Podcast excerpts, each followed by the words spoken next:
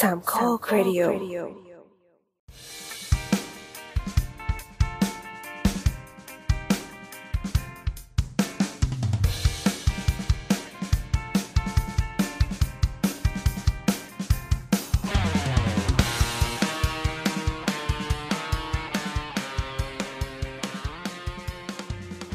ดอะคาวที่เป็น ครับ เมื่อกี้พลอยเล่นมุกอะไรนะครับ ไม่ไม่เป็นไรค่ะ ข้ามมันไปเถอะ เนี่ยเอ้ยอย่าพออย่าให้คนนอกเขารู้ดิว่าเราเป็นคนยังไงอะ ไม่ได้ไม่ได้ไว้อ๋ออย่าเป็นคนหยิ่งๆต่อไป คนหญิงๆที่คุณน้ำบอกอะใช่เสียใจแล้วเนี่ยคุยกับเด็กกระโปรงอย่างเรา ไม่จริงเราดูเป็นคนนิสัยไม่ดีขนาดนั้นเลยเหรอโถเสียใจนะเนี่ยคนคืออย่างนี้ครับการเมื่อกี้อะก่อนก่อนที่เราจะอัดกันก็ปกติเราจะคุยเรื่องไร้สาระใช่ไหมวันนี้อยู่ก็มาคุยสาระสาระกัน แล้วทำไมเราไม่กดอัดซะเลยล่ะดังนั้นมาเริ่มกันเลยนะครับ ช่วง ก่อนที่จะเข้าเข้าเข้าตรงประเด็นหลักเข้าเมนคอร์สของเรา น่าจะมีอะไรที่เป็นการเกริ่นก่อน เพื่อปูบรรยากาศกันนิดนึงอะเดี๋ยวเดี๋ยวไหนๆก็ไหนๆก็แนะนำตัวเราไม่ค่อยได้แนะนำตัวกันทีหลังหลังจากเนี้ยอ่าสวัสดีนี่คือสาวสาวๆนะครับ เป็นรายการสถาปัตย์บ้างไม่สถาปัตย์บ้าง ก็วันนี้เราอัดกันวันที่ 26 พฤษภาคม2565นะครับ EP นี้เป็น EP 246 ถ้าดูบนหน้าปกก็จะเห็นว่าเป็นรูปเรือนขนมปังขิง แต่ยังไม่ได้ทำ นั่นแหละ EP นี้น้ำก็จะเป็นคนหลีดอย่างเข้มข้นอย่างเย้ลื่นไหล มีเดี๋ยวจะปิดไมค์รอปิดไมค์เฮ้ยน้ำเขียนโน้ตไว้ทั้งหมด12หน้า A4 แต่ว่าจริงจังมาก แต่ว่าเออแต่ว่าอะไรวะแต่ว่าเราจะพูดถึงหรือเปล่าไม่รู้ เออนั่นแหละมันต้องมีไว้อุ่นใจไงเผื่อ พูดไปแล้วก็นึกอะไรไม่ออกก็หันไปอ่านโน้ตแล้วก็จะโอเคฉ่ำต่อเอ้ยเรามาพูดถึงสิ่งที่โบ๊ทส่งเข้ามาในกลุ่มดีกว่า ไหน โบ๊ทกำลังส่งอะไรมาในกรุ๊ป ส่ง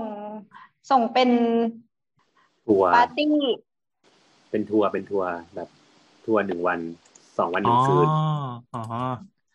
อะคืออย่างนี้ EP นี้พอมันเป็นเรื่องเรือนขนมปังขิงนะเราจะค่อยๆปูบรรยากาศเข้าไปก่อนละกัน เริ่มจาก เริ่มจากอันนี้ก็ได้ ที่โบ๊ทส่งมามันเป็นส่งมาอะไรครับ ส่งอะไรมาครับ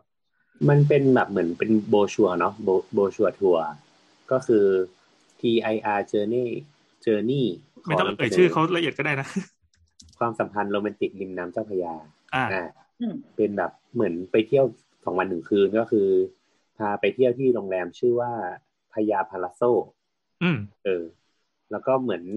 ก็เนี่ยก็มีล่องเรือมีรับประทานอาหารกับพระเนตรวงยาวายานาวาอะไรเงี้ย ก็คุยเรื่องอดีตจนถึงปัจจุบัน ของพระเนตรวงยานาวาอะไรเงี้ยก็คืออยากรู้ทำไมต้องอยากรู้อะคือเป็นเรื่องของเขาเองใช่ไหมไม่เกี่ยวกับสถานที่อะไรใช่ก็อาจจะเป็นแบบความรู้อะเกี่ยวกับสังอ๋คอมอ๋อสัตว์ก็เหมือนไปฟังฟังเลคเชอร์ของจันทเนศอืมอีกทีหนึ่งใช่ แล้วก็มีแบบอะไรวะกินอาหารเย็นฉบับชาววังอืมพญาไดนิ่งสิบเมนู ร้านอาหารมิชลินไกด์อะไรเงี้ยแล้วก็เป็นแบบเป็นโบชัวทัวร์อันนี้ราคาเท่าไหร่หกพันเก้าร้อยบาท เอ้ยได้สองเชื่อท่านกูไม่ไปแล้ว ได้สองคนสองฮะสองคนไม่แพงไม่แพงเฮ้ยคนไม่ละแพง1,000ไม่กว่าแพบาทงไม่แพงโอมันเคมีโอเคโอเคพวกมื้ออาไปหลหาอรกอะไรพี่ต่อมีกูอะไรนะด้วย เออเออก็ก็นั่นแหละ คืออย่างนี้ ไอ้อยู่อยู่ดีๆอะแบบ มันก็มีอีเมลอะเข้ามาในเมล เนี่ย เข้ามาในอีเมลเราอ๋อเราก็เลยแบบไปอะค่ะเราก็เลยคิดออกว่าอ๋อเมื่อแบบ โอ้ห้าหกปีก่อนเนี่ยเราเคยไป walking tour กับพระเนตร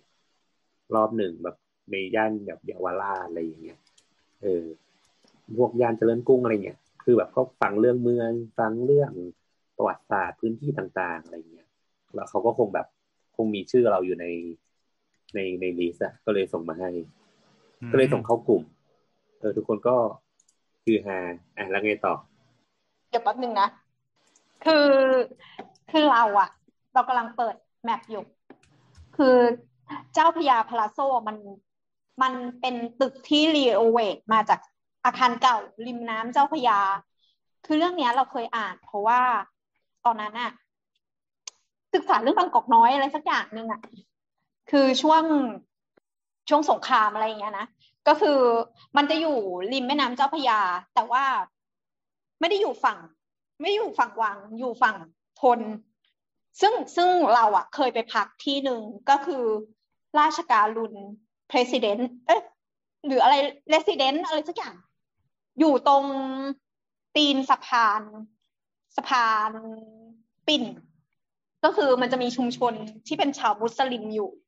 ซึ่งชุมชนเนี้ย เป็นชุมชนดั้งเดิมของชาวมุสลิมที่มันจะมีชาวต่างชาติอยู่รอบๆตัวเมือง คือยอด ย้อนไปสมัยที่แบบสมัยก่อนที่เขาจัดผังว่าอะโซนนี้นะ เป็นคนพวกเชื้อพระวงอยู่ฝั่งพระนครอะฝั่งอีกฝั่งหนึ่งก็เป็นพวกของคนจีนคนแขกไปอะไรอย่างเงี้ยซึ่งโซนเนี้ยจะเป็นที่อยู่ของของมุสลิม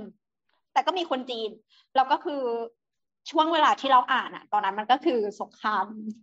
เอเชียมหาบุรพาก็คือ มันจะมีสถานีรถไฟ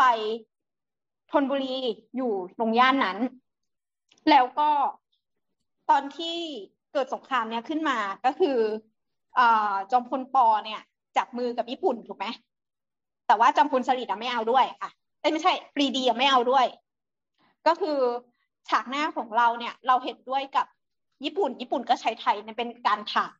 เป็นฐานในการไปโจมตีที่อื่น แล้วก็เขาก็จะเอาพวกสเสบียงอะมาลงกับสถานีรถไฟธนบุรีตรงนี้ แล้วก็โซนดังนั้นโซนบางกอกน้อยตรงเนี้ย จะมีคนญี่ปุ่นอยู่เยอะ แล้วก็จะเป็นทหารญี่ปุ่น แล้วก็ทีเนี้ยมันก็คือช่วงคู่กรรมอะ เออ แล้วก็ตอนที่เราไปอยู่ราชการรุนเรสิเดนต์ตรงนั้นอะ ก็คือมันเป็นโรงเรียนสอนศาสนาของมุสลิมเคยเล่าหลายรอบแล้วล่ะ แล้วเราก็รู้สึกว่า เออ อันนั้นอะก็สร้างเป็นสไตล์ขนมปังขิงนะ แต่ว่ามันถูกเอาพวกบรรดาส่วนตกแต่งออกไปเยอะพอสมควร เพราะว่ามันสร้างมานานแล้ว แล้วก็เวลาที่เขารีโนเวทกันเนี่ยเขาก็ต้องประหยัดเงิน กลับมาที่เจ้าพยาพลาโซก็คือตึกเนี้ย เดิมน่ะ เป็นบ้านคนเป็นบ้านของข้าพอดี ทีเนี้ย เสร็จแล้วเขาก็อ่าทายาทเนี่ยพอผ่านพ้นช่วงนั้นไปอะเหมือนทายาทอะก็เป็นบริจาคให้เป็นโรงเรียน ซึ่งชื่อโรงเรียนราชการุญก็ เป็นโรงเรียนออกแนวมุสลิมเหมือนกันเป็นโรงเรียนศาสนา แล้วก็เพิ่งปิดตัวไป แล้วก็ทิ้งหลังคือตอนที่เราไปเจอตอนที่เขายังไม่ได้ renovate อะตอนนั้นเหมือนเราเที่ยวฝั่งพระนครนะแล้วก็มองข้ามไปตรงนู้นนะก็คือสวยมาก แต่ตอนนี้รู้สึกว่า เออมันมีอาจารย์เราไม่รู้ว่าไม่แน่ใจว่าใครก็คือเหมือนเขาชอบแล้วเขาก็ซื้อมาแล้วก็ renovate ให้เป็นโรงแรมเรายังคิดอยู่เลยว่า เออจริง ๆ เราอยากไปมาก ๆ แต่ก็ไม่ได้ไปสักที แต่จริง ๆ อยากไปตอนที่เขายังไม่ได้รีโนเวทเราได้มีโอกาสไปตอนนี้เขายังไม่รีโนเวทเป็นไงบ้าง คือสมัยนั้นตอนตอนเรียนอะถ่ายตั้งแต่ปีสองพันสามเออเราส่งรูปไปให้ดูในในกลุ่มเมื่อกี้ต่อต่อจากของโบสหรือของน้ำอะเออ ตอนนี้ที่มันเป็นอาคารร้างแล้วอะนะก็ข้างในก็ทรุดโทรมตามตามที่พอจะนึกภาพออกว่าอาคารที่มันปล่อยทิ้งร้างโดยไม่มีคนดูแล แต่ก็จะมีวัยรุ่นที่รอดรั้วเข้าไปแล้วก็อาศัยข้างในใช้พื้นที่เตะบอลโคตรอยากไปเลยอะเออ ก็เก่าแก่ต้นไม้ขึ้นครึ้มแล้วคือเราเราจะชอบอาคารสไตล์ที่มันมันทิ้งร้างไว้อย่างงี้เออหนุกดี คืออะถ้าใครที่นึกภาพไม่ออกเราก็ขี้เกียจค้นเองนะครับ คืออาคารเนี้ยมันเป็น เราเราเรียกว่าโคโลเนียลได้ไหมจริงๆมันเป็นคำที่ไม่ถูกอะแต่ว่าใช้กันเป็นจนเป็นภาษาปากที่ทุกคน get กัน จริงๆมันคือเป็นเป็นนีโอคลาสสิกเนาะแต่เราเรียกว่า colonial แล้วกัน ก็เป็นทาทาผนังปูนเป็นสีเหลืองๆแล้วพอมันผ่านกาลเวลาไปปั๊บไอตัวปูนมันก็จะลอกร่อนจนสีหลุดกลายเป็นเหลืองขาวกระดำกระด่างไอส่วนที่เป็นตะไคร่น้ำก็คือเป็นตะไคร่น้ำสีดำๆน้ำตาลน้ำตาลอะเออเราชอบมากจนกระทั่งทุกวันนี้ที่ปลูกบ้านก็คือเราเอาสีเนี้ยมาใช้ทาเป็นสีของบ้านตัวเองเลยก๊อปลายนี้มา แต่เวลาอาคารพวกนี้มันจะอายุประมาณแบบหลักประมาณร้อยปีนิดๆเป็นช่วง ช่วงยังไงดี ช่วงประมาณรอห้าหรือว่าในบวกลบนิดหน่อยอะช่วงรอหกค่ะ อะแล้วเราจะมีในยุคที่มีมีสถาปนิกอิตาลีมาบ้านเราเยอะใช่ใช่ใช่เขาจะมีชื่อไทยด้วย ซึ่งซึ่งแบบทุกคนจะเป็นชื่อที่แบบแปลๆเวลามารับราชการเนี่ยเออเวลามารับราชการใช่ใช่ก็จะเป็นหลวงเป็นนี้ต่างๆ นั่นแหละครับ ก็ แต่ว่าอันนี้ก็จะเป็นยุคสมัยที่คาบเกี่ยวกับอาคารไม้ที่เราจะพูดกันในวันนี้ด้วยใช่ไหมเฮ้ยใช่ เพราะว่ามันเป็นช่วงเวลาเดียวกัน อืมแสดงว่าช่วงนั้นเป็นช่วงที่ตัวสถาปัตยกรรมบ้านเราอะกำลังเข้าสู่ยุคที่มันมันร่วมสมัยเอาไทยไปผสมฝรั่งอะไรอย่างนี้ใช่ไหมใช่ใช่คือเราต้องบอกว่าเอ่อตั้งแต่รัชกาลที่ห้าเนาะที่ท่านเสด็จประพาสต่างประเทศอืมประพาสยุโรปปุ๊บอะพอกลับมาปุ๊บอะ ก็มีการเปลี่ยนแปลงมากมาย คือเราเปลี่ยนวัฒนธรรมของเรา เริ่มเปลี่ยนเริ่มพูดถึงเอ่อเราต้องสวมเสื้อผ้านะ เราต้อง เราต้อง อันนี้คือบอกโบสปะค่ะฮะบอกโบสไม่ใช่สวมเสื้อเลือกผ้าโชว์หัวนม ก็คือเราอะมีการเปลี่ยนแปลงวัฒนธรรม แต่ว่าเออมันยังไม่ชัดเจนมากนัก เพราะว่า เออมันก็ยังอยู่ในกลุ่มคนกลุ่มที่มีความใกล้ชิดกับชนชั้นสูงอยู่ดีเหมือนมันมันเป็นการ modernize สยามอะไรอย่างนี้ อืม ก็คือเราจะเห็นว่า เอ่ออาคารเก่าที่สมัยนั้นเนาะส่วนใหญ่ถ้าไม่แบบนีโอคลาสสิกไม่แบบ ไม่แบบโคลเนียลมาก็จะออกแนวขนมปังขิง ซึ่งก็จะอยู่ในถ้าสืบย้อนกลับไปว่าใครเป็นเจ้าของที่อยู่กลับไปก็จะอยู่ที่ เอ่อ ต้องเป็นหลวงอะไรสักอย่างหนึ่งต้องรับราชการอะไรสักอย่างหนึ่งต้องมีพยศอะไรสักอย่างหนึ่งกลับมา ก็คือสุดท้ายแล้ว ยังคงไม่มีกลุ่มคนทั่วไปอะได้ครอบครองอาคารที่สวยงามในยุคนั้น อืมอืมเฮ้ยเราสามารถเอ่อเรียกได้ไหมว่าเรือนขนมปังขิงอะมันเป็นมันเป็นสถาปัตยกรรมไทย ชนิดหนึ่ง หรือว่าที่ฝรั่งก็มี ที่ฝรั่งก็มีค่ะเอออย่างเออเออ คำว่าเรือนขนมปังขิงที่เราเรียกว่า gingerbread เนี่ยอ่าจริง ๆ ก็แปลมาแบบแข็งๆทื่อๆเลยเนาะเพราะว่าฝรั่งเขาก็เรียกสไตล์นี้ว่า gingerbread house เอาเรื่องนี้เหมือนกันเหรอใช่ แต่ว่าอาจจะมีชื่ออื่นๆ เช่นเอ่อ sticky style หรือว่า gingerbread trim อะไรพวกเนี้ย ก็คืออมมันมันเป็นอิทธิพลมาจากขนมปังขิงที่เป็นขนมปังขิงจริงทำไมว่าความความเชื่อมโยงมันคืออะไรๆ เอ่อความเชื่อมโยงอะ ต้องย้อนกลับไปตั้งแต่ศตวรรษที่สิบคือศตวรรษที่สิบเนี่ยมันมีสงครามครูเสดใช่ไหมที่คนเอ่อยุโรปเนี่ย เดินทางเพื่อไปตีกับตะวันออกกลาง ซึ่งไอ้การเอาขิงเนี่ย ขิงมันไม่ใช่พืชของคนยุโรปอยู่แล้ว ไม่ใช่พืชเมืองหนาวอะ่ะ มันเป็นพืชของคนตะวันออกกลางและเอเชียในการกินอืมในการกินเพื่อให้รู้สึกเผ็ดร้อน แต่มีรสหวาน แล้วก็ไล่ความชื้นไล่ความหนาวเย็นให้ความอบอุ่นร่างกายเนี่ยเออเราอะใส่มันในอาหารปกติทุกอย่าง ซึ่งส่วนเนี้ยมันก็ติดกับพวกคนที่มาลบในในสงครามครูเสดอะกลับไป ก็คือเขาก็เอาเครื่องเทศหลาย ๆ อย่างกลับมา พวกชินนามอน พวกเอ่อตะไคร้ใบมะกรูดอะไรอย่างเงี้ยกลับเคไปรื่องเครื่องเทศนี่คือแบบโต๊ะหมู่บูชาตาลปัดเงี้ยป่ะแล้วทีเนี้ย พอมันกลับไปปุ๊บนาอะติงลี่อย่างเงียบ มันก็เป็นในฮ้ยมุชมอขบองชอบตะกี้มากอะมันก็เป็นในมุมของอาหารที่ถูกใช้ใช้ในในในการกินในการทำเป็นเอ่อเทศกาลสักอย่างหนึ่งอ่าเราเราไม่แน่ใจว่าขอบคุณพระเจ้าหรืออะไรประมาณเนี้ยก็คือเขาจะอบกัน แล้วก็ประกอบกับที่พอผ่านมาศตวรรษที่สิบศตวรรษที่อะไรมันก็ถูกใช้ประกอบเป็น เป็นนิทานกริมของชาวเยอรมัน อืมอืมอืมก็คือเฮเซลเกเทลกับบ้านขนม บ้านขนมหวาน ซึ่งภาพในคนสมัยนั้นนะมันก็คือ เอ่อขนมอะมันมีไม่กี่อย่างหรอกอะไรอย่างเงี้ย เป็นขนมอบขนมเชื่อมอะไรพวกเนี้ยมา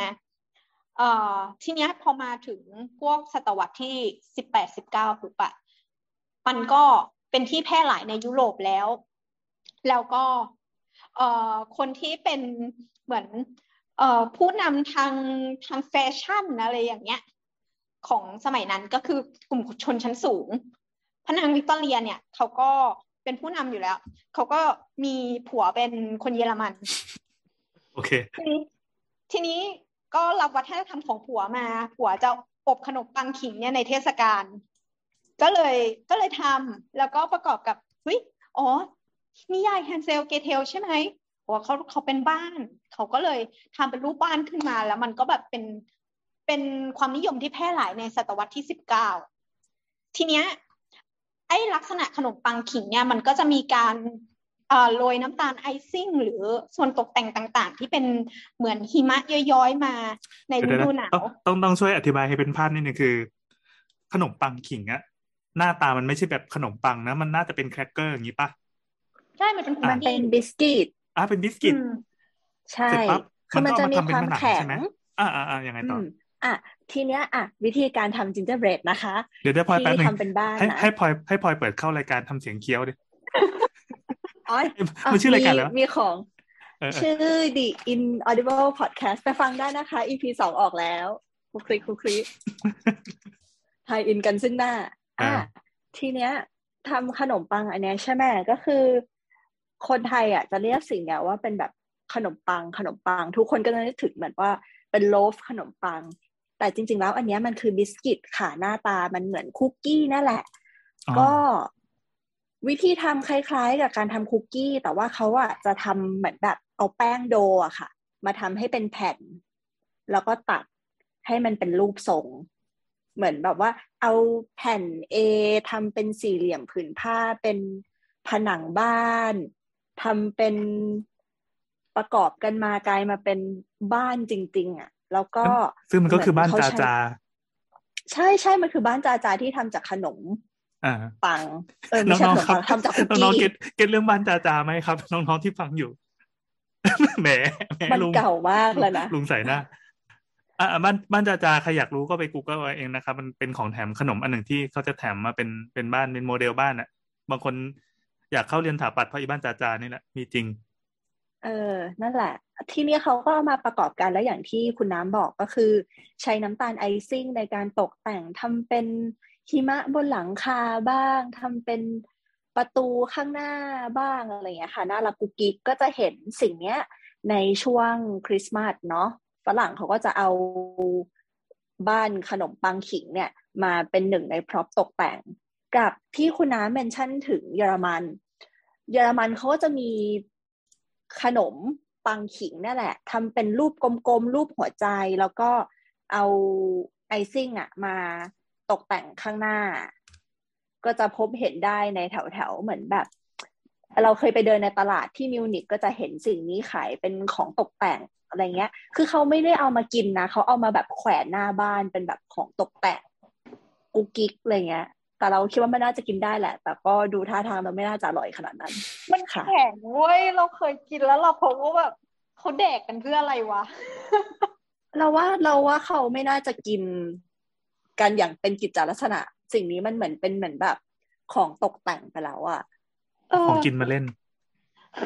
เออเพราะว่าเพราะเรารู้สึกว่ามันไม่น่าจะอร่อยขนาดนั้น แล้วก็คุณเอาสิ่งนี้อะมาตั้งโชว์ไว้ตลอดช่วงคริสต์มาส แล้วก็ใช่จะเอามากินได้นะอิ้วไม่น่าได้ เราที่เราเห็นลองค้นภาพดูมันจะมีไอไอหมี gummy เอ็มชื่ออะไรนะจอลลี่แบ Jolly ร์ Bear เออ Jolly Bear นั่นแหละ Jolly Bear แล้วก็มีเม็ด M&M ไปแปะรอบๆให้มันมีสีเป็นแนว festive festive นิดนึง เออก็น่ารักดีมีช็อกโกแลตแปะด้วย อืมอะสรุปว่าก็คือเอาของกินมาเล่น ทีนี้เราเรากำลังพยายามจะหาความเชื่อมโยงว่า อีบ้านขนมปังขิงเนี่ย อะเรามี keyword แล้วนะว่าเป็นพระพระนางวิกตอเรียนะมีอืมมีเยอรมันนะ มีอิทธิพลจากนิทานกริม จนออกมาอืมเป็น gingerbread house ใช่แต่ว่ามันก็ยังไม่เหมือนเรื่องขนมปังขิงบ้านเรามัมันก็ยังไม่ได้มาถึงบ้านที่เราอยู่ใช่ไหมเออเออยังไงยังไง ทีเนี้ย พอเข้าสู่ศตวรรษที่สิบเก้าปุ๊บอะเออมันมีการทำมีการใช้ไม้ทำบ้าน แต่ว่าก็ไม่ไม่ใช่ปราสาทไม่ได้อยู่ในเขตหนาวอะไรเงี้ยส่วนใหญ่ก็จะเป็นแบบเขตอบอุ่น เช่น อยู่ริมทะเลหรือว่าริมภูเขา พวกเนี้ยมีการใช้ไม้มากขึ้นเพราะทีเนี้ยพอมันเปลี่ยนวัสดุจากหินดินทรายปูนอิฐเนี่ย มาเป็นไม้ปุ๊บอะมันก็ทำให้เกิดจินตนาการมากมายในการทำเป็นลวดลายขึ้นมา พอทีเนี้ยพอมันเกิดการเอ่อตัดแต่งให้มันเป็นรูปลวดลายต่างๆ ที่ใช้มาประดับในบ้านเนี่ย มันก็ถูกมองกลับไปที่ไอ้เรือนไอ้ขนมปังขิงอันนั้นนั่นแหละ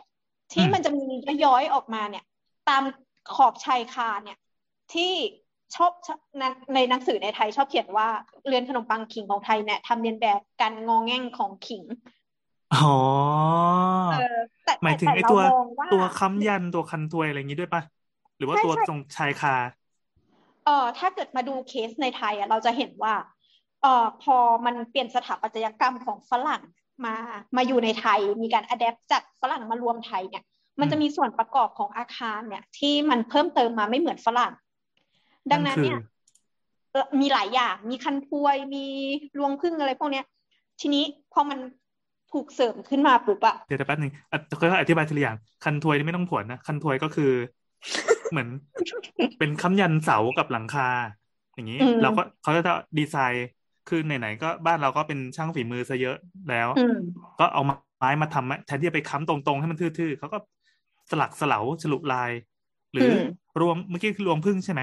เราไม่ได้พูดรวงผิดพึ่งนะเราเราไม่เห็นในบ้านหรอกนะ เราจะเห็นที่วัดอ้าวเหรออ่าอ่าเราเอ่อมันเป็นส่วนส่วนประกอบที่วัดบางอันก็ไม่ค่อยมีวัดเออบางอันรวงพึ่ง มันคือหน้าบัน ใช่ไหม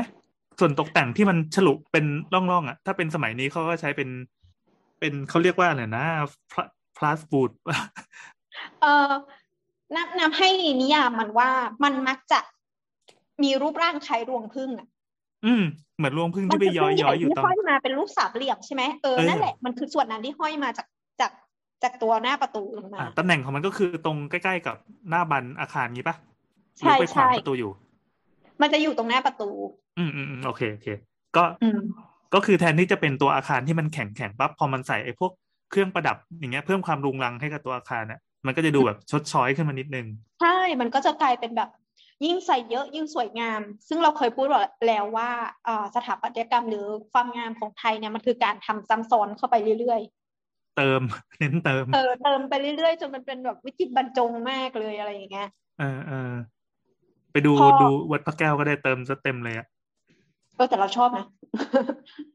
ทีเนี้ยพอมันมันป๊อปปูล่ามาก ๆ ในในในยุโรปแล้วก็ลามไปถึงอเมริกา แล้วมันก็ประจวบเหมาะกับเป็นยุคเดียวกันกับเกิดการล่านิอาณานิคมของพวกคนขาว มันก็แพร่ลงมาถึงเอเชียบ้างอะไรอย่างเงี้ย แล้วก็เป็นช่วงที่อ่อกษัตริย์เราคือรัชกาลที่ห้าเนี่ย เดินทางไป เดินทางไปยุโรปแล้ว แล้วก็กลับมาแล้วท่านก็เปลี่ยนแปลงมากมายก็คือส่งคนไปเรียน ส่งคนไปไปศึกษาทุกคนพอไปศึกษากลับมาก็กลับมาสร้างบ้านตัวเอง สิ่งนี้มันก็เป็นอิทธิพลที่ผสมขึ้นมา พอมันถูกมาผสมกับบ้านเรือนของไทยที่เราอยู่แบบเดิมเนี่ย มันก็เลยทำให้เกิดสถาปัตยกรรมของยุคยุคหนึ่งขึ้นมาที่ค่อนข้างเป็นเอกลักษณ์ ซึ่งทุกวันนี้เราก็ยังเห็นอยู่นะ อย่างในกรุงเทพเนี่ย เราจะยกเคสส่วนใหญ่ก็คืออยู่ในกรุงเทพ แล้วก็ เมืองเหนือ บางจังหวัดเช่นเอ่อแพร่ลำปางแล้วก็มีนครปฐมจันทบุรีเนี่ยก็มีอย่างมหาลัยพี่แอนน่ะ ก็มีอยู่ใช่ไหมก็ยังมีอาคารอยู่ อาคารที่อยู่ตรงตรงกลางสวนแก้วเลย ชื่อศาลาดนตรี เป็นอาคารสีเขียวเขียวๆเหมือนทำเป็นทำเป็น size scale ศาลานี่แหละ แต่ว่าอืมตัว detail อะไรมันก็ก็ถูกออกแบบมาอย่างลงตัวอยู่ตรงนั้นพอดี ก็นานๆทีก็จะทาสีใหม่ให้มันเขียวแป๊ดๆอะ แล้วถึงเวลาสีมันก็จะซีดๆลงแล้วก็ดูคลาสสิกขึ้น อืมก็เราเราก็จะเห็นแต่คือถ้าบอกไปบอกว่าเออมันจะมีส่วนที่ชัดเจนเห็นแล้วรู้เลยอะไรอย่างเงี้ย เราก็จะบอกว่าลวดลายที่เขาถูกใส่ขึ้นมาเนี่ย มันจะมีชื่อเรียกไม่เหมือนกัน แล้วก็มีการออกแบบที่ไม่เหมือนกัน ตามเจ้าของของบ้านหลังๆนั้นๆที่เขาอยากจะออกแบบลวดลายนั้นให้เป็นอย่างไรอืม อืมเดี๋ยวเราเริ่มที่ในกรุงเทพก่อนก็แล้วกันเนาะได้ได้ได้ถ้าถ้าเริ่มจากในกรุงเทพเนี่ย ขอเริ่มจากที่ประหลาดประหลาดที่เราคิดว่าไม่มีก่อน คือในวัด ในวัดเนี่ยมีที่โดดเด่นขอยกตัวอย่างเป็นพระตำหนักเพชรในวัดบวรนิเวศวิหาร พระตำหนัก ชื่อพระตำหนักอะไรนะตำหนักเพชรคำว่าตำหนักเพชรเพชรที่มีเลขแปดอยู่ข้างบนนะคะ วัดบวรโอ้ ถ้าเสิร์ช Google Map เพชรเพชรเลขแปดเลขแปดหมายถึงไม่แต่ครูนะ ใช่ใช่เอ่อถ้าเสิร์ชจาก Google Map นะ ให้พิมพ์พระตำหนักจันทร์แต่ว่าพระตำหนักจันทร์เนี่ยจะไม่ใช่เป็นเป็นข้างๆถัดไปคือไม่มีคนปักพิมพ์ไว้อะพระตำหนักถัดไปจันทร์วัดบวรแล้วก็กดใน Google Map ดูอืมเออ ดูไปด้วยฟังไปด้วยอะแล้วไงต่อ อะ ทางทิศเหนือขึ้นไปเยื้องๆไปเนี่ย ที่เป็นรูปตัวแอลแล้วมีต้นไม้บังขาอยู่อะ นั่นแหละคือพระตำหนักเพชรเอ่อพระตำหนักเพชรเนี่ยนี่จะเป็นตัวอาคารเหลืองๆปะใช่ค่ะเหลืองอันนี้มันเป็นโครงสร้างมันเป็นปูนปูนๆนี่นะๆเอ่อมันเป็นปูนคือเดิมอะมันถูกสร้างเป็นไม้ก่อน แล้วก็ถูกเปลี่ยนมาเป็นปูนในรัชกาลที่หกอ่าคือเดิมน่ะเอ่อวัดเนี้ยเป็นวัดเก่า เป็นวัดที่คู่พระนครมานาน มีการสร้างพระตำหนักหลายครั้ง แล้วก็มีการอัญเชิญพระไปอยู่ ในรัชกาลที่สามเนี่ยก็เคยสร้างพระตำหนักอันนึง ก็คือที่เนี้ยแหละ เพื่อให้รอสี่ตอนบวชอยู่ ตอนที่เขาสลับตำแหน่งต้องบวชอีกคนหนึ่งของราชย์อะอืม อะ อยู่ท่านก็เขาเรียกว่าอะไรจำศีลเหรอ อยู่ในพระตำหนักเนี้ยแหละจำวัด ใช่จำวัด จนรัชกาลที่หกโอ้ยเหนื่อยกับมันอ่ารัชกาลที่หกมาเนี่ย ท่านก็มาพร้อมกับการสร้างเรือนขนมปังขิง เราจะเห็นว่ารูปแบบของพระตำหนักเพชรเนี่ย มีลักษณะแปลนเป็นตัวแอลมีลักษณะสูง คือถ้าดูจากภาพ exterior ภายนอกเนี่ย เราจะรู้สึกว่าอาคารเนี้ย มีสองชั้น แต่ความจริงแล้วอาคารเนี้ยเป็นอาคารชั้นเดียวค่ะ ขอย้อนไปว่าในสมัยสไตล์วิกตอเรียนเนี่ย เราเคยพูดออกว่า สไตล์วิกตอเรียนเนี่ยเป็นส่วนผสมของโกธิก ดังนั้นเนี่ยเขาจะชอบทำอาคารที่ชลูดขึ้นไป แต่ว่าเพราะความวิกตอเรียนเนี่ยมันก็เลยถูกใส่ลวดลายไปอยู่ ดังนั้นเนี่ยตัวอาคารเนี้ยเนี่ยแหละมันคือการจำลองสิ่งนี้ออกมา หลังคาเนี่ยจะมีสองชั้นแล้วก็จะมีระเบียงเนี่ย เป็นตัวแอลรอบไปเลย มุกด้านหน้าเนี่ยก็คือยื่นมาเป็นขาด้านหนึ่งแต่ว่าส่วนที่ใช้งานเป็นที่อยู่เนี่ย ก็คือขาเดียวยาวๆ ตรงๆ เป็นระเบียงยาว ถ้าเข้าไปด้านใน เออก็คือเข้าไปไม่ได้อ้าวเหรอทุกคนเสิร์ชรูปภายในเอาเอง อ่าเราเราดูรูปของคนที่มาทำมงทำบุญอยู่ เดี๋ยวช่วยช่วยช่วยอธิบายภาพที่น้ำพูดนิดหนึ่ง คือตัวอาคารอะอนุภาพว่าแปลนมันเป็นตัว L เนาะ แล้วก็อาคารที่ดูเหมือนจะเป็นตึกสองชั้น แต่จริงๆ แล้วพอเข้าไปข้างในปั๊บเงยหน้าก็จะเห็นฝ้าเพดานเลย คือเป็นชั้นเดียวแต่ว่าเพอเอิญมาสูง สูงแล้วก็สูงแล้วก็แคบผอม แล้วก็มีมีระเบียง เสร็จปั๊บก็มีอย่างที่น้ำว่าคือมีรวงพึ่งมีการประดับมีไอหลังคาที่มันเป็นเขาเรียกว่าหลังคาที่มันเป็นตุ่มตุ่มสันตะเข้ชื่ออะไรนะ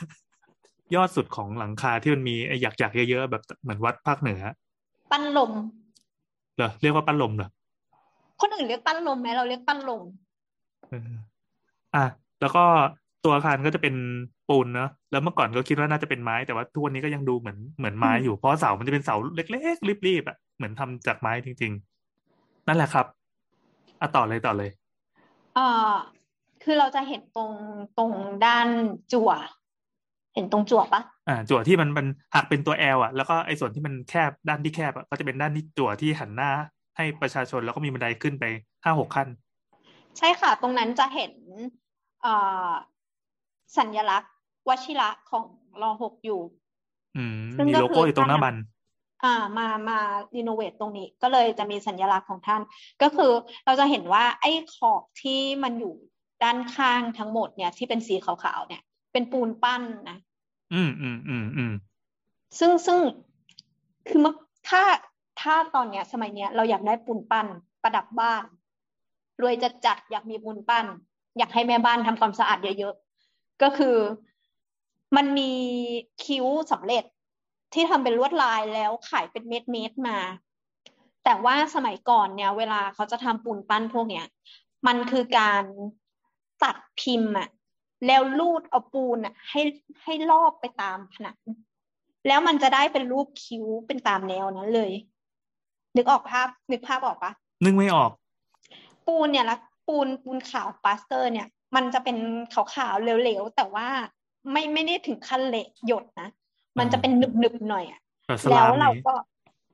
ทำพิมพ์สมมติว่าอยากได้เป็นลายบัวบัวหนึ่งหนึ่งกระแยงแล้วก็ตัดตัดพิมพ์อะ ให้เป็นรูปนั้น เสร็จแล้วก็ปักเข้าไป แล้วก็รูดเอาปาสเตอร์ปูนปาสเตอร์ ให้ยาวไปตามแนวผนังที่เราอยากจะทำอะ แล้วมันก็จะได้เป็นรูปนั้นเลย ใน AutoCAD เขาเรียกว่าอะไรนะไออันเนี้ย เรื่องใน SketchUp SketchUp เขาเรียกว่าไงนะที่มันดึงให้มันให้มันยาวๆได้ อีโบสหายไปไหนวะออฟเฟิลเออ นั่นแหละถ้าถ้าถ้าเป็นในในพวกโปรแกรมที่เราใช้มันจะเขียนว่า extrude อะคือทำให้มันยาว มีมีบล็อกที่เป็นรูปกอไก่ปั๊บแล้วเราก็จิ้มไปในปูนใช่ไหมแล้วพอเราลากไปปั๊บเราก็จะได้บาร์รูปกอไก่ยาวๆ ใช่ใช่ซึ่งซึ่งน้ำเคยสงสัยว่า ไอ้พวกนีโอคลาสสิกที่มัน หรือว่าพวกบาโลกแต่บาโลกมันเยอะกว่านั้นเนาะมันเป็นสามมิติ คือพวกนีโอคลาสสิกที่มันจะต้องแบบมีลวดลายบนฝ้ามันทำยังไง ก็คือใช้วิธีนี้เหมือนกัน ก็คือสร้างปีนขึ้นไปปั้นสดตรงที่เลย ไม่ใช่เอาไปประกอบแล้วก็ลูดลูดไปเออเออก็คือใช้วิธีนี้ในการในการทำบัวในการทำอะไร ซึ่งมันเป็นปูนแล้ว แล้ว มันจะมีอายุยาวนานมากกว่า บัวสำเร็จนิดหน่อย อืมอืมอ่าเออพระตำหจะนับอกกเพเดี๋ยชวรจะอืมจะเสริมนิดหนึ่งว่าที่เพชรบุรีก็มีเหมือนกัน มันจะเป็นงานปูนปั้น ซึ่งเป็นลักษณะของช่างเมืองเพชรโดยเฉพาะเลยเขาจะคิด อันเนี้ยกันมาก ก็คือเขาจะทำพวกประติมากรรมทำรูปปั้นนูนสูงนูนต่ำไปแปะตามวัดต่างๆอะเออจะเป็นเป็นช่างปั้น เรียกว่าปั้นปูนสดเนาะ เขาเขาเขาปั้นใช่ไหมเขาไม่ได้พิมพ์ใช่ไหมเขาปั้นเลยเขาปั้นเลย ไปปั้นตรงสถานที่ ถ้าอย่างวัดวัดอรุณที่ที่มีเจดีย์วิจิตรบรรจงอยู่อะคือเขาใช้วิธีพิมพ์แล้วเอาไปแปะ อืม อืม อืมก็มีก็มีก็มี ก็ทำเป็นบล็อกบล็อกบล็อกไว้ในกรณีที่จะต้องทำเยอะๆแต่ถ้าเป็นแนวเอาเทพเทวดาไปแปะตรงช่อฟ้าใบละกาหางหงส์อะไรเงี้ย ก็ไปปั้นอืมที่เขาบอกว่าถ้า ปูนของของช่างปั้นเพชรบุรีอะก็จะมีใช้ใช้พวกน้ำตาลตะโนดหรือน้ำตาลอ้อยน้ำอ้อยอะไรเงี้ยลงไปใส่ในนั้นด้วย ให้มันหนืดหนืดมันมันแล้วแต่สูตรบางที่นะ บางที่เขาจะมีการเอาฟางไปหมัก พอไปหมักปุ๊บอะพวกพวกโปรตีนพวกเอนไซม์พวกเนื้อเยื่อต่าง ๆ มันจะนุ่มขึ้นเสร็จแล้วเขาก็มาปั่นแล้วก็มาใส่กันเนี่ย อืม อืม อะ ต่อไปโอเคมีอะไรอะไรอีก เอ่อตัวซุ้มเขาบอกว่าประตูซุ้มด้านหน้า พวกซุ้มหน้าต่างเนี่ย หน้าต่างเป็นสีฟ้านะแต่ในรูปแบบบางรูปเราเห็นมันจะดูออกเขียวๆเพราะเราติดภาพด้วยเหรอว่ามันเป็นสีเขียวแต่จริงๆเป็นสีฟ้า ก็คือ มันตัวอาคารเป็นสีเหลือง แซมสีขาว แต่ตัวบานหน้าต่างเนี่ย เป็นสีฟ้า ตัวอาคารสีเหลือง นึกอือฮึนึกภาพเป็นอาคารสไตล์โคโลเนียลนะ สีอืมเหลืองแล้วก็มีคิ้วขาวๆเส้นเดินเส้นด้วยสีขาว แต่ตัวพวกหน้าต่างบานเปิดประตูงี้เป็นสีน้ำเงินน้ำเงินหน่อยอืมอะให้ทำไมแล้วก็เสายอเกตประดับบัวด้วย ประดับบัวหัวเสายอเกร็ดยอเกตตัวนี้ ไม่ใช่เกร็ด ไม่ใช่เกร็ดปลาเป็นเกร็ดเกร็ดแก้วสะกดยังไงอะจอจาจอจานเหรอแบบภูเก็ตใช่นี้ใช่ไหมอ่าอ่าภูเก็ตไม่มีลอลิง ก็คือเป็นการย่อมุม อันเนี้ยก็จะมองว่าเป็น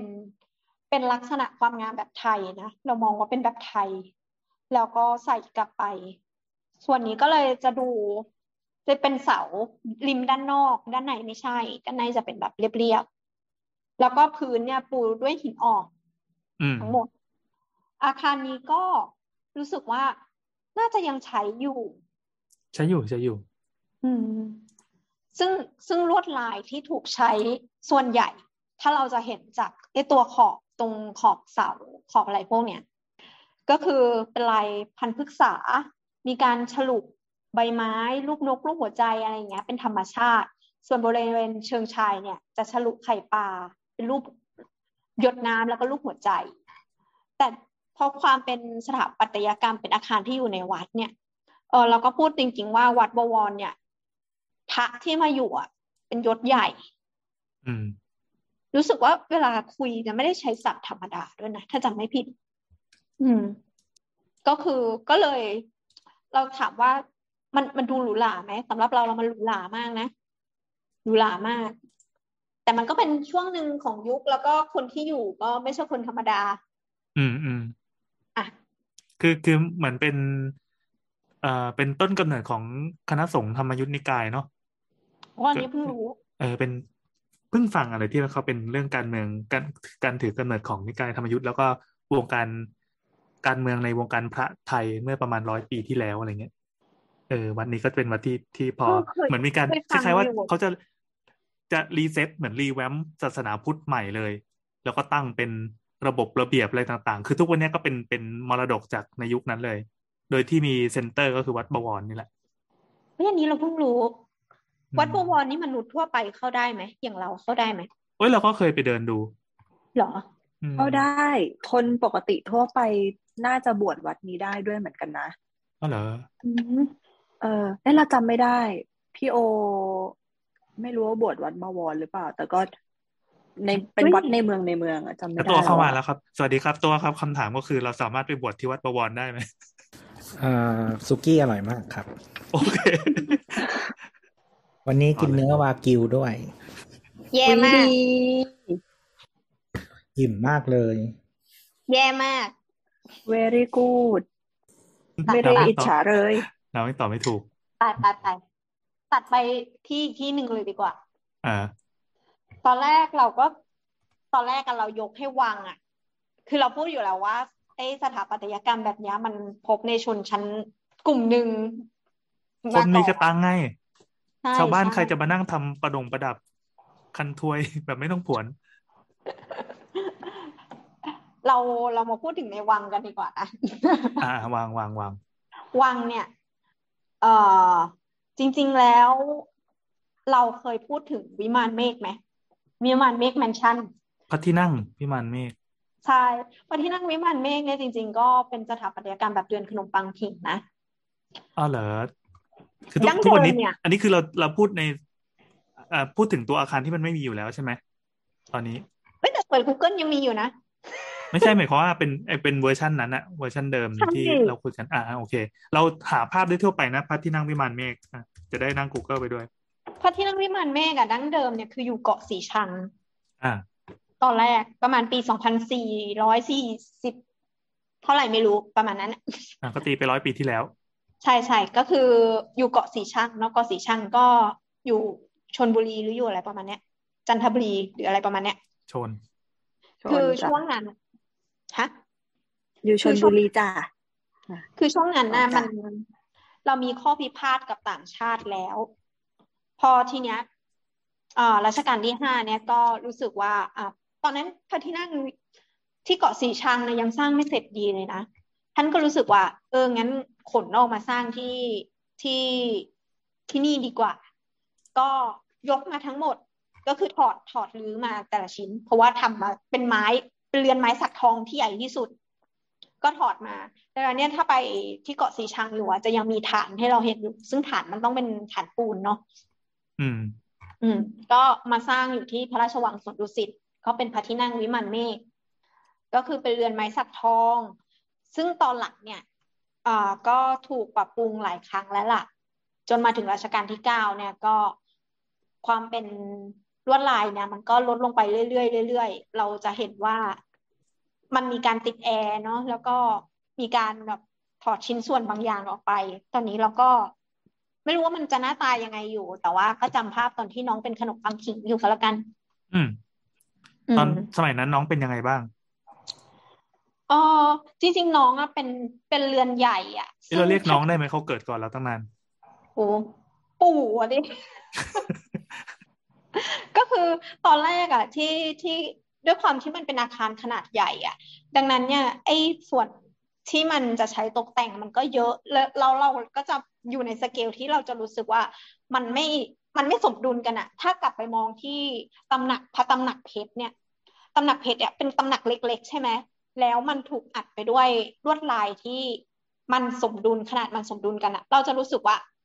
มันสวยสเกลมันกำลังปุ๊กปิ๊กอย่างนี้เนาะใช่มันเป็นของชิ้นเล็ก ๆ ที่มีรายละเอียดเยอะอะอ่าเพราะทีเนี้ยสเกลมันใหญ่มาเป็นพระที่นั่งวิมานเนี่ยผมว่าเราจะรู้สึกว่าเรามองไม่เห็นลวดลาย ให้นึกภาพว่าเหมือนกับ อันเนี้ยขยายขยายตัวบ้านอะแต่ว่าไอ้พวกเครื่องประดับต่าง ๆอะ มันยังเป็นสเกลเดิมอยู่ใช่ดังนั้นพอตัวอาคารแปลนมันใหญ่มันอ้วนมากๆอะอ้วนนึกภาพเหมือนเป็นห้างสรรพสินค้าหนึ่งห้างเลยก็ได้อะใหญ่ ๆ เลยนะ แต่ว่าพอไอ้พวก ornament ต่าง ๆ มันมันไซส์เท่าเดิมอะพอมันไปแปะปั๊บมันก็เลยกระจุ่มกระจิ๋มไปหมดเลยคือตัวอาคารเหมือนเป็น มันใหญ่ ไม่รู้จะอธิบายยังไงดีมันใหญ่เออเออถ้ามันก็เลยดูอะถ้าจะว่ากันว่าจริงๆก็คือมันไม่ได้ค่อยได้สมส่วนเหมือนกับเรือนขนมปังขิงในภาพจินตนาการของเรา ใช่ใช่เราก็เลยรู้สึกว่าถ้าถามว่าความสวยก็ก็ก็เราว่าอะสวยสวยน้อยกว่าเรือนขนมปังคิงที่อื่น เพราะว่ามันใหญ่ แต่มันก็มีมุมสวยนี่ มันมีมุมสวยมีมุมสวยมันมีอ่าตรงมุกอาคารแปดเหลี่ยมอยู่ อ่าอืมจริงๆแล้วว่าตรงมุแปดเหลี่ยมเนี่ยไม่ค่อยสวย มันดูเหมือนเหมือนตึกจีนอะเหมือนเจดีย์เจ้าแม่กวนอิมไงก็ไม่รู้เรา ไม่แน่ใจคือเหมือนมัน มันถูกเปลี่ยนแปลงอยู่นะ คือเหมือนว่าแปลนที่วางอยู่ที่เกาะสีชังอะไม่ได้เป็นตัวแอลแบบนี้อ้าวเหรออืมอืมแต่แต่ข้อจำไม่ข้อได้ว่าข้อดีของการที่เป็นอาคารเป็นเรือนไม้สักทั้งหมดอะมันคือถอดหรือย้ายประกอบใหม่ได้ใช่ก็เลยถูกรื้อมาก็เลยไม่ไม่ไม่มีปัญหา แต่ว่าตอนนี้ก็คือปิดปรับปรุงเพราะว่าเขาบอกบอกว่า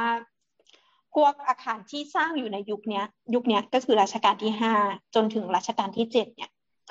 เอ่อเป็นแบบการสร้างแบบฝรั่งอะไม่ไม่ไม่ได้มีการตอกเสาเข็ม อืม ก็เลยเอ่อตัวส่วนฐานเนี่ยก็มีการสุดตัวลงไป อืม แต่ว่าที่เราอยากจะแนะนำอีกอันหนึ่งเป็นพระที่นั่งเล็ก ๆ ที่อยู่ถัดไปอ่าพระที่นั่งวิมานเมฆเนี่ย ถัดไปทางทิศตะวันออกขั้นด้วยคลองล่องไม้เนี่ยคลองเล็ก ๆ เนี่ย จะมี พระที่นั่งเล็ก ๆ อยู่อันหนึ่งซึ่งซึ่งสร้างสร้างก่อนหรือหลังสร้างหลังพระที่นั่งวิมานเมฆเนี่ยประมาณสองปีอ๋อรุ่นเดียวกันเลย ใช่ใช่สร้างสร้างหลังสองปี ก็คืชื่ออชื่ออะไรพระที่นั่งอภิเษกดุสิตอภิเษกใช่อภิเษกพิเศษนะ พิเศษเหรอพิเศษกอไก่ค่ะ พิเศษก็ไก่อืมอภิเษกอ่าเสกดุสิตโอเค ว้าวเฮ้ยอัอันนนี้นี้เป็นสวย อันนี้สวยอะอะใช่ว่ามาแต่แต่อันเนี้ยจะมีข้อแตกต่างกับพระที่นั่งเอ่อเป็นขนมปังขิงทั่วไป คือเราจะสังเกตเอ่อตัวพระที่นั่งอภิเษกดุสิตเนี่ย เป็นเป็นรูปตัว E อ่าเอ่อมุมที่ยาวด้านที่ยาวที่สุดเนี่ย เป็นท้องพระโรงยาวๆเลยสำหรับใช้ว่าว่าราชการแล้วก็ประทับเอ่อแล้วก็ขาของตัว E สามอันเนี่ย ก็จะเป็นมุกออกมา อืม ยื่นมาซึ่งข้างหน้า อ่า เราจะเห็นว่าพระที่นั่งเนี้ย ตัวตัวมุกที่ยื่นออกมาเนี่ย มันมีส่วนของส่วนของไม้ฉลุด้านหน้าเนี่ย ที่ยื่นมาเป็นมุก เป็นรูปวงโค้งเกือกม้าเนี่ย มันจะเป็นลักษณะเหมือนสถาปัตยกรรมของพวกแขกมัว ซึ่งพระที่นั่งเนี้ย คนออกแบบอะ เป็นคนไทยแล้วก็คนสร้างอะเป็นคนไทย รู้สึกว่าเดี๋ยวขออนุญาตหาชื่อแป๊บหนึ่งพระสถิตนิมานการชิดอิศรศักดิ์เนี่ยเป็นสถาปนิกผู้ออกแบบ แล้วก็พญาราชสงครามเนี่ย เป็นคนก่อสร้างก็คือพอหลังจากรอห้าเนี่ยไปไปทัวร์ยุโรปกลับมาปุ๊บอะก็อยากสร้างพระที่นั่งแบบตะวันตกขึ้นมา ก็เลยสร้างอันเนี้ยขึ้นมาแล้วก็ ถูกตีความคำว่าตะวันตกออกมาเนี่ยอาอาจจะผสมแขกมัวจะผสมลักษณะสถาปัตยกรรมที่มีลวดลาย เยอะๆเหมือนกันเนี่ยของชาติอื่นเข้ามา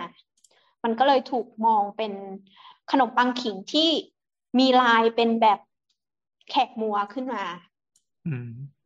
เราจะเห็นว่าตัวลวดลายเนี่ย จะมีลายเยอะแต่ว่า ลายไม่เชิงเป็นดอกไม้มาก ลายเนี่ยจะเป็นออกแนวลายบูหงาซึ่งซึ่งอาจจะพัวพันเฉพาะตัวบังไอตัวมุกด้านหน้า แต่ว่าถ้าเข้าไปด้านในตรงประตูเนี่ยพระที่นั่งดุสิตเนี่ยอภิเษกดุสิตเนี่ย จะมีลายฉลุที่เอ้ไม่ใช่ลายฉลุลายปูนปั้นที่เป็น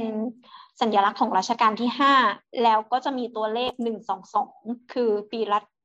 รอสอหนึ่งสองสองที่อ๋ออันนี้คือตัวนี่คือตัวผนังอาคารแล้วใช่ไหมไม่ใช่ส่วนประดับที่มันยื่นออกมาเป็นเสาเป็นอะไรอย่างนี้ คือตัวตัวเสาเนี่ยเป็นไม้ แต่อ่าตัวอาคารน่ะเป็นปูน อ๋อโอเค แล้วก็อืมเหนือประตูขึ้นไปมันก็จะมีมีโลโก้เนอะใช่มีโลโก้ ซึ่งซึ่งที่ที่เราชอบที่เนี่ยก็เพราะว่าอ๋อที่เนี่ยเนาะมันมีประวัติความเป็นมาอยู่ เยอะพอสมควรก็คือครั้งหนึ่งเนี่ย เคยใช้เป็นที่ประทับของ รอห้าจวบจนกระทั่งเคยใช้เป็นที่วัดราชการในสมัยที่พระตำหนักสวนอัมพรหรืออะไรพวกนี้ที่ถูกใช้อะยังไม่สร้าง ที่นี้ก็ถูกใช้เป็นสำหรับการประชุม เพราะว่าข้างในมันจะเป็นถูกยาวๆ ใช่ไหมทีนี้พอช่วงรัชกาลที่เจ็ดที่มีการเปลี่ยนแปลงการปกครองเนี่ย คือปีสองสี่เจ็ดห้าเนี่ย ก็คือวันที่สิบ ที่จะต้องมีการที่จะต้องมีการเซ็นสัญญารัฐธรรมนูญถาวรขึ้นมาเนี่ยก็คือต้องไปเซ็นที่อนันตสมาคมใช่ไหมถ้าเราเปิด Google Map เนี่ย เราจะเห็นว่าอนันตสมาคมเนี่ย จะอยู่จะอยู่ถัดไปทางทิศใต้ อืม อะ ที่เนี่ยอนันตสมาคมจะเป็นที่เซ็น แต่ว่าคณะราษฎรที่ที่ต้องประชุมกันก่อนที่จะเซ็นเนี่ย พวก พวกเขาอะมาอยู่ที่ที่เนี้ยแหละ พระที่นั่งอภิเษกุสิตแล้วในระหว่างที่ก่อนที่จะจะเซ็นก็จะมีการพูดคุย แล้วก็จะต้องต้องบันทึกประวัติศาสตร์ว่า เออที่เนี้ยแหละ คือที่ที่ประชุมแบบพีมีติ้งก่อนที่จะไปไปเซ็นสัญญา เซ็นพระราชธรรมเอ้ยทำรัฐธรรมนูญที่อนันตสมาคม นี่เราดูภาพถ่ายทางอากาศเหมือนเขากำลังลื้อๆอยู่ข้างในหมดเลยอะเออเราไม่รู้ว่ามันลือตรงไหนคือ จริง ๆแล้ว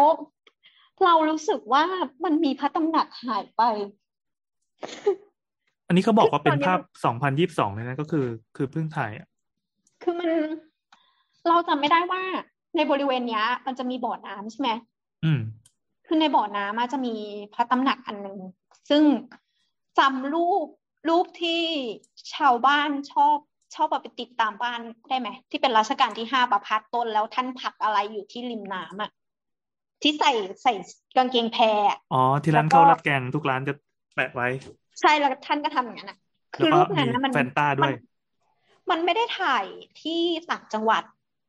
มันอ๋อเหรอถูกถ่ายที่พระตำหนักแห่งหนึ่งที่อยู่ในน้ำเนี่ยที่อยู่ก็ที่คือบึงนี่นี้ อืมอืมอืมใช่ ซึ่งซึ่งชื่อพระตำหนักประพ อะไรต้นต้นๆสักอย่างหนึ่งอะเรือนต้นตำหนักตำหนัต้กนเหมือนประธาตุต้น เออ ก็คือชื่อเพื่อนเขาก็คือเพื่อนรอห้าชื่ออ้นหรือต้นอะไรประมาณเนี้ยเราคือ คือเวลาตอนที่ท่านออกประพาสต้นน่ะก็คือออกไปหาเพื่อน ทีเนี้ยพอ พอเข้ามาในวังแบบเพื่อนมาวังอะ คือเข้าไปในในวังไม่ได้ ท่านก็เลยสร้างเรือนเรือนนี้ขึ้นมา เพื่อให้เป็นที่เจอกับเพื่อน แล้วมันก็คือรูปนั้นเฉยๆ แต่เราอะเปิดในแมปตอนเนี้ยเราหาไม่เจอ เราไม่แน่ใจว่ามันอยู่ตรงไหนโดนลื้อไปแล้วหรือเปล่าอ๋อเหรอคำว่าประพาสต้นไม่ได้แปลว่า ออกไปแอบแอบไปเที่ยวไม่ให้ชาวบ้านรู้ว่าเป็นใครอะไรอย่างเงี้ยเหรอคือคำว่าเพื่อนต้นน่ะ เมื่อก่อนน่ะ เออ คือ แปลว่าพวกคหบดี แล้วก็ราษฎรที่รอห้าคุ้นเคย ชอบพอในอัธยาศัยกันนั่นนี่นู่นโน่นอะไรเงี้ย ซึ่งก็มีอยู่แทบทุกมณฑลที่รอห้าออกไปประพาสเขาก็เลยสร้างตำหนักเนี้ยขึ้นมา ชื่อว่าพระตำหนักเรือนต้น พระราชวังดุสิตเพื่อที่ว่าให้พวกเพื่อนต้นเหล่าเนี้ยที่ออกไปประพาสมา มาอืมในเมืองพระนครเราก็จะได้มาเจอกันมิดแอนกรีดว่างั้นเถอะอืมนั่นแหละเป็นแนวแนวพัสหายต่างๆอย่างนี้ ใช่ใช่ก็ประมาณนั้น เขา อันเนี้ยก็เลยเป็นที่มาของคำว่าเพื่อนต้นค่ะ อืมโอเค แล้วก็เพื่อนต้นเหล่านี้ก็มีสิทธิพิเศษต่างๆ ได้รับของฝากจากยุโรปโปรดเกล้าให้เข้าเฝ้าที่กรุงเทพได้ แล้วก็เนี่ยแหละ เป็นการที่สร้างเรือนต้นไว้ เพื่อรับรองคนธรรมดา ซึ่งก็เขาก็สร้างเป็นเรือนเรือนไม้อะแหละนะอืมนั่นแหละเหมือนเรามีประมาณนั้นเรามีตังค์ก็จะสร้างบ้านไว้รับแขกอย่างนี้เออเพื่อนมีมาห้องก็นนั่องนแขกมีติ้งกินเหล้าห้องนอนแขไงใช่เออ เพื่อนเพื่อนต้นก็คือถามว่าต้นต้นรถเป็นอะไรอะ เออ อันมันมีนี้น้ำมันที่เติมที่ที่พลอยหาข้อมูลมานะคะ มันมาจากบทความชื่อว่าจุดกำเนิดเสด็จประพาสต้นอ๋อโดยรองศาสตราจารย์ ดร กันทาทิพย์สิงหเนติ แล้วก็ครับอยู่ในเหมือนเป็นเพจประวัติศาสตร์อะไรประมาณเนี้ยนั่นแหละอืมอืมอืมนึกว่าตอนย้อน โอเค อะแต่อย่างน้อยก็ทำให้เราได้รู้จากการถ่าย Google Map นะว่าตอนเนี้ยพระที่นั่งวิมานเมฆอะคือขึ้นหลังคาค่อนข้างสมบูรณ์แล้วอันนี้เป็นภาพเออถ่ายเออทางอากาศปี 2022 ของ Google แต่ว่าพระที่นั่งอภิเษกดุสิตเนี่ย ก็ก็น่าจะปรับปรุงเหมือนกันนะน่าจะรีโนเวทใหญ่เหมือนกันคือหายไปหมดเลยตอนนี้ รอบๆบึงอย่างอะตัวสระน้ำที่น้ำว่าเนี่ย คือตอนนี้หายไปหมดเลย มีขึ้นมาเฉพาะพระที่นั่งวิมานเมฆอย่างเดียว ขึ้นน้ำอะตอน จำได้ว่าเคยเปิดสมัยก่อนแล้วยังเห็นรูปเขาเป็นตัวอีอยู่เว้ยแล้วพอเปิดเมื่อกี้อะที่เป็นแบบปัจจุบันนะแล้วเราก็งงเว้ยหาไม่เจอว่าอยู่ตรงไหน เออมุมตัวอีมันหายไปแล้วเราก็แบบพอตรงเนี้ยก็ซูมดูอยู่ใช่ไหมแล้วก็รู้สึกว่า เอ๊ะทำไมมันดูไม่เหมือนหลังคาเลยเหมือนไซต์ก่อสร้างไอ้ภาพไอ้ภาพถ่ายทางอากาศของ Google มันมีวิธีการย้อน time machine ไหมอะเออเราเรา หาวิบาธีงอยู่เมื่อบางกี้จุอะดมับางจุดมันย้อนได้นะ แต่ว่าคิดว่าไม่ใช่ทุกที่ อ๋ออืมเออ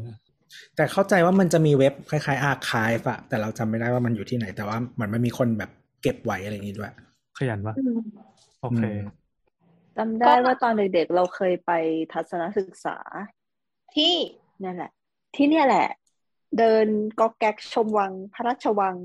ดุสิตและอื่นๆแบบ คือเราขึ้นไปอะข้างบนได้นั่นนี่ได้อะไรเงี้ยเราโคตรเซ็งเลย คือมีครั้งหนึ่งอะ คือเราอะมาถึงพระที่นั่งอนันตสมาคมแล้วสมัยที่เขายังเปิดให้เข้าไปชมได้อยู่อะ แล้วเราอืมเว้ยเดินเดินจากไหนไม่รู้อะก็คือเหนื่อยมาก มาถึงแบบพระบรมรูปทรงม้าแล้วอะคือเหนื่อยมากแล้วก็เลยบอกว่าไม่เดินต่อแล้ว แล้วหลังจากนั้นโอ้ยคือแบบเหมือนอีกนิดนึงอะเขาก็ปิดเราเราเราก็ยังคิดอยู่นะว่า อ๋อ ปิดแล้วก็เดี๋ยวก็เปิดละมั้ง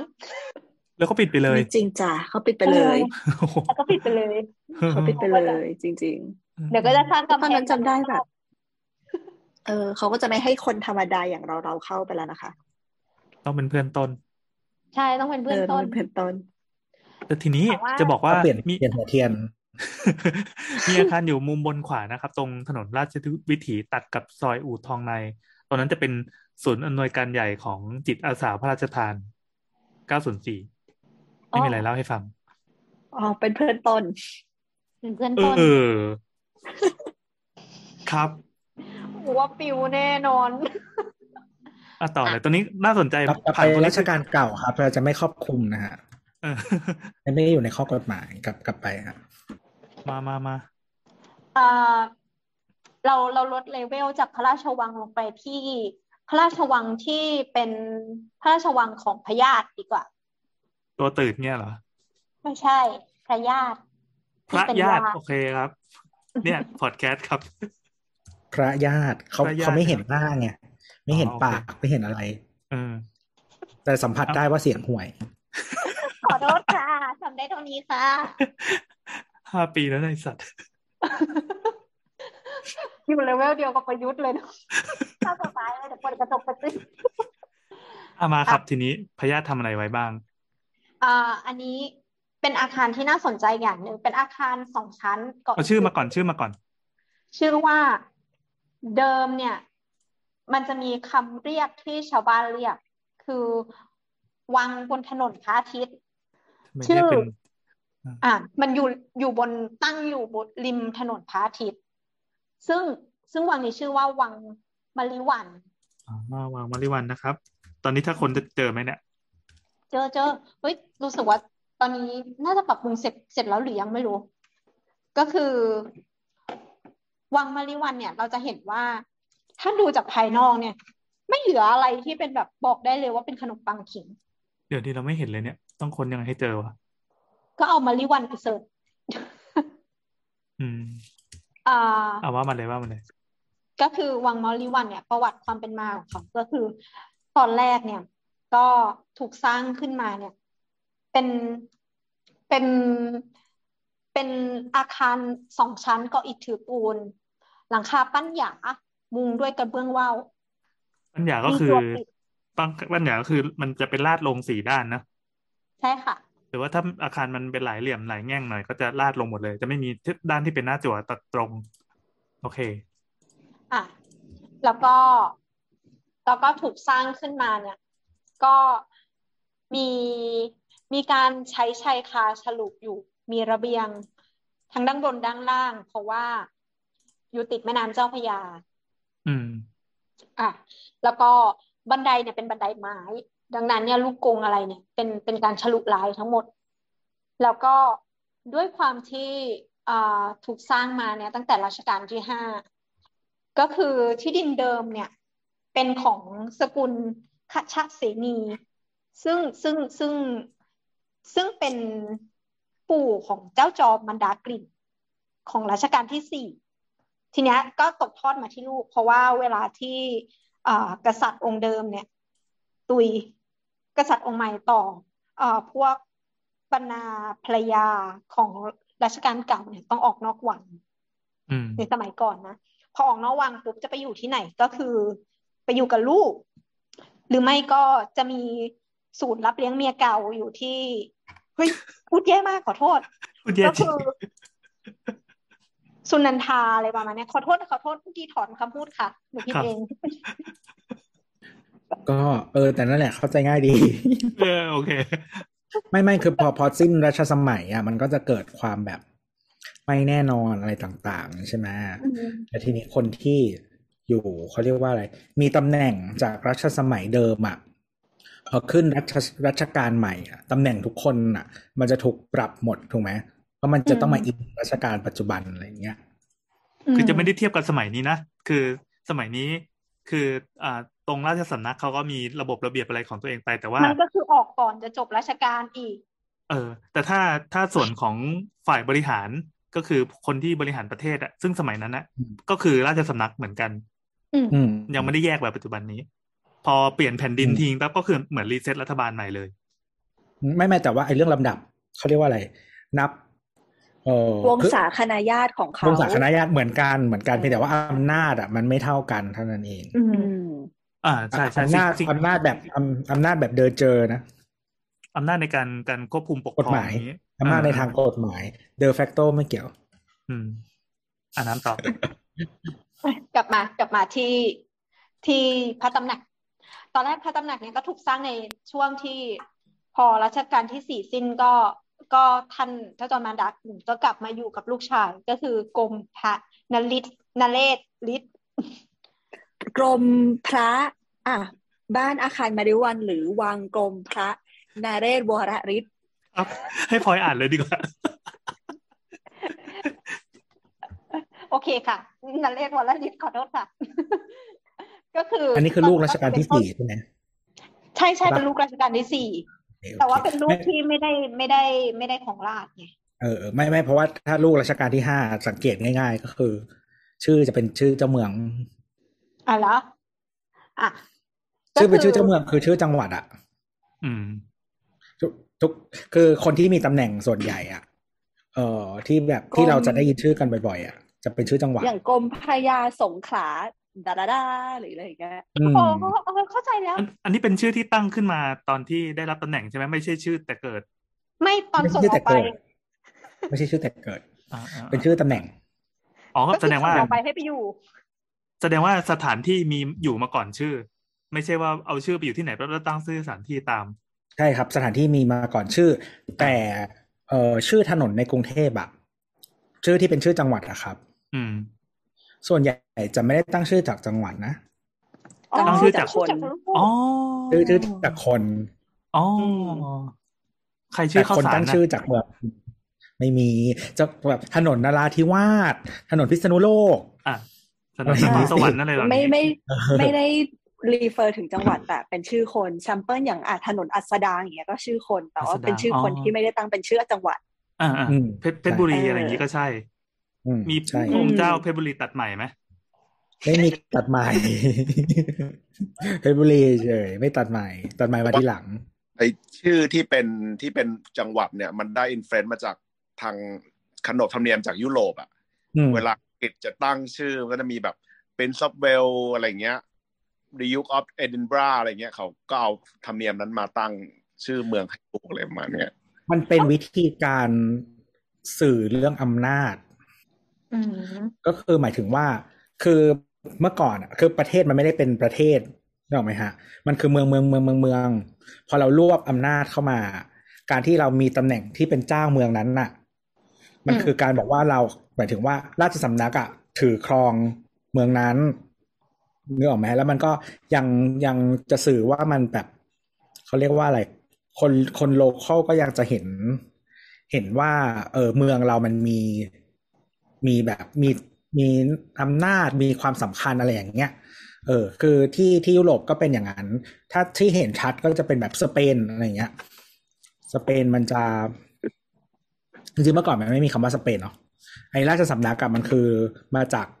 มาจากแคว้นชื่อคาสติลเอออะไรอย่างเงี้ย แต่มันก็จะมีแคว้นอื่นที่เป็นแบบที่บาร์เซโลนานี้จะเป็นอีกแคว้นนึงอะไรอย่างเงี้ย ประมาณนั้น แบบมันจะมีแบบ Prince of Aragon Prince of Castile อะไรอย่างเงี้ย แต่ว่าอย่างที่อังกฤษอะก็คือพอมันรวมกันหมดแล้วเนี่ย เออมันก็จะมันชื่อชื่อเจ้าเมืองมันกลายเป็นชื่อตำแหน่งแบบ Prince of Wales อะคือ เป็น Crown Prince ก็คือคนที่จะได้ตำแหน่งถัดไปอะไรเงี้ยอืมอืมก็คือถ้าเลื่อนเลื่อนเลเวลก็ไปเปลี่ยนเป็นชื่อนู้น ใช่หรือว่าอย่างเอ่อ prince ชื่ออะไรวะฟิลิปใช่ปะเอ่อพระสวามีอะของของ queen อะ ที่ที่เพิ่งสิ้นพระชนม์ไปอะ เขาเป็น prince of Edinburgh ใช่ไหมอันเนี้ยจริงๆมันจะบอกได้ด้วยว่าความสำคัญของของแต่ละของแต่ละแคว้นอะเพ ราะว่าเหมือนใน UK อะคืออังกฤษใช่ไหมแล้วก็สกอตแลนด์อะมันคือจำไม่ได้พระเจ้าเฮนรี่หรือเปล่าจำไม่ได้ แต่ว่าประมาณว่าคือมันมันเป็นแคว้นใหญ่อะไรอย่างเงี้ยแล้วมันก็เลยแบบให้ลำดับสำคัญลงมาแล้วค่อยมาเป็นเวลส์อะไรอย่างเงี้ยอืมคือเอดินบรามันคือที่ที่ที่สกอตแลนด์อืมเพราะฉะนั้นอะตำแหน่งที่เป็น Prince Consort ของ Queen อะก็เลยเป็น Prince of Edinburgh เออแล้ว Crown Prince ค่อยเป็น Prince of Wales อะไรอย่างเงี้ย นั่นแหละกูกลับมาที่วังมาริวันเลยเนาะเออจ้ะก่อนก่อนก่อนที่จะไปต่อ คือถ้าจะให้เจอนะ ให้คนเขาว่าบ้านมาริวันอืเอมอเป็นเฮาส์มาริวัน จะบอกว่าเมื่อกี้พอคนประวัติปั๊บคือแต่เดิมอะเป็นบ้านของเจ้าพญามหาโยธา แล้วก็เห็นวงเล็บว่าชื่อทอเรียโคชเสนี ทอเรียเนี่ย ไม่ใช่ภาษาไทย ก็เลยเฮ้ยน่าสนใจว่าเขาเป็นเขาเป็นใครเป็นคนมอญเป็นเป็ลูนกยวนลูกใช่เอ้ยลูกหลานมอญ เออเออ แล้วก็ก็ดูว่าเขาเป็นลูกใครอีกทีก็เป็นบุตรเจ้าพญามหาต่างๆ นะ แต่ว่าวงเล็บพญาเจ่งคือชื่อก็ชื่อเจ่งอะเท่ดี ก็เป็นชาวมอญที่เข้ามาพึ่งพระบรมโพธิสมภารสมัยนู้นเลยสมัยพระเจ้ากรุงธนบุรีเลย แต่เขาเป็นข้าหาบดีนะคะ เออ นั่นแหละ ก็ก็ถึงขั้นแบบมีที่ดินของตัวเองได้ อืมอืมอืมก็ฝั่งนี้ก็อยู่ฝั่งพระนครนะ เออเออโอเค แล้วตัวบ้านมาริวันเนี่ย ถ้าเกิดว่าใครจะไปดูสถานที่จริงก็คือ เส้นพระอาทิตย์อะมันเป็นถนนสั้น ๆ ใช่ป่ะให้อยู่ตรงกลางเส้นพอดีเป๊ะเลย ฝั่งที่มันติดหันไปหาแม่น้ำเจ้าพระยา เข้าใจว่าถ้าไปยืนในบ้านหลังเนี้ยแล้วก็มองข้ามแม่น้ำเจ้าพระยาไป ก็จะเจออาคารที่เราพูดกันตั้งแต่ตอนต้นอีพีเนี่ยใช่ที่เป็นเจ้าพระยาเป็นพญาพาราเจ้าโซพระยาปลาโซเออพอดีเลย โอเคต่อต่อเอ่อแล้วก็ทีเนี้ยพอแต่ตอนแรกอะตอนที่เขาทำเป็นบ้านอะ เป็นวังของเจ้าจอมบรรดากลิ่นเนี่ยเขาก็ไม่ได้ตั้งชื่อว่าเป็นมาริวันนะชื่อพระตำหนักเดิม แต่ทีเนี้ยพอหลังจากที่ปีสองพันสี่ร้อยหกสิบแปดเนี่ย ก็คือเอ่อพระกรมนเรศวรลิศอะขอโทษจังทำไมตั้งชื่อยากอะพ่อลูกเรียกกันยังไงอะว่าไงคนนั่นเลยบอลลิศลูกกินข้าวเนี่ยเขาเรียกชื่อต้นไง ชื่อชื่อเกิดอะ ครับเกิดไงโอเค ก็คือหลังจากที่สิ้นเจ้าของตำหนักเนี่ย ก็คือลูกหลานก็รับช่วงต่อ ปรากฏว่า คือช่วงปี 2468 เนี่ย ก็เกิดการเปลี่ยนแปลงผัดแผ่นดินอะไรมากมายเนี่ย ก็ลูกหลานเนี่ยทายาทก็เลยขายคืนให้กับเอ่อให้กับกษัตริย์ ก็คือก็เลยกลับไปเป็นทรัพย์สินส่วนพระองค์ไปอีก ทีนี้พอเป็นทรัพย์สินส่วนพระองค์ปุ๊บท่านก็จะกษัตริย์เนี่ยก็มีเป็นเจ้าของสมบัติใช่ไหมก็จะให้คนนู้นไปพักบ้าง คนนี้ไปพักบ้างเอ่อจนกระทั่งแบบตอนปี 2468 ถึงปี 2478 เนี่ยก็คือให้สมเด็จพระเจ้าบรมวงศ์เธอกรมพระสวัสดิวัฒนวิสิทธิ์อะโอเค ก็คือเสนาบดีกระทรวงยุติธรรมเนี่ย เอ่อ มาอยู่คนนี้ก็คือได้อยู่นาน อยู่อยู่นานอยู่นานกว่าเจ้าของบ้านอีกมั้งก็คือได้อยู่นาน แล้วก็ท่านก็เลยต่อเติมจากสองชั้นเนี่ยเป็นสามชั้น อืม ซึ่งซึ่งสามชั้นเนี่ย ถ้าถ้าดูในรายละเอียดแปลนเนี่ย เราจะเห็นว่าเอ่อบ้านหลังเนี้ย มีการออกแบบโถงใหญ่ ซึ่งโถงเนี้ยเอ่อด้วยการที่ว่าทั้งตัว กรมพระนเรศวรลิศเนี่ย และพระสวัสดิวัฒน์วิสิตเนี่ยอะทั้งคู่เนี่ยต่างเป็นเสนาบดีเป็นของกรมอะไรสักอย่างหนึ่งทั้งคู่อะก็มีการประชุมท่านก็ให้มาประชุมที่บ้านก็เลยมีห้องห้องโถงที่เป็นห้องประชุม ซึ่งโถงเนี้ย เราจะมองว่ามันเหมือนโรงละครเลยอะก็คือมีโถงโล่งๆ double volume ถึงถึงเพดานชั้นสองตอนก็คือตรงเนี้ยมันเป็นสองชั้นเนาะก็คือถึงเพดาน ถึงฝ้าเพดานเดี๋ยวแล้วนะก็ขอขออนุญาตช่วยอธิบายคือเอ่อก่อนที่จะเข้าไปข้างในอะคือตัวบ้านอะ เป็นเป็นอาคารปูน เหมือนเป็นอือฮึคฤหาสน์ละกันเป็นคฤหาสน์ใหญ่ๆเหมือน อ่า เหมือนบ้านจัดสรรแนวย้อนยุคหน่อยอะอืมหลังคาสีแดงๆเป็นกระเบื้องอิฐแดงๆเสร็จปั๊บข้างในอะมันจะปล่อยให้ส่วนที่เป็นตรงกลางอะป่องเป็นโถงใหญ่อ่าถ้าใครอยากเห็นภาพเลยนะครับ ไปค้นข้อความเอ้ยบทความชื่อว่าสัมผัสภายในบ้านมะริวัน ฟื้นชีพวังเก่าแก่นับร้อยปี โชว์มรดกประวัติศาสตร์ มันเป็นเว็บประชาชาติ ข้างในก็จะโชว์โชว์ interior ข้างในสวยมาก เขากำลัง renovate อยู่อะต่อต่อต่อโถงก็ข้างในคือก็คือโซนเนี้ย บ้านหลังเนี้ย ถ้าถ้าดูจากในแปลนเนี่ยหัวแบ่งตามลักษณะที่เราเรียนมาเลยนะก็คือโซนที่เราพูดเนี่ยตรงที่เป็นท้องพระโรงเนี่ยเป็นกึ่งเซมิพับบิ c สเปซก็คือคนทั่วไปเข้ามาได้ มีถงรับรองซึ่งเป็นพับบิ c สเปซเนี่ยคนเข้าไปได้เข้าไปรอ แล้วก็จะมีอีกฝั่งหนึ่งซึ่งเป็นที่อยู่ของเขาจริง ๆอะก็คือเป็น private space ของเขาเนี่ยอยู่ แล้วก็แบ่งกันอย่างชัดเจน แล้วก็ไอ้ถงที่เราพูดถึงเนี่ยนะลักษณะก็คือแป่นเนี่ย มันจะเป็นแป่นโล่งในชั้นหนึ่งแป่นโล่งทั้งหมด แล้วก็จะมีแนวเสาเนี่ยล้อมรอบเป็นรูปสี่เหลี่ยมผืนผ้า ซึ่ง ซึ่งตรงกลางเนี่ยเป็น double volume ที่สามารถมองขึ้นไปข้างบน เราจะเห็นว่ามันมีคานที่ที่ไม่ได้ทำเป็นรูปแนวตรงเป็นปกติอาคารที่มีลวดลายของการปั้นปูนอยู่ แต่ว่าลวดลายมันไม่เยอะมาก ลายจะไม่ได้เป็นประดับชดช้อยเหมือนกับตามวัดอะ มันจะไม่ได้ดูดูวัดวัดอะ อันนี้จะเป็นแนวบ้านหน่อย คืออืมเอ่อจะมีซอกให้จิ้งจกไปเข้าไปไข่น้อยหน่อย โอเค แล้วก็พอชั้นสองเนี่ย ก็เป็นระเบียงที่ให้เดินรอบโถงก็คือสามารถก้มมองลงไปที่ชั้นล่างได้ เอ๊ะลักษณะมันเหมือนเป็นเป็นโรงละครหรือว่าเป็นเอ่อแดนฟลอร์อะไรอย่างงี้ไงไม่รู้เนาะใช่ใช่เราก็รู้สึกว่า เออถ้าพูดไปว่ามันเป็นเหมือนที่ประชุมอะก็เป็นที่ประชุมที่ค่อนข้างใหญ่พอสมควร อืม หน้าตาเหมือนทีโรเนี้งยยิม หน้าตาเหมือนโรงยิม ใช่เหมือนโรงยิมใช่ไหมเออตรงกลางสูงแล้วข้างๆอะเป็นเป็นชั้นที่มันซอยแบ่งครึ่งใช่ไหมแต่ตรงกลางเป็นดับเบิลวอลลุ่ม อะมีสสนุมักยกว่านั้นนั้นจะอีกมีห้องแบบนี้เยอะ เออ แบบหลาย ๆ ที่เลย อะ นึกถึง Beauty and the Beast ก็ได้ตาที่เหมือนแบบเป็นฟลอร์เต้นรำอยู่ตรงกลาง แล้วก็มีชั้นสองที่เราสามารถชะโงกหน้าขึ้นมาดูว่า จุกกรูข้างล่างเขาทำอะไรกันอยู่นะ อืมอืมอันนี้จำได้ว่าที่โรงเรียนมปลายเราก็มีห้องแบบนี้ แต่ว่าเดี๋ยวนี้เขาใช้เป็นห้องหอเฟมอืม อืม อืม แล้วเขาก็จะ ห้อยชานาเหมือนเลียป้ายผ้าป้ายผ้าลงมาแล้ว มันมันจะเป็นตาพระเกี้ยวอะแล้วก็เรียงเรียงเรียงเรียงอ๋อเออลองก่อนบ้านแล้วเรามันเรียกก็จะตุงมีแบบตรงมันไม่ใช่ของไทยไงแล้วมันก็จะก็นั่นแหละก็จะติดเหมือนแบบชื่อคนชื่ออะไรต่างๆ อะไรเงี้ย เออ นั่นแหละ ชื่อนายกอะไรเงี้ยนายกที่จบจากมอนี้ใช่ไหม มีคนนึงมีคนนึง จากโรงเรียนก็คือประยุทธ์มีหนึ่งคน ไม่ใช่จันโอชาชาวลิตต้องจะยุทธจ้าโอ้อืมอะกลับมา ก็คือ จนกระทั่ง จนกระทั่งปี 2475 เนี่ย ก็คือมันมีการเปลี่ยนแปลง อย่างที่เราคุยไปกับอาคารอภิสิทธิ์ดุสิตแล้ว ก็พอมีการเปลี่ยนแปลงปุ๊บอะชนชั้นสูงบางคนเนี่ยก็คือต้องลี้ภัย ซึ่งหนึ่งในนั้นก็คือกรมพระยาพ ระสวัสดิวัตรสวัสดิวัตรนวิเศษ เนี่ยก็ต้องลี้ภัยไปปีนังด้วยแล้วท่านก็ไม่ได้กลับมาอีกเลยเออใช่อยากอยากเรียกชื่อเล่นนะขอโทษนะท่านมีชื่อเล่นว่าจริงก็ๆปคือกติทุกทุกคนจะมีนะเหมือนแบบ ถ้าถ้าถ้าเป็นอันนี้เขาจะภาษาปัจจุบันเขาเรียกพระนามลำลองนะปกติมันจะมี เป็นชื่อกลางไหมไม่ใช่ใช่ไหมไม่ใช่พระนามลำลองคือชื่อเล่น แต่ภาชื่อษาเล่นชื่อเล่น อืมก็คือซึ่งซึ่งทั้งพระกรมนเรศและพระสวัสดิวัฒน์เนี่ยทั้งสองคนเนี่ยก็คือเคยผ่านทั้งการรับราชการตั้งแต่รัชกาลที่ห้ามา ทั้งคู่เพราะว่าเป็นลูกของรัชกาลที่สี่ใช่ไหม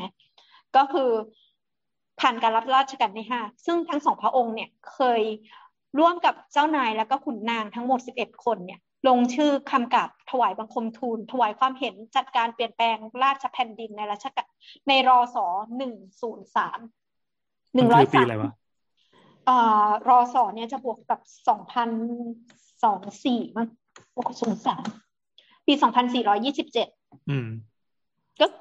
อ่านเอเดี๋อยวเรามาเขาบอกว่าเขาบอกว่าเวลาเราศึกษาประวัติศาสตร์อะต่อไปอยากให้ตำราเปลี่ยนเป็นคอสอเพื่อจะได้เทียบกับโลกได้ ไม่งั้นก็ต้องมาคอยลบห้าสี่สาม จริง ๆ มันมีประเทศที่เหมือนเขาใช้คอสออะ แต่ว่าเราจำได้มันมีคำเรียกใหม่ที่ไม่ใช่เอดีอะที่ไม่ใช่ anno domini อะแต่ว่าเป็นเหมือนอารมณ์แบบ เรียกว่าปีสากลหรืออะไรประมาณเนี้ยอืมอืมก็คือเหมือนพยายามตัดบริบทศาสนาออก เพียงแต่ว่ามันเป็นปีที่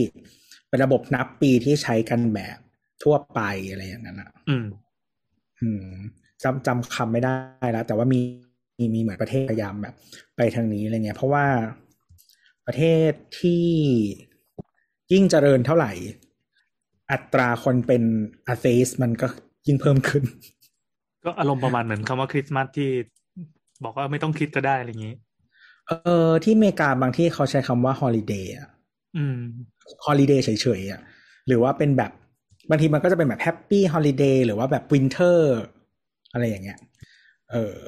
เพราะว่าจริงๆคริสต์มาสมันก็ไม่ใช่วันเกิดพระเยซูอยู่แล้ว อืม อืมอ่าอย่างเมื่อกี้ที่บอกว่าสองสี่สองเจ็ดนะ พอเทียบเป็นคอสอก็หนึ่งแปดแปดสี่แล้วกัน เหตุการณ์ก็คือเป็นอ่ากรมกรมกรมพระนเรศวรริศนะครับ แล้วก็สมเด็จ พระกรมพระสวัสดิวัฒนวิสิตแล้วก็รวมกับเจ้านายทั้งหมดสิบเอ็ดองค์ แล้วก็คนด้วยองค์สแลดคนก็ไปลงชื่อในคำกราบบังคมทูลถวายความเห็นเรื่องการเปลี่ยนแปลงเรื่องการแผ่นดิน ปีสองสี่สองเจ็ด โอเค แล้วนั้นจะไปเล่าเรื่องเจ้าของทำไมต้องเยอะแยะเนี่ยเออเดี๋ยวเออเดี๋ยวนี้เขาเจอละเจอละเขาเรียกว่า common era โอ้เป็นคำที่กลางๆมากเลย เหมือนกับเหมือนคริสต์มาสเลยเออไม่แต่ว่าคือคำปกติที่ใช้กันก่อนอันนี้คือ anno domini อะมันเป็นภาษาคือคือถ้าเราไม่รู้มันน่าจะเป็นภาษาละตินมั้งเออ มันก็เป็นคำที่ไม่ไอ้นี่อยู่แล้วอืมนั่นแหละครับ แต่ก็ตอนนี้ก็หลายที่ก็พยายามจะเปลี่ยนเป็น common era จะได้ตัดเรื่องศาสนาออก โอเคเฮ้ยเดี๋ยวเพื่อไม่ให้เป็นการเสียเวลาเราเราสรุปเรื่องประวัติของของตัวบ้านมาริวันนี้ต่อเลยดีกว่าก็คือ จริงๆมันก็ผ่านผ่านยุคผ่านสมัยมาเยอะ พอเกิดตั้งแต่เจ้าของยุครอสี่รอห้ารอหกรอเจ็ดทีเนี้ย ลูกหลานนะเวลาเวลาเป็นอ่าชนชั้นเจ้านายอย่างเงี้ยแล้วก็พอเปลี่ยนแผ่นดินก็จะมีช่วงที่ขัดสนเงินทองก็อะก็ขายขายบ้านส่งอ่าคนที่ซื้อก็คือวังนั่นแหละ ก็เป็นของส่วนพระองค์เสร็จปั๊บก็พระองค์ก็พระราชทานให้กับเจ้าของใหม่เรื่อยๆใครใครที่สมควรจะได้บ้านหลังนี้ไปอะโอเค ก็เอาไปไปต่อเติมไปอะไรเงี้ยพอเจ้าของเปลี่ยนมือเปลี่ยนมือ ก็คือก็ก็ส่งต่อสืบไปเรื่อยๆ ในที่สุด มันจะมีช่วงที่น่าสนใจคือช่วงปีที่เปลี่ยนแปลงการปกครอง หรือว่าหลังจากนั้นนิดหนึ่งห้าอ่า แล้วก็พอหลังจากนั้นก็มีบ้านบ้านเนี้ยได้เป็นขบวนอ่าเป็นเป็น center ของกระบวนการเสรีไทย เป็นศูนย์บัญชาการใต้ดินของฝ่ายสัมพันธมิตร แล้วก็เป็นขบวนการเสรีไทยเลย ประมาณนั้นโอ้ส่วนปัจจุบัน ปัจจุบันก็ยังอยู่ในขอบเขตของคนที่เป็นเจ้าของตอนนี้นะคะ ก็ยังคงเป็นสำนักงานทรัพย์สินส่วนพระมหากษัตริย์อยู่ ซึ่งเขาก็ให้กระทรวงเกษตรและสหกรณ์เนี่ยเป็นคนเช่าอืมซึ่งตัวกระทรวงเกษตรเนี่ย ก็เอาบ้านมาริวันหลังเนี้ย ทำเป็นองค์การอาหารและเกษตรแห่งสหประชาชาติ แล้วเขาก็กำลังบูรณะกันอย่างสนุกสนาน FAO ใช่ปะอยู่ตรงท่าใช่พระอาทิตใช่ย์ตอนใช่ตรงเนี้ยคืออ๋อ FAO นั่นแหละที่ตอนเด็กๆเราก็ชะเง้อชะแงดูว่ามันคืออะไร สงสัยมานานว่าข้างในเป็นยังคือไงเราฟังแล้วเราก็ไม่รู้ว่ามันคืออะไร แต่ว่าพอบอกว่าเป็น FAO อะนึกออก อ่าว่าอยู่ตรงเคยไหเข้าไปนเหรอใช่ไหมมันต้องผ่านพี่ แต่เวลาผ่านเราจะมองไม่เห็นความสวยงามของนี่เลยเออพรามันจะไม่เห็นกำแพงมันจะไม่เห็น แต่แต่ใช่จำมันได้จะว่ามันมีมันมีป้ายใหญ่ ๆ ข้างหน้าที่เขียนว่า FAO อะอ๋ออ่า แล้วก็จะมีเขาเรียกว่าอะไรรั้วสูงขึ้นมาเราจะเห็นแค่หลังคา แล้วตรงหลังคา มันก็จะมีเหมือนแบบเอาสแลนมาคุมหรืออะไรสักอย่างนั่นแหละเออมันมันมีต้นไม้แทบจะไม่เห็นบังเลยอะไรอย่างอะนี้ด้วย ถ้าจำไม่ผิด เออเออเวลาเดินตรงท่าพระอาทิตย์อะก็คือจะเห็นว่ามันมีองค์กรนี้อยู่ แต่ว่าไม่รู้ว่าตึกข้างในเป็นยังไง แต่ถ้าอยากให้นี่ให้สวยนิดนึงคือฝั่งที่เป็นฝั่งถนนน่ะจะไม่เห็นอะไรข้างในเลย ถ้าอยากจะอืมเห็นอืมก็ให้เดินไปตรงท่าพระอาทิตย์ที่เป็นเป็นท่าเรือ แล้วก็เดินเรียบอ่าแม่น้ำเจ้าพระยาไปเรื่อยตรงข้างตรงๆใช่ไหมเออตรงทางทางวิ่งอะข้างนอกอะมันจะเป็นรั้วโปร่ง แต่ก็ไม่สวยอยู่ดีนะ เพราะว่าเขาติดไอ้พวกเหล็กดัดเหล็กแหลมที่มันอยู่ข้างบนอะแบบโอ้บักบดบังทัศนียภาพมาก คือบทบางหมดไม่เห็นว่าข้างในเป็นยังไง จนวันนี้มานั่ง Google แล้วแบบ เฮ้ย คือข้างในสวยมาก เออ ข้างในสวยต้องเข้าไปถึงข้างในก่อนถึงจะเห็นว่ามันสวย มองข้างนอกเนี่ยหืมแบบแย่ไม่มากรู้ว่าเพราะเป็นเป็นองค์กรแบบระหว่างประเทศหรือเปล่าเหมือน บางทีก็เหมือนสถานทูตหลาย ๆ ที่ก็จะทำรั้วที่ค่อนข้างมิดชิดรั้วรอบขอบชิด อ่า เออกว่ากว่าปกติ อะไรอย่างเงี้ย แต่ว่าเดี๋ยวนี้ก็ถ้าสถานทูตที่สร้างใหม่ ๆ หลาย ๆ ที่เดี๋ยวนี้ก็จะแบบว่าทำโปร่งขึ้นอืมแบบสถานทูตออสเตรเลียใหม่ อะไรอย่างเงี้ย หรือว่าของญี่ปุ่นอันใหม่ก็จริง ๆ มันไม่ได้เห็นอะไรเยอะแต่ว่าเห็นตัวตึกเลยอืม แต่โดยรวมก็คือจุดเด่นของอาคารเนี้ย มันสวยมากไอ้ตรงห้องโถงอย่างที่น้ำได้บรรยายไว้ ลองลองไปค้นตามชื่อบทความที่บอกเมื่อกี้จำไม่ได้แล้วชื่ออะไรเอเออออ่า ชื่อบทความอีกรอบหนึ่งอ่าได้สัมได้ผัสเล่ภายในใช่ไหมบ้านมาริเอวันอสัมผัสอะภายยังในไงยังไงสัมผัสภายในบ้านมาริวันนะเออเราไปดูภาพดูอ่าข้างในโถงที่เป็นโถง Beauty and the Beast มันสวย ได้ได้เล่าเราใช่ไหมว่าที่แห่งเนี้ยเป็นที่ที่นายปรีดีอะเล่า แอบแล้วแอบให้ แอบให้คนอเมริกันมาหลบอะอะเล่าเล่าแต่ยังไม่ได้เมาส์อะเชิญเมาส์เออก็คือปี 2484 ถึงปี 2490 เนี่ยก็คือนายปรีดีเนี่ย ก็คือได้ได้มาอยู่ที่นี่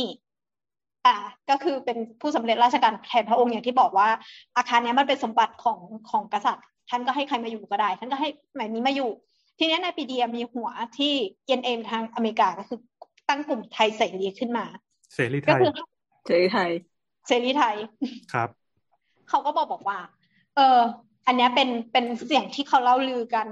ก็คือชั้นสามที่ถูกสร้างขึ้นมาอย่างลับๆเนี่ย ที่อยู่เหนือฟ้าขึ้นไป จะเห็นว่าปั้นหยาเนี่ยมีลักษณะโก่งมากอาคารเนี้ยมันมีห้องข้างใต้ที่สามารถให้ให้คนไปหลบอยู่ได้อะเป็นสิบคนเลยฮะห้องใต้หลังคาเหรอใช่ แต่แต่เราไม่รู้นะว่าจริงหรือเปล่าเนี่ยเป็นเป็นเรื่องเล่าลือ ทีเนี้ยอย่างที่เราเราบอกไปว่า อันเนี้ยมันตั้งอยู่เอ่อริมริมริมเจ้าพยาใช่ไหมแล้วมองข้ามไปอีกฝั่ง ในยุคนั้นเนี่ยฝั่งนี้จะเรียกว่าจังหวัดพระนคร อีกฝั่งหนึ่งเป็นจังหวัดธนบุรี ข้ามไปอีกฝั่งหนึ่งเขาบอกว่าถ้ามองจากชั้นสามเนี่ย จะมองไปถึงสถานีรถไฟธนบุรี ซึ่งเป็นที่ขนส่งเสบียงของคนญี่ปุ่นของญี่ปุ่นอ่าก็คืออาทุกวันนี้เป็นสิริราชปิยมหาราชการุณคือไม่ได้มองตรงๆนะ มองเฉียงไป คือไอ้เฉียงฝั่งเข้าไปนั้นนะเป็นไม่ใช่ฝั่งตรงข้าไม่มใช่สิริราชปิยธรมรมศาสตร์หาราชการุณมันคือตึกความเป็นเลิศทางการแพทย์อะตึกดีเอ็นเออะอืมอือหือซึ่งซึ่งพี่แอนทำหน้างงตึกที่มันมีเสาสีสลับ อ๋ออ๋อโอเคอันนั้นถ้าเราจำไม่ผิดมันคือสื่อถึงดีเอ็นเอนะอืมอืมเหรออืมเราไม่แน่ใจนะว่าใช่ว่าไม่ไม่ไม่ได้ไปดูตรงนั้นอะก็คือทีเนี้ยเขาก็เลยบอกบอกว่า ดังนั้นเนี่ยสายลับชาวอเมริกันเนี่ย ก็จะคอยดูว่า คนญี่ปุ่นอะเอาเสบียงอะลงรถไฟเมื่อไหร่ อืม ลงรถไฟเมื่อไหร่ก็จะแจ้งให้กับกลุ่มสัมพันธมิตรที่อยู่ที่พม่า ให้ขับเครื่องบินอะมาทิ้งระเบิดใส่ถือรวมถล่มทั้งเลยกลุ่มเสรีไทยเนี่ย ก็จะได้วันและเวลาที่ตู้เสบียงเนี่ย จะวิ่งไปที่กาญจนบุรี อืม อืม ดังนั้นเนี่ย ช่วงที่เอ่อตู้เสบียงของญี่ปุ่นโดนโจมตีอย่างหนักอะ่ะเขาก็เลยคิด คนญี่ปุ่นอะ พวกกองทัพญี่ปุ่นอะก็เลยรู้ว่า แถวนี้ไม่ต้องมีคนส่งข่าวก็เลยมาทิ้งระเบิดอยู่ที่เนี่ย อยู่อยู่เยอะอยู่หลายครั้ง แต่แต่จับไม่ได้ใช่ไหมว่าอยู่ในบ้านนี้ ก็จับไม่ได้ ส่วนหนึ่งมันมันก็ไม่ใช่บ้านธรรมดาด้วยอะนะเออเขาแล้วก็มันคงคาดหมายว่าฝั่งรัฐไทยก็คือคงเข้ากับญี่ปุ่น คงไม่ได้มีใครเป็นไส้ศึกของเขาหรอกบ้าง แต่หารู้ไหมว่าคนไทยน่ะใจมิสทอ k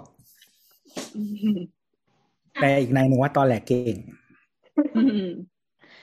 มอะมาถึงเอ่อช่วงเราก็ขอเล่าต่ออีกหน่อยก็คืออะอย่างที่รู้กันว่า ตอนเนี้ยบ้านมาริวันเนี่ยเอ่อซ่อมแซมอยู่ก็คือเอ่ออาคารนะมันไม่ได้ถูกลงเสาเนาะแล้วก็อยู่ริมแม่น้ำเนี่ย ก็คือเอียงที่เลนทั้งนั้น ใช่เอียงเอียงจากอีกด้านหนึ่งกับอีกด้านหนึ่งเนี่ย เมตรกว่าๆนะคะเอียงอย่างนั้นเลยเหรอเออเอียงอย่างนั้นเลยโหน่ากลัวมากแล้วคือมันเป็นตัวอาคารปูนด้วยอะ แต่ว่าแต่ว่ายังไม่มีรอยฉีกขาดที่รุนแรงนะเออด้วยความที่เป็นวอลเบลลิงเนี่ยโชคดีมากเลย ก็คือทีไม่เนี้ยโชคดีเลย ด้านที่เอียงเนี่ย ก็คือด้านหน้า ด้านหน้าแต่หมายอีกถึงด้านด้านที่หันหาแม่น้ำใช่ไหมเอีใช่ยงลงเออเอียงลงน้แล้วอีกด้านหนึ่งอะไม่เอียง สาเหตุที่ไม่เอียงเนี่ย เพราะว่าเอ่อพระนครเนี่ย เคยมีการตั้งป้อม ป้อมปืนใหญ่ เรียงรายอยู่ตามแนวเจ้าพระยา จนกระทั่งอืมรัชกาลที่สี่รัชกาลที่สี่หรือที่ห้านี่ไม่แน่ใจที่มีพิพาทกับฝรั่งเศส แล้วเขาเอาเอาเรือมาถึงหน้าน้ำเนี่ยหน้าน้ำเจ้าพระยาเนี่ยก็มีการยิงสวนกันสุดท้ายก็คือเรายอมแพ้ใช่ไหมแล้วก็มีการทุบป้อมทิ้งไปหลายที่มากก็ยกยกยกดินแดนให้ไปอืม ก็คือป้อมที่ถูกทุบไปหนึ่งในนั้น เนี่ย ชื่อป้อม ป้อมอิทอนอิทอนไหนวะอิสินทรก็คือป้อมเนี่ยก็ถูกรื้อออกไปด้วยเหมือนกันในก่อนก่อนที่จะสร้างบ้านมาริวัน ซึ่งอีตัวป้อมที่รากฐานเดิมของป้อมเนี่ย มันถูกสร้างโดยการขุดดินลึกลงไปเนี่ย ลึกลงไปเยอะมาก ไม่รู้เท่าไหร่ เพราะว่าทุกวันเนี้ยที่ ที่เราไปสำรวจตามป้อมเก่าๆเนี่ยลึกไม่เท่ากัน บางที่มีคุกใต้ดินด้วยก็ยิ่งลึกขึ้นไปใหญ่ แล้วสมัยก่อนมันไม่ได้ใช้วิธีตอกเสาเข็มเลยมันใช้กำลังคนในการขุดลงไป แล้วก็สร้างอาคารขึ้นมา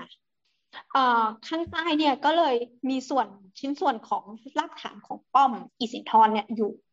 แล้วส่วนหนึ่งของบ้านมาริวันที่สุกถูกสร้างภายหลังเนี่ย ดันไปวางบนป้อมนั้นำอืมอารมณ์เหดังมืนั้อนนคานคอดินขึ้นมา ใช่ แต่ว่าอีคันคอดินเนี่ย มันดันไม่ได้รอบไม่ได้รอบอาคารเนี่ย มันแค่อ่าส่วนเดียว ดังนั้นส่วนนั้นมันก็เลยไม่ได้สุด แต่อีส่วนแม่น้ำก็สุดลงสุดลงสุดลงจนส่วนที่แตกต่างกันเนี่ยเมตรกว่าเออๆตอนที่มาซ่อมแซมเนี่ยก็คือก็ต้องแก้ที่ฐานตอนนี้รากโบ๊ทกำลังถอดเสื้อนะครับ อย่าอย่าลืมแคปนะครับ โอเคโอเคต่อ ก็คือต้องยกบ้านทั้งหลังขึ้นมาเนี่ยทำให้เป็นแนวระดับแล้วก็ทำทำอ่า ข้างใต้อะใหม่หมดทั้งหมดเลย ซึ่งตอนนี้ renovate เสร็จแล้วใช่ไหมเราไม่แน่ใจว่าเสร็จแล้วหรือยัง แต่ว่าจำได้ว่าเขาเริ่ม renovate อะตั้งแต่ก่อนโควิดนะอ๋อ อืม เออแต่เราเป็นเราดูดูภาพ street view แนะนำว่าถ้าใครอยากดู street view ให้เห็นอาคารที่สวยที่สุดอะไปดูในเรือ เวลาลากลากอีตัวมนุษย์ไปเดินไปแปะ ให้แปะลงตรงเรือที่วิ่งผ่าน เฮ้ยเดี๋ยวแป๊บนึงไม่ค่อยดูเลยขอขอลองดูว่าลองดูลากไปวางตรงแม่กลางแม่น้ำเจ้าพระยา มันจะมีสองเส้นเรือขาไปกับเรือขากลับอะเอาฝั่งที่มันใกล้กับตัวอาคารนี้มากกว่าตำแหน่งนะครับ ถ้าเกิดว่าใครไม่รู้ก็จะลองหาอาคารปั้นหยาที่อยู่กลางเส้นถนนพระอาทิตย์พอดีเป๊ะเลย แล้วก็ลากไอตัวมนุษย์ตัวสีเหลืองๆไปแปะไว้กลางแม่น้ำเจ้าพระยา แล้วก็มองหันกลับมา สวย อันนี้เห็นแล้วว่าสวย แล้วก็โดดเด่นด้วยเพราะอาคารโดยรอบเนี่ยมันเป็นสีขาวๆใช่ปะมันเป็นตึกเหลี่ยมๆอะมีหลังนี้หลังเดียวที่เป็นเรือนปั้นหยาสี สีเหลืองๆสีมะปรางเออเออสีมะมะปรางมายงชิดเนี้ยแล้วก็หลังคาแดงไปอยู่แม่น้ำแล้วค่ะไม่เจอเนี่ยถุย เออ นั่นแหละ โอเค โอเค ก็เราคิดว่าตอนนี้น่าจะรีโนเวทเสร็จแล้ว เพราะว่าอ่าบทความที่พาไปชมข้างในอะมันก็ผ่านผ่านมานานพอสมควรละ ตอนนี้อาคารก็ทาสีหม่องใหม่อะไรเรียบร้อย แต่ไม่รู้ว่าคนนอกจะเปิด เขาจะเปิดให้เข้าไปดูได้หรือเปล่าเข้าเปล่าอืม แต่เป็นอาให้คารขเข้าองเธองอค์อกยากรดู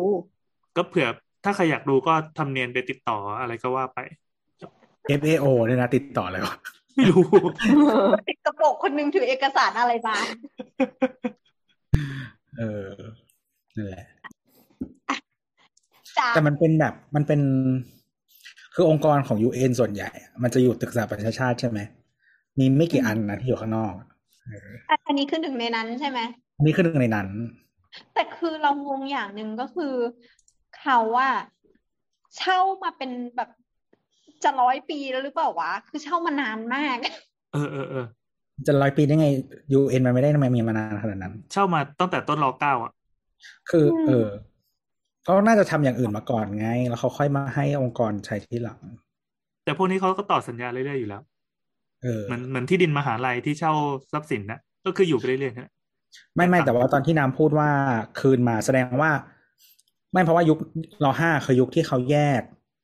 พระคลังข้างที่กับอืมเอ่อ CPB อะอะไรวะสำนักทรัพย์สินส่วนพระมหากษัตริย์ เออซึ่งถ้าอันไหนอยู่สำนักทรัพย์สินแสดงว่าไม่ใช่ ถ้าหลังหลังจากจัดตั้งแล้วอะนะแสดงว่าไม่ใช่สินส่วนตัว แต่นั้นมันเรื่องในอดีตครับ ก็พูดถึงเรื่องรห้าไงครับ ก็คือความความตั้งใจของพระองค์ท่านก็คือ ของที่เป็นของส่วนตัว ก็คือจะอยู่ที่พระคลังข้างที่ เอ่อส่วนสำนักทรัพย์สินส่วนพระมหากษัตริย์เนี่ย เป็นพระมหากษัตริย์เพียงชื่อ แต่จริง ๆ แล้วคือสมบัติชาติ ครับ แล้วตตอนเนี้ยโอเค ครับ ก็บอกแล้วมันเป็นอดีตไปแล้วละเอาไว้ในฐานที่เข้าใจ คือซึ่งจริงๆ อันนี้มันเป็น practice ปกติที่หลาย ๆ ประเทศอะเขาใช้แบบที่แคนาดา เออเขาจะเรียกเรียกว่าอะไรวะ crown corporation อะไรอย่างเงี้ย ก็คือเหมือนมันเหมือนจะเกี่ยวเนื่องกับกษัตริย์เพียงแต่ว่าความจริงก็คือเป็นเหมือน เป็นเหมือน เออเขาเรียกว่าอะไร ก็คือเหมือนเป็นสิ่งที่รัฐบาลลงทุนถืออะไรอย่างเงี้ย เออ ก็คือเป็นของอืมของของรัฐนั่นแหละ เพียงแต่ว่าเขาใช้ชื่อว่าเอ่อ crown corporation อะไรอย่างเหมือนเงี้ยใช้ชื่อกษัตริย์ให้สืบรากไปง่ายๆอย่างนี้ ใช่ใช่แต่ว่าคือคือถ้าย้อนกลับไปคือแคนาดามันมาจาก เอ่ออังกฤษใช่ไหมเพราะว่าที่อังกฤษอะทุกอย่างอะเออมันจะขึ้นต้นด้วย Her Majesty's อ่าซึ่งมันเป็นเหมือนเพียงปัจจุบันมันเป็นสัญลักษณ์อะนะคือ คือรัฐบาลอังกฤษอะมันคือ Her Majesty's Government ก็คือรัฐบาลของควีนอะไรอย่างเงี้ย หรือว่า Prime Minister ก็เป็นแบบ น่าจะ Her Majesty Prime Minister หรืออะไรประมาณเนี้ย ขนาดผู้นำฝ่ายค้านยังเป็น Her Majesty Most Loyal Opposition เลยอืม แต่ก็ไม่ได้มีความหมายอะไร มันเป็นสัญลักษณ์เฉยอืมแค่นามโอเฉเคยครับๆๆคือจอะริงๆบางอย่างมันระบุเราก็ไม่มีว่าเป็นอะไรนะแล้วตอนนี้เราไม่มีสิ่งที่เรียกว่าพักข้างข้างที่แล้วใช่ปะทุกอย่างได้รวมเป็นทรัพย์สินส่วนพระมหากษัตริย์หมดเลย มันไม่มีพระคลังข้างที่แล้ว แต่ว่ามันก็จะปรากฏพระนาม คือถ้าเป็นถ้าพูดไปในยุครัชกาลที่เก้าอย่างเงี้ยเอ่ออ่ามันจะมีหลาย ๆ บริษัทที่ที่พระองค์ท่าน เอ่อถือหุ้นในนามพระองค์เอง อันนั้นก็คือเปรียบได้เพราะว่าเป็นทรัพย์สินส่วนตนใช่ไหมอ่าฮะอย่างเช่นสมัยก่อนเออบริษัทเครือไมเนอร์อะไรอย่างเงี้ยเออแต่ว่าอย่างสมมติว่าธนาคาร เอ่อสีม่วงเงี้ย อันเนี้ยสมัยนั้นนะนะ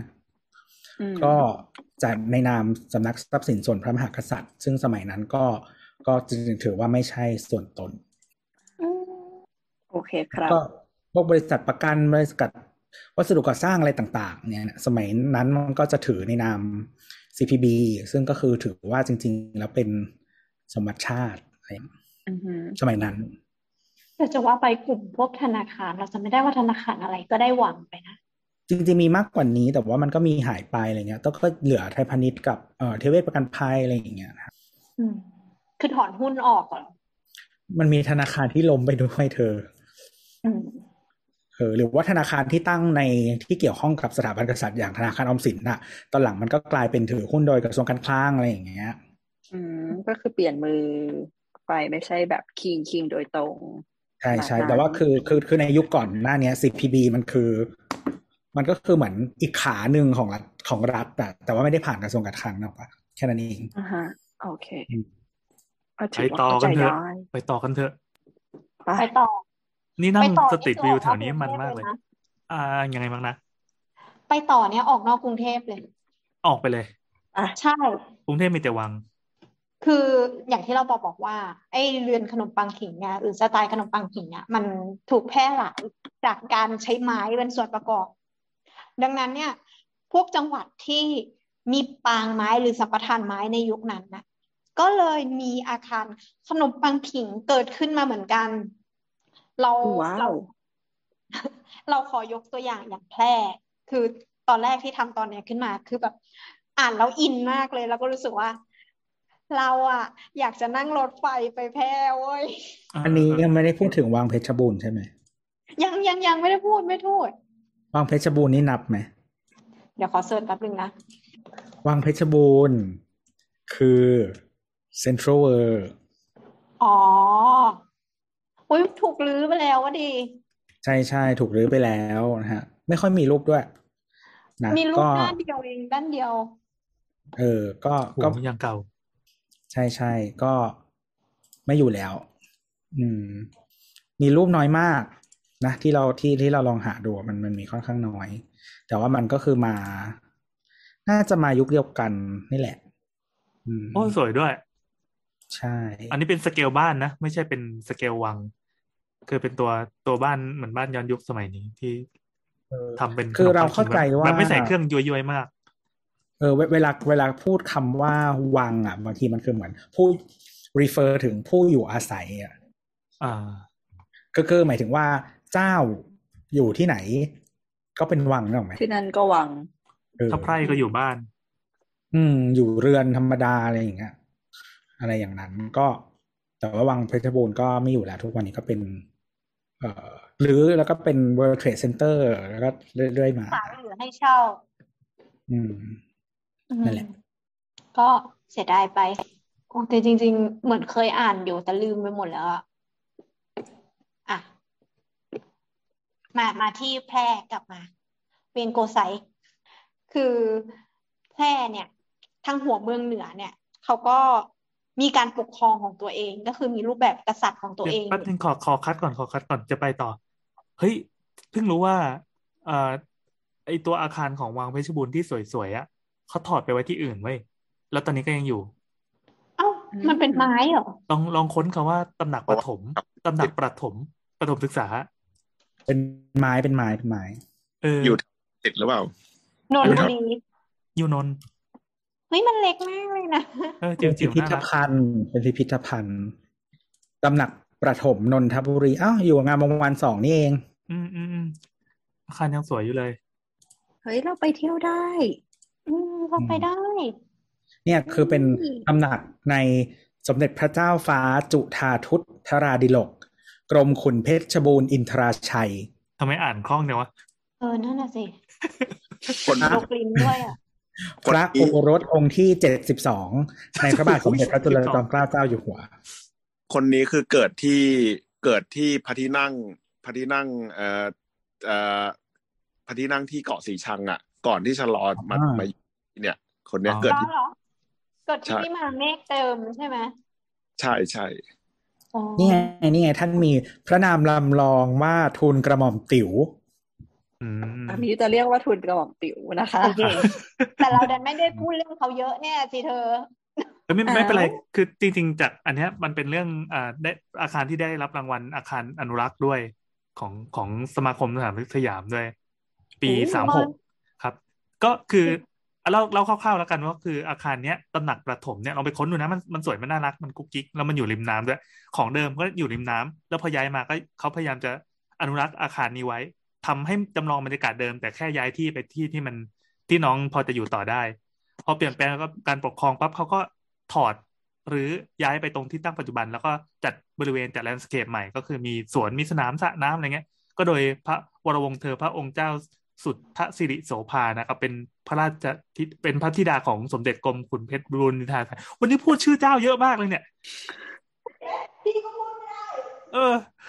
ทำไมเขาไม่ตั้งให้สั้น ไม่เห็นยากเลยเจ้าฟ้าจุฑาทุตธราดิลก กรมขุนเพชรชบูรณ์อินทราชัย คือจะบอกว่า ถ้าเราพูดเรื่องเรือนขนมปังขิงอะหลังเนี้ยมันพอจะเป็นตัวแทนของภาพเรือนขนมปังขิงที่ที่ที่ชัดเจนได้ คือเป็นอืมอาคารไม้ แล้วก็มีส่วนประดับตกแต่งเป็นไม้ชิ้นเล็กชิ้นน้อยอย่างเงี้ยเรือนเนี้ยเป็นอาคารสีขาวหลังคาเป็นหลังคาทรงที่สูงหน่อย แล้วก็อ่า แปลนน่าจะเป็นรูปตัวทีที่ยื่นยื่นมาข้างหน้าแล้วก็มีบันไดขึ้นสองข้าง เสร็จปั๊บมันจะมีคือไม่มีการประดับเป็นช่อฟ้าใบลกาหางหงส์แบบในวัดอย่างภาพอย่างอย่าง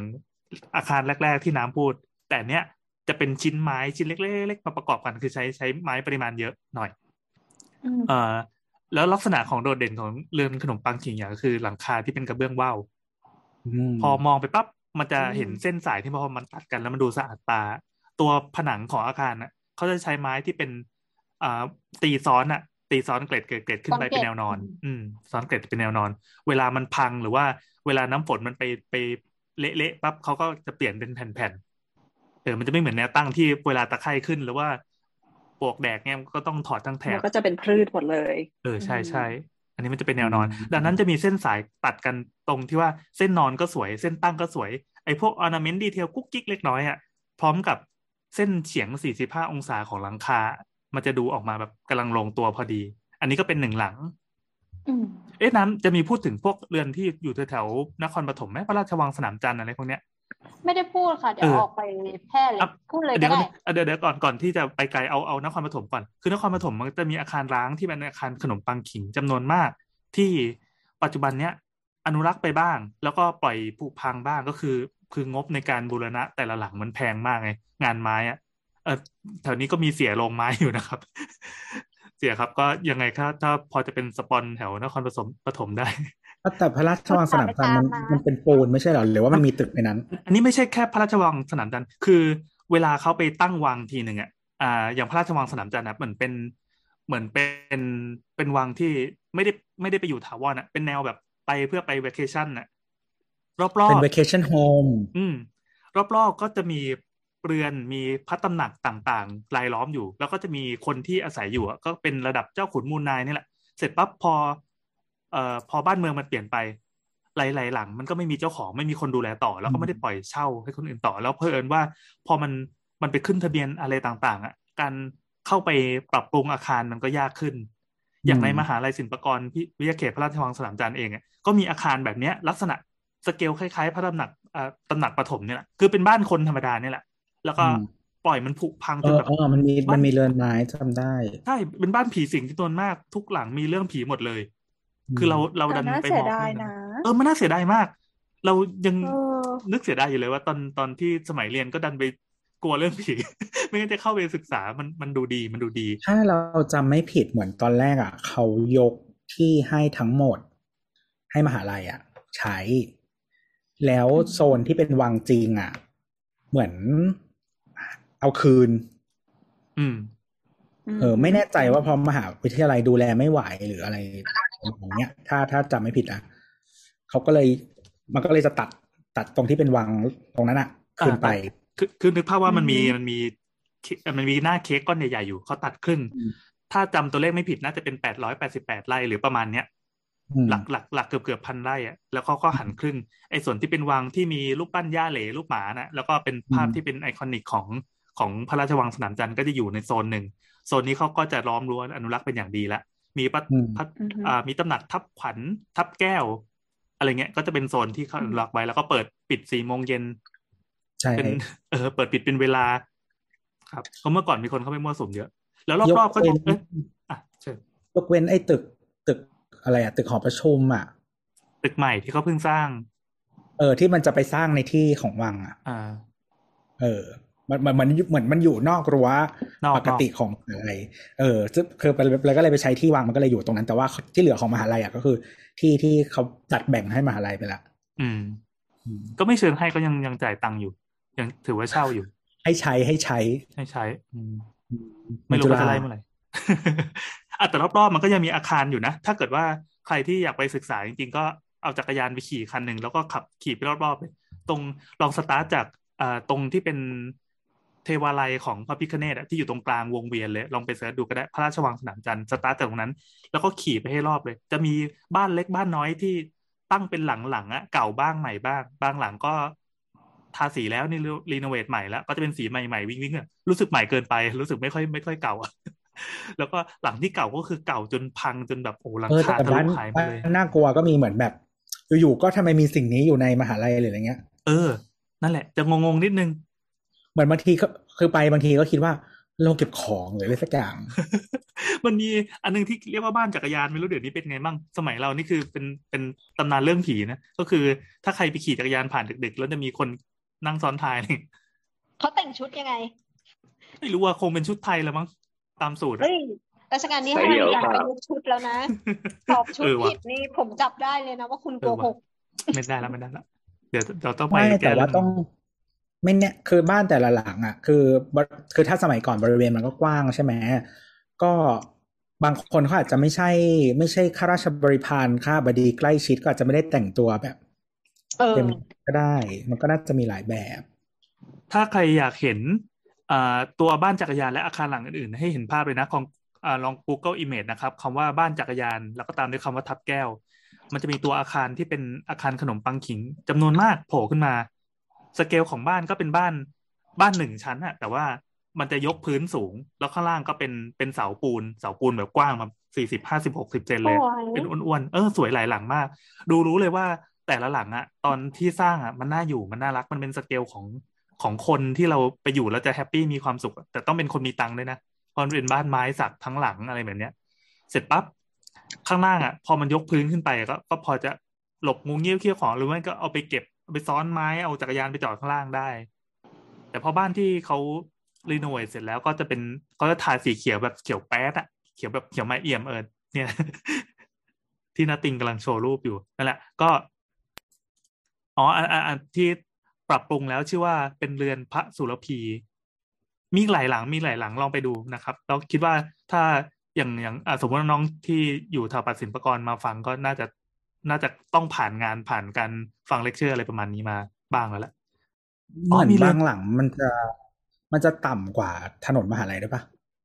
ไม่ค่อยนะ ไม่ค่อยนะ อยู่ระดับพื้นมันไม่ได้สุดอะไรไปมากเฮ้ยมันมีเขียนว่าเรือนนางสนมเว้ย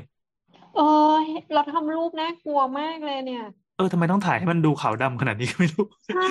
จเรืริอนงนางๆสเรือนนขมองจะน่ารักไปกดถ่ายถ่ายดูได้เลยมันมีมันสวยมาก แล้วแต่ละหลังนะเวลาเขาถ่ายรูปมาข้างหน้าก็จะเป็นพวกเครื่องไหว้เส้นไหว้ผีต่างๆทำไมแบบมาหมดนี้กันหมดตีเลยมันสวยมันสวย คือสรุปว่าอ่าในเขตพระราชวังสนามจันทร์เนี่ยจะเป็นโซนที่มีเรือนโบราณให้ให้กับบุคคลต่างๆ ที่เป็นระดับชั้นเจ้านาย หรือว่าคนใกล้ชิดกับกับราชสำนักอะโอเค ประมาณ อันนั้นคือยุครอหกนะยุครอหกอืมโอเค ทีนี้น้ำจะพาไปสู่ต่างจังหวัดไกลๆบ้างละมีหนังด้วยเหรอเรือนนางสนมอะเหรอแล้วเหรอโปสเตอร์หนังเหรอน่ากลัวหนังผีแน่เลยอะก็มีเฮ้ยเดี๋ยวก่อนแล้วเดี๋ยวก่อนมี YouTube เล่าเรื่องผีแล้วถ้าเรื่องเนี้ยนอย่าลองดีในมหาวิทยาลัยพอแล้วพอแล้วเฮ้ยพอแล้วพอแล้วเราจะไม่เล่าเรื่องผีกันเพราะว่า แม่งมีผีทุกหลังแน่นอนวันเนี้ยในอีพีนี้ยที่ที่กล่าวมาเนี่ยกูแล้วกูกลัวเดี๋ยวขอกลับไม่มาได้ก่อนเล่าแค่พูดถึงเฉยๆเนี่ยเดี๋ยวเราขอขอของ้างนิดไหนๆก็เข้าศิลปากรแล้ว มันมีสาราสระแก้วเว้ยที่สวยมาก ไปค้นดูเลย ถ้าใครที่ไม่รู้จักสาราสระแก้วอะมันเป็นเป็นศาลาจริง ๆอ่าเมื่อกี้ที่ตอนต้นต้นอีพีเราพูดถึงศาลาดนตรีที่ที่วังท่าพระ อันนั้นน่ะ จะเป็นอาคารที่ ที่ที่เล็กไปเลยเมื่อเทียบกับศาลาสระแก้วคือเป็นสเกลศาลาเหมือนกันนะแต่ทำโถงการตกตึกตกตกนี้แต่สวยมากนึออแล้วอยู่ริมริมสระแก้วอเขายู่หน้าโรทำงหลัอางหารคาสองชั้นด้วยอะอืมอืมอยู่ริมสระแก้วที่อยู่นครปฐมใช่ ริมสระแก้ว ใช่ที่อยู่นครปฐมที่ศิลปากรอะ ไอเขาเรียกว่าอะไรบ่อน้ำสระสระเรียกว่าสระแก้วใช่ไหมไม่ที่ที่มอชอเรียกอ่างแก้วไงแต่มอชอมันเหมือนอ่างเก็บน้ำอะ อันนี้เป็นเป็นฟาร์มเลี้ยงตัวเฮียอืมตุ๊ดตู่อะตุ๊ตู่อืมสวยอะจนอันนี้ขอน่าเรียกรัว่ากสับพลาสติกใช่ทำไมไม่จ้ะเรียกสับพลาสติกนะ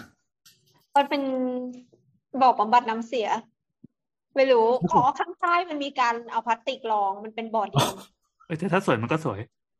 เอามาโอเคมามามาเดี๋ยวดึก นี่ก็ดึกแล้วอ๋อต้องต้องลบล้างน่ากลัว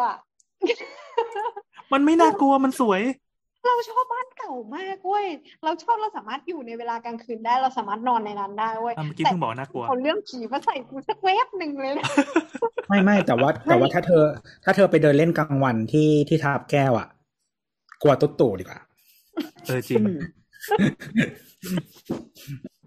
กับเรฟเฟอร์เรนผีเขาผิดนะ เขาบอกครัว่าบเป็นผู้หญิงใส่ชุดไทย เออจริง อะกลับมากลับมากลับมาที่แพร่ เย่เย่เย่อะก็คือแพร่เนี่ยก็คือตอนนั้นมันมีการทำสัมปทานแหละในรัชกาลที่หกรัชกาลที่เจ็ดเนี่ยก็มีการทำสัมปทานก็จะมีบริษัทอะไรบ้างอันนี้อุตส่าห์ไปตามพี่ติงลี่มาเพราะเรื่องนี้เลย ก็จะมีบริษัทพวกบอมเบย์พวก อะไรถามพวกกูหรือเนี้ยัยงไม่ไม่รู้ไม่รู้ลืมมามันก่อเป็นนสาระสำคัญตรงไหนวะไม่คือพอมันมีสัมปทานป่าไม้ปุ๊บอะ มันทำเงินมหาศาลเลยนะ ให้กับหัวเมืองเหนือที่มีที่มีป่าไม้เยอะ ซึ่งอืมเดิมอะคนที่เขามี power อยู่แล้ว ก็คือเป็นเป็นกลุ่มของเอ่อสกุลเจ้าอะในในทางภาคเหนืออยู่แล้ว คือภาคเหนือไม่มัสนมัก็ยสมัยนั้นมันยังก่อนที่จะเป็นยุคมณฑลมันก็เป็นยุคประเทศสลามาก่อน อืมอืมอืมแล้วก็ก็ก็ก็มีหัวเมือง หัวเมืองก็มีเจ้าเมืองปกครอง ก็สังเกตว่าเมืองไหนที่เคยมีเจ้าเมืองมาก่อนที่ไม่ใช่กบฏเนี่ย กบฏในนิยามของรัฐไทยอะนะก็ที่จะมีนามสกุลนะต่างๆ มากมายก็เออก็เชียงใหม่ก็นะเชียงใหม่อะไรอย่างเงี้ยนาลำปางอะไรอย่างเงี้ยเออส่วนเมืองไหนที่เหมือนจะดูเป็นเมือง แต่ไม่มีนามสกุลนะก็คือเจ้าเมืองกบฏ อืมถูกต้องน่านน่าน ไหมน่านน่านนาน่านมีนาลำพูน เชียงรายไม่มี เออ เป็นเป็นเมืองไทยใหญ่เมืองกบฏนะฮะกบฏในนิยามของรัฐไทยนะ ใช่กบฏในนิยามของรัฐไทย เพราะเราต้อง prefer ถึงเรื่องนี้ด้วยขยายหน่อยก็คือขยายหน่อยอยากรู้ปีประมาณปี 2411 เนี่ยประมาณประมาณเนี้ย ก็รอคือสี่อะไรงี้ ปี 2011 ใช่อืมรอสี่ ต้นรัชกาลที่ห้าอะถึงอืมรัชกาลที่ห้าเนี่ย ก็คือรอสี่รอห้าต้นรัชกาลที่ห้าก็คือรอห้าครับไม่ใช่รอสี่มันจะเป็นช่วงคาบเกี่ยวกันช่วงนั้น ใช่ใช่อย่าให้ระบุเดี๋ยวต้องเสิร์ช Google เอาไม่ต้องเสร็จอะไปก็ต่อเลคืยอมันมีนโยบายพัฒนาชาติให้ก้าวหน้าแล้วอะก็จะมีการปรับปรุงหลายๆด้าน แล้วก็มีการลดทอนอำนาจลงไม่อย่าใช้คำว่าลดทอนอำนาจ หมายถึงกระจายอำนาจอะของกษัตริย์ไป ก็คือมีระบบข้าราชการ มีระบบ เอ่อข้าหลวงขึ้นมา แต่ทีเนี้ยเอ่อทั้งหัวเมืองเหนือเนี่ย มันเป็นเป็นกลุ่มพิเศษ เพราะว่าหัวเมืองเหนือเนี่ยเดิมเนี่ยมันก็เป็นเราไม่ใช้คำว่าประเทศเนาะเพื่อเขาก็เป็นเมืองที่ดูแลตัวเองได้ จนกระทั่งรัชกาลที่หนึ่งเนี่ยอะตีมาได้ปุ๊บเสร็จแล้วก็ถูกรวม แต่ว่าตอนนั้นก็อย่างที่บอกว่าคล้ายๆเขายังปกครองตนเองอยู่เขาเป็นปกครองคือคือต้องเข้าใจก่อนว่ายุคนั้นน่ะ ระบบ สิ่งที่เราเรียกว่ารัฐชาติปัจจุบันเนี้ย มันยังไม่ได้ถูกใช้ในในประเทศแถบบ้านเราอืมเออ แล้วก็การคืออำนาจการปกครองอะ มันขยายไปได้ไม่ไกลก็อำนาจการปกครองอะ มันเขาเรียกว่าอะไร มันไปไกลได้แค่ไหน ไปไกลได้แค่ที่คุณเอากองทหารไปได้ อืม เออ เพราะฉะนั้นอะ มัน เอ่อ เทคโนโลยีวิทยาการการเคลื่อนกำลังพลหรือใดๆต่าง ๆ ระบบโลจิสติกมันไม่ได้แข็งแรงอะไรอย่างเงี้ย เพราะฉะนั้นอำนาจอะมันก็ไปได้เป็นเหมือนระดับเมืองเป็นหลักอืมเออเพราะฉะนั้นเมืองที่อยู่ไกลออกไปเนี่ย ที่ไม่ได้อยู่ใกล้พระนครเนี่ยเขาก็ให้ปกครองตนเองไป แต่ว่าอยู่ในเหมือนอานัตของสยามอะไรอย่างนี้อืมซึ่งโดยเฉพาะเจ้าเมืองเหนือเนี่ย ที่เขาก็ มีความเอ่อปกครองตนเองเข้มแข็งอยู่ประมาณหนึ่งเนี่ย เขาก็เออมียังมีเจ้าเมืองอยู่เพราะฉะนั้นคือน่าแล้วก็ถ้าถึงปัจจุบันเนี้ยก็น่าจะเหลือแค่ เอ่อสกุลสขกุองลเอ่อที่ที่ที่จะใช้คำนั้นน่านนามว่าเจ้าเนี่ย ก็คือแค่สกุลของ เอ่อเจ้าแก้วนวรัตน์ณเชียงใหม่นั่นแหละ ใช่ใช่ใช่เหมือนเหมือน รุ่นหลังๆก็ไม่มีแล้วมั้งเหมือนคนสุดท้ายเป็นเจ้าโกแก้วหรือไงไม่รู้แน่ใจนะมีอยู่มีอยู่มีอยู่ ก็คือแต่ไม่มีทีเนี้ยอำมันไม่มีอำนาจไม่มีตำแหน่งอะไร มันเป็นเหมือนแบบ honorary title อะไรอย่างเงี้ยอืมอืมแต่แต่เขาก็ยังได้สมบัติอยู่นะเพราะว่าเอ่อมันเป็นส่วนการขปองกส่วนตัวอืมก็คือการที่เขาปกครองได้เนี่ย แต่ว่า เอ่อ อยู่ภายใต้การดูแลของของรัฐไทยรัฐสยามเนี่ยจนกระทั่งรัชกาลที่ห้าเนี่ย มาถึงรัชกาลที่หกรัชกาลที่เจ็ดเนี่ย ก็คือมันก็ถูกเปลี่ยนแปลงเป็นอย่างที่ตัวบอกก็คืออะมันเปลี่ยนจากจากเมืองมาเป็นมณฑลมณฑลพยัพมาเป็นอะไรอย่างเงี้ยก็ถูกลดอำนาจมา ทีเนี้ยการที่การที่จะไปหักดิบโดยการเปลี่ยนแปลงการปกครองหรือว่าล้มล้างพวก กลุ่มสายเลือดของเจ้าเมืองเก่าของของทางภาคเหนือเนี่ย มันจะทำให้เกิดความรุนแรงเกิดขึ้น เขาก็จะใช้วิธีก็คือ ให้เจ้าหลวงผู้ครองนครเนี่ย ที่มีสายเลือดเนี่ย ไปปกครองตามเมืองนั้นๆ เหมือนเดิม แต่ว่าต้องมาเข้าเข้ารับการแต่งตั้งเนี่ยในพระนคร เหมือนที่เราคุยกันเก่าๆเลยว่า โอเค เดี๋ยวจะกลับไปแล้วเนี่ยต้องอยู่พระนครก่อน ก็ได้รับการแต่งตั้งจากส่วนกลางเนี่ยกลับไปจากกษัตริย์เนี่ยกลับไป ซึ่งซึ่งการที่เขากลับไปเนี่ยเขาว่าจะมีตำแหน่งเป็นเจ้าหลวงผู้ครองนคร ซึ่งถ้าเปรียบเทียบดังเดิมก็คืออะเป็นเป็นกษัตริย์ของของเขตแนนเมืองนั้นนั่นแหละ อืมอืมทีเนี้ยตอนปี 2411เนี่ย ก็ยังมีระบบนี้อยู่ ก็คือเจ้าผู้ครองนคร ซึ่งเป็นหนึ่งเป็นตำแหน่งสูงสุดของเจ้าขันห้าใบ แล้วก็จะลดหลั่งลงไปเป็นเจ้าอุปราชหมอคำหน้า เจ้าราชบุตร เจ้าราชวงศ์เจ้าบุรีรัตน์ซึ่งแต่ละแต่ละเจ้าเนี่ยเวลาเขาสร้างที่อยู่อาศัยที่เป็นบ้านของเขาเอง จะมีชื่อเรียกไม่เหมือนกัน เจ้าหลวงเนี่ยจะจะได้พักในคุ้มต้องเรียกว่าคุ้ม ดังนั้นเนี่ยความหรูหราของคุ้ม เวลาที่เราไปเมืองเหนือ แล้วเจอคำว่าคุ้มเนี่ย มันกดสุดตลอด ถ้าถูกสร้างในยุคนี้นะ แล้วยิ่งเอ่ออย่างแพร่เนี่ยที่เราเราเลือกมาเล่าที่แพร่เนี่ย เพราะว่ามันมีการทำสัมปทานป่าไม้อ่อรวยมาก ต้องพูดว่ารวยมากในยุคนั้น แล้วก็แล้วก็การที่ต้องได้รับ ได้รับการแต่งตั้งเหมือนการกดหัวไกลๆของ ของสยามเนี่ย มันก็เลยทำให้ในปี 2444 45 เนี่ย มีกบฏเงี้ยวเกิดขึ้น ก่อนที่เราจะไปเข้ากบฏเงี้ยวเนี่ย เราจะขอเล่าถึงบ้านคุ้มเจ้าหลวงเมืองแพร่ปัจจุบันนี้ยังมีอยู่นะคะ เจ้าสามารถพิมพ์ตามนี้ได้เลยว่าคุ้มเจ้าหลวงเมืองแพร่เย่เย่เย่คุมเจ้าเหลือกเมืองแพร่เมืองแป้เลยเมืองแพร่นะเมืองแพร่ค่ะ ถ้าถ้าภาษาไทยอะ มันก็คือแพร่ แต่ว่าถ้าภาษาเหนือมันก็คือมันแป้อ่าแต่คนแต่เออเพราะว่าคือภาษาเหนือไม่มีรอเรือเนาะอ่า เพราะฉะนั้นไอ้ที่มีรอเรือ ถ้ามันเป็นพยัญชนะต้น ให้เปลี่ยนเป็นฮอนกฮูก ถ้าเป็นตัวควบกล้ำก็คือตัดทิ้งนะฮะเอาใหม่นะ ตัวรอเรือเปลี่ยนเป็นตัวฮงนกฮูกเหรอ ถ้าเป็นพยัญชนะ เปลี่ยนรูเสียล่ะเสียงรอเรือรูเป็นฮอนกฮูกแบบเจียงไฮอะ อ๋อ หรือคำว่าฮักอย่างเงี้ย เออ เออ แล้วเอ้ยก็ถ้าถ้าเกิดว่ามันมีแพทเทิร์นอย่างนี้แสดงว่าเราสามารถเขียนเป็นโปรแกรมเพื่อ translate อย่างนี้ให้เข้าใจง่ายได้เลยนี่หว่า ได้ เออ คือคืออันนี้คือคำที่เหมือนกันนะ อ่าอ่าคือมันจะมีคำที่เหมือนกัน หรือบางคำมันก็จะเป็นคำที่เขาเรียกว่าอะไร เออมีที่มาเดียวกันเพียงแต่ว่าอาจจะเลือกคำคนละคำมาใช้เป็นคำเป็นคำในชีวิตประจำวันอะอืมเออแบบเอ๊ะเหมือนเคยพูดเร็วๆนี้รายการอะไรวะที่เหนือมันจะแบบว่าคำว่าพัดอะอืม ที่เหนือเขาใช้คำว่าวีอ๋อเออเพิ่งพูดไป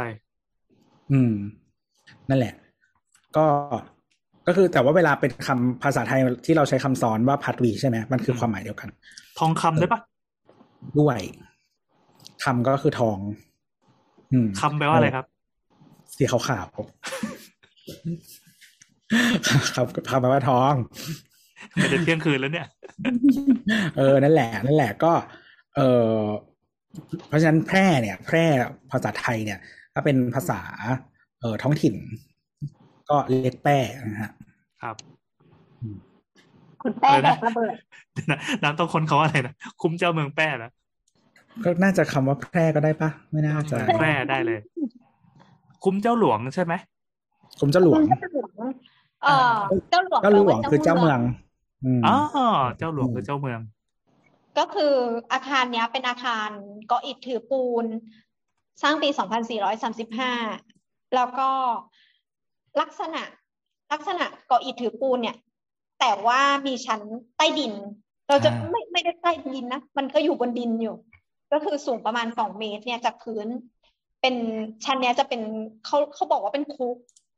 แต่เรานั้นเคไม่ยเคไปยเราไปเคยไปมีคนเถียงว่าไม่ใช่คุกด้วยอะ มันเป็นคุกจริงเคยไปปะๆเคยไปอะจะให้เล่าเลยไหมคืออย่างนี้น่ากลัวปะไม่เอเรื่องน่ากลัวผีนะผี เอาคืออย่างนี้เล่าตัวอาคารอะ อาคารอ่าแนวแนวอย่างเงี้ยในยุคนั้นอะ มันยกพื้นอยู่แล้ว เออ อย่างบ้านไทยอะ มันยกพื้นอยู่แล้ว อย่างเมื่อกี้ที่ยกตัวอย่างเรือนที่สนามจันทร์ใช่ไหมเอายกพื้นแล้วข้างล่างก็ปล่อยใต้ถุนโล่งแต่อืมหลังเนี้ยจะต่างออกไปตรงที่ว่าเขาปิดตีตีกรอบตีผนังทั้งหมดเลยดังนั้นข้างล่างอะพอมันมีที่เหลือ มันก็จะเป็นคุก เคยได้ยินคำว่าคุกขี้ไก่ปะอืมซึ่งอืมอันนี้ไม่ใช่ที่นี่นะ ไม่ใช่ที่นี่นะ มันเป็นลักษณะเดียวกันคือ คนที่คนที่เป็นเป็นนักโทษอะ ก็ต้องอยู่ข้างล่าง เสร็จปั๊บข้างบนมันจะมีช่องแสงอะคือข้างล่างเนี่ยมันปิดหมดเลย มันไม่มีไม่มีช่องอากงอากาศอะไรให้หายใจมากเอ่อแล้วข้างบนน่ะมันจะเป็นเป็นพื้นไม้ใช่ป่ะแล้วมันก็มีเจาะช่องอืมเขาก็โยนของโยนอะไรลงมา แล้วข้างล่างอะเขาทำเป็นพิพิธภัณฑ์ ไม่แน่ใจว่าตั้งใจทำเป็นพิพิธภัณฑ์หรือเปล่า แต่ว่าเป็นพิพิธภัณฑ์เรื่องเรื่องการทำโทษการทรมานนักโทษ ซึ่งคำว่า นักโทษ หรือว่าคำว่าคุกอะมันจะไม่เหมือนกับสมัยนี้ เมื่อก่อนเราสาวๆเราเคยคุยเรื่องคุกนะเดี๋ยวนี้คุกมันแปลว่า สถานที่ที่ทำให้คนทำผิด กลับตัวเป็นคนดีและกลับมาสู่สังคมได้ แต่ไม่ใช่ในยุคก่อน ในยุคก่อนคุกคือที่ทำโทษและทรมานเพื่อให้เข็ดหลาบดังนั้นมันจะมีอุปกรณ์ทำโทษมากมาย มันมีเหล็กเอ่อที่ทำเป็นวงกลม แล้วก็ทำเอาไว้ดึง เอาไว้ประหารเอาไว้ทรมานมีเอาไว้ มีลูกบอลที่ให้ช้างเตะมีอะไรงั้นน่ะ มีเลื่อยชนิดต่างๆ ที่ง้างเดี๋ยวปากเดี๋ยวที่ดึงกเฮ้ยระดูเรากไม่ไม่รู้ว่าอำนาจของคุ้มเจ้าหลวงมีถึงขั้นประหารคนเลยเหรออะมันก็ทำได้ทุกอย่างนั่นแหละ โอ้ my god เขาเป็นเจ้าไม่คือเมืองไงเราอะคิดว่าเขาเป็นเจ้าเมืองรัชกลที่ห้าสิวิไลแล้วเว้ยแล้วก็คือแบบตอนที่มันเกิดกบฏอะ ก็คือมีการสอบสวนด้วยนะ คือเราคิดว่ามันไม่มีเว้ยคิดว่าจะมีการปราบกบฏกันอย่างมีมนุษยธรรมไหมล่ะ อืม ไม่หรอกคนใครมันกระเฮียนคนกระหือรือคนก็ต้องเขียนอาปไระวัติอย่างศาสตร์อะเขาจะมาคือนั่งจับมือกัน เรามาเลิกกันเถอะเรามาพัฒนาประเทศไทเรายจะไม่ทำแล้วนะเออเออสัญเออญานะว่าจะไม่เป็นกบฏอีกไม่มีทาง เออคือประวัติศาสตร์บางทีมันก็เป็นนิยายอะไรอย่างเงี้ยนึกออกไหมอืมเออโอเค เราเราถือว่ามีความไม่สมเหตุสมผลอยู่อะถ้าจะฟังให้สมเหตุสมผลก็คือข้างล่างเป็นคุกจริง ๆ แล้วก็เหม็นอับมาก ตอนที่ไปอะ ทั้งอาคารอะ อืม เอางี้ ถ้าพี่โอที่ไปไปเมื่อไหร่อะนานยัง เออก็ก็มีลูกแล้วอะมีลูกไปสองคนแล้วอะน่าเอาลูจะกไปไม่ด้วยเหรอ เอาลูกไปด้วยเอาลูกไปด้วย แล้วตอนนี้มีลูกกี่คนสองคือถ้าพี่เมีโอยไปอะ พี่โอมึงฟังสิวะพี่โอต้องทักทุกแยก ทักทุกเลี้ยวทักบันไดทุกขั้นน่ะ เพราะว่าการวางแปลนมันไม่ค่อยปกติเท่าไหร่เว้ยมันเป็นคุ้ม อ่าทางเข้านะสมมติว่าเข้าจากข้างหน้าใช่ปะตัวคุ้มอะมันจะออกแบบแบบแบบฝรั่งอะคือมีการวางเออซิมเมตรีวางสมมาตรบันไดเขาเรียกต้องขึ้นสองสไตฝั่งล์พาราเดียนอืม ก็คือก็คือกอปวิกตอเรียมาใช่ไหมกอบตัวอืมบ้านบ้านสไตล์แบบนั้นมา มันจะไม่ใช่เรือนไทยที่เข้าไปปั๊บแล้วก็เออ ให้อยู่กันเป็นชานชานอยู่กระยิบกระย่อย อันนี้คือเอาไว้โชว์แขก แล้วก็เอ้ยอวดว่าตัวเองมีบารมีร่ำรวย แล้วส่วนข้างล่างให้เป็นที่เก็บเก็บคนที่เป็นต้องโทษเอาไว้ ดังนั้นอือฮึ คนอื่นที่เดินเข้าไปในบ้านหลังเนี้ย จะไม่ได้เดินผ่านในส่วนที่เป็นอาคารใต้ดินอืมเออมันจะต้องแยกเข้าไปอีกทางหนึ่งทุกคนจะเดินขึ้นบันไดเหมือนบันไดบันไดเต้นรำอะที่มันขึ้นซ้ายขวาเหมือนเหมือนอ่าอ่าเออนั่นแหละสวยๆพอขึ้นไปปั๊บเราค่อยเข้าไปในบ้านที่เป็นบ้านชั้นสองซึ่งจริงๆมันคือชั้นหนึ่งแล้วก็ค่อยขึ้นมันอ่าแล้วแต่ละห้องอะเราไม่รู้ว่ามันเป็นลักษณะร่วมของของบ้านเจ้าขุนมูลนายในยุคนั้นหรือเปล่า คือแปลนมันจะแปลกๆประหลาดประหลาดๆเดินซับซ้อนมีห้องเล็กห้องน้อยห้องคนใช้ห้อง พี่เลี้ยงต่างๆ แล้วก็มีห้องที่ที่ที่เขาเคยมีประวัติว่ามีมีคนที่ตายในห้องนั้นนะไม่แน่ใจว่ามันเราจำจำจำประวัติไม่ได้ ถ้าเกิดว่าใครที่ไปค้นประวัติดูก็น่าจะรู้ มีเตียงนอนมีอะไรเงี้ย แล้วก็มีภาพพอร์เทรตของแต่ละคนวางเรียงเป็นภาพขาวดำแล้วก็บ้านก็สลัวแน่ๆสลัวพี่หโอนูจะทักแน่นอนตอน8โมงทักตั้งแต่ร้อยเมตรตั้งแต่ปากซอยแล้วอะแต่ไม่เอาพี่โอไปด้วย แต่โคตรคุ้มที่จะไปดูน้ำถ้าน้ำไปเนี่ย หลังเนี้ยต้องแวะ โอเค หนูจะไปตอนแปดโมงฟ้าสว่างถือไฟฉายหนึ่งอันแปดโมงยังไม่มีใครไปเปล่าวะเก้าโมงก็ได้อะสิบเที่ยงโมคืนงไหมอะสิบโมงเราเราส่งภาพไปในแชทนะเราส่งภาพไปในแชทแชทของของเทเลกรมนั่นแหละ ก็คือมันได้เป็นอาคารสถาปัตยกรรมดีเด่นเลยนะ คือได้รับรางวัลตอนปี 40 อะไรเงี้ยเป็นแหล่งเรียนรู้ประวัติศาสตร์ของเมืองแพร่ก็ว่าไป แต่ที่เราเราว่าเราเซอร์ไพรส์มากก็คือตัวพิพิธภัณฑ์คุกด้านล่างอ๋อมันดี เฮ้ยไอ้กระดานที่พี่แอนบอกบอกว่าสามารถเอาของลงไปได้อะคือมันคืออย่างนี้ เอ่อมันมันคือจานกระดอาหารที่เออ มันมันใหญ่กว่าแนวกระดานหนึ่งอันอีก มันแปลว่าเขาทำพื้นก่อนแล้วเขาค่อยมาเจาะเจาะช่องใช่นะใช่ใช่เพราะใช่ว่าถ้าคิดมาตั้งแต่แรกเขาต้องทำเสมอกระดานเสมอนะไอ้อะหน้าไม้ที่ที่ที่น้ำพูดหมายความว่าอะสมมติว่าหน้าแผ่นแผ่นไม้สมมติว่ามันกว้างแปดนิ้วสิบนิ้วอะไรก็ว่าไปนะอันเนี้ยไอ ไอช่องที่เจาะอะมันไม่ได้ไม่ได้ตัดไม้ ตัดไม้พอดีท่อนอะเออแต่อันนี้ทำเหมือนเจาะเป็นส้วมหลุมลงไปอะตอนแรกก็คิดว่าจะหย่อนขี้ลงไปแต่ไม่ใช่มันคือ สอดส่องนักโทษแล้วก็ให้อาหารนักโทษ แต่นักโทษอะขึ้นมาไม่ได้ เพราะว่ามันมันแคบกว่าระยะไหลไม่ตื่นเต้นมากเลยอะคือตอนอ่านอะเขาบอกบอกว่าเอ่อเจ้าของเจ้าของเจ้าของตึกเนี้ยชื่ออะไรวะเดี๋ยวต้องไปท่องชื่อใหม่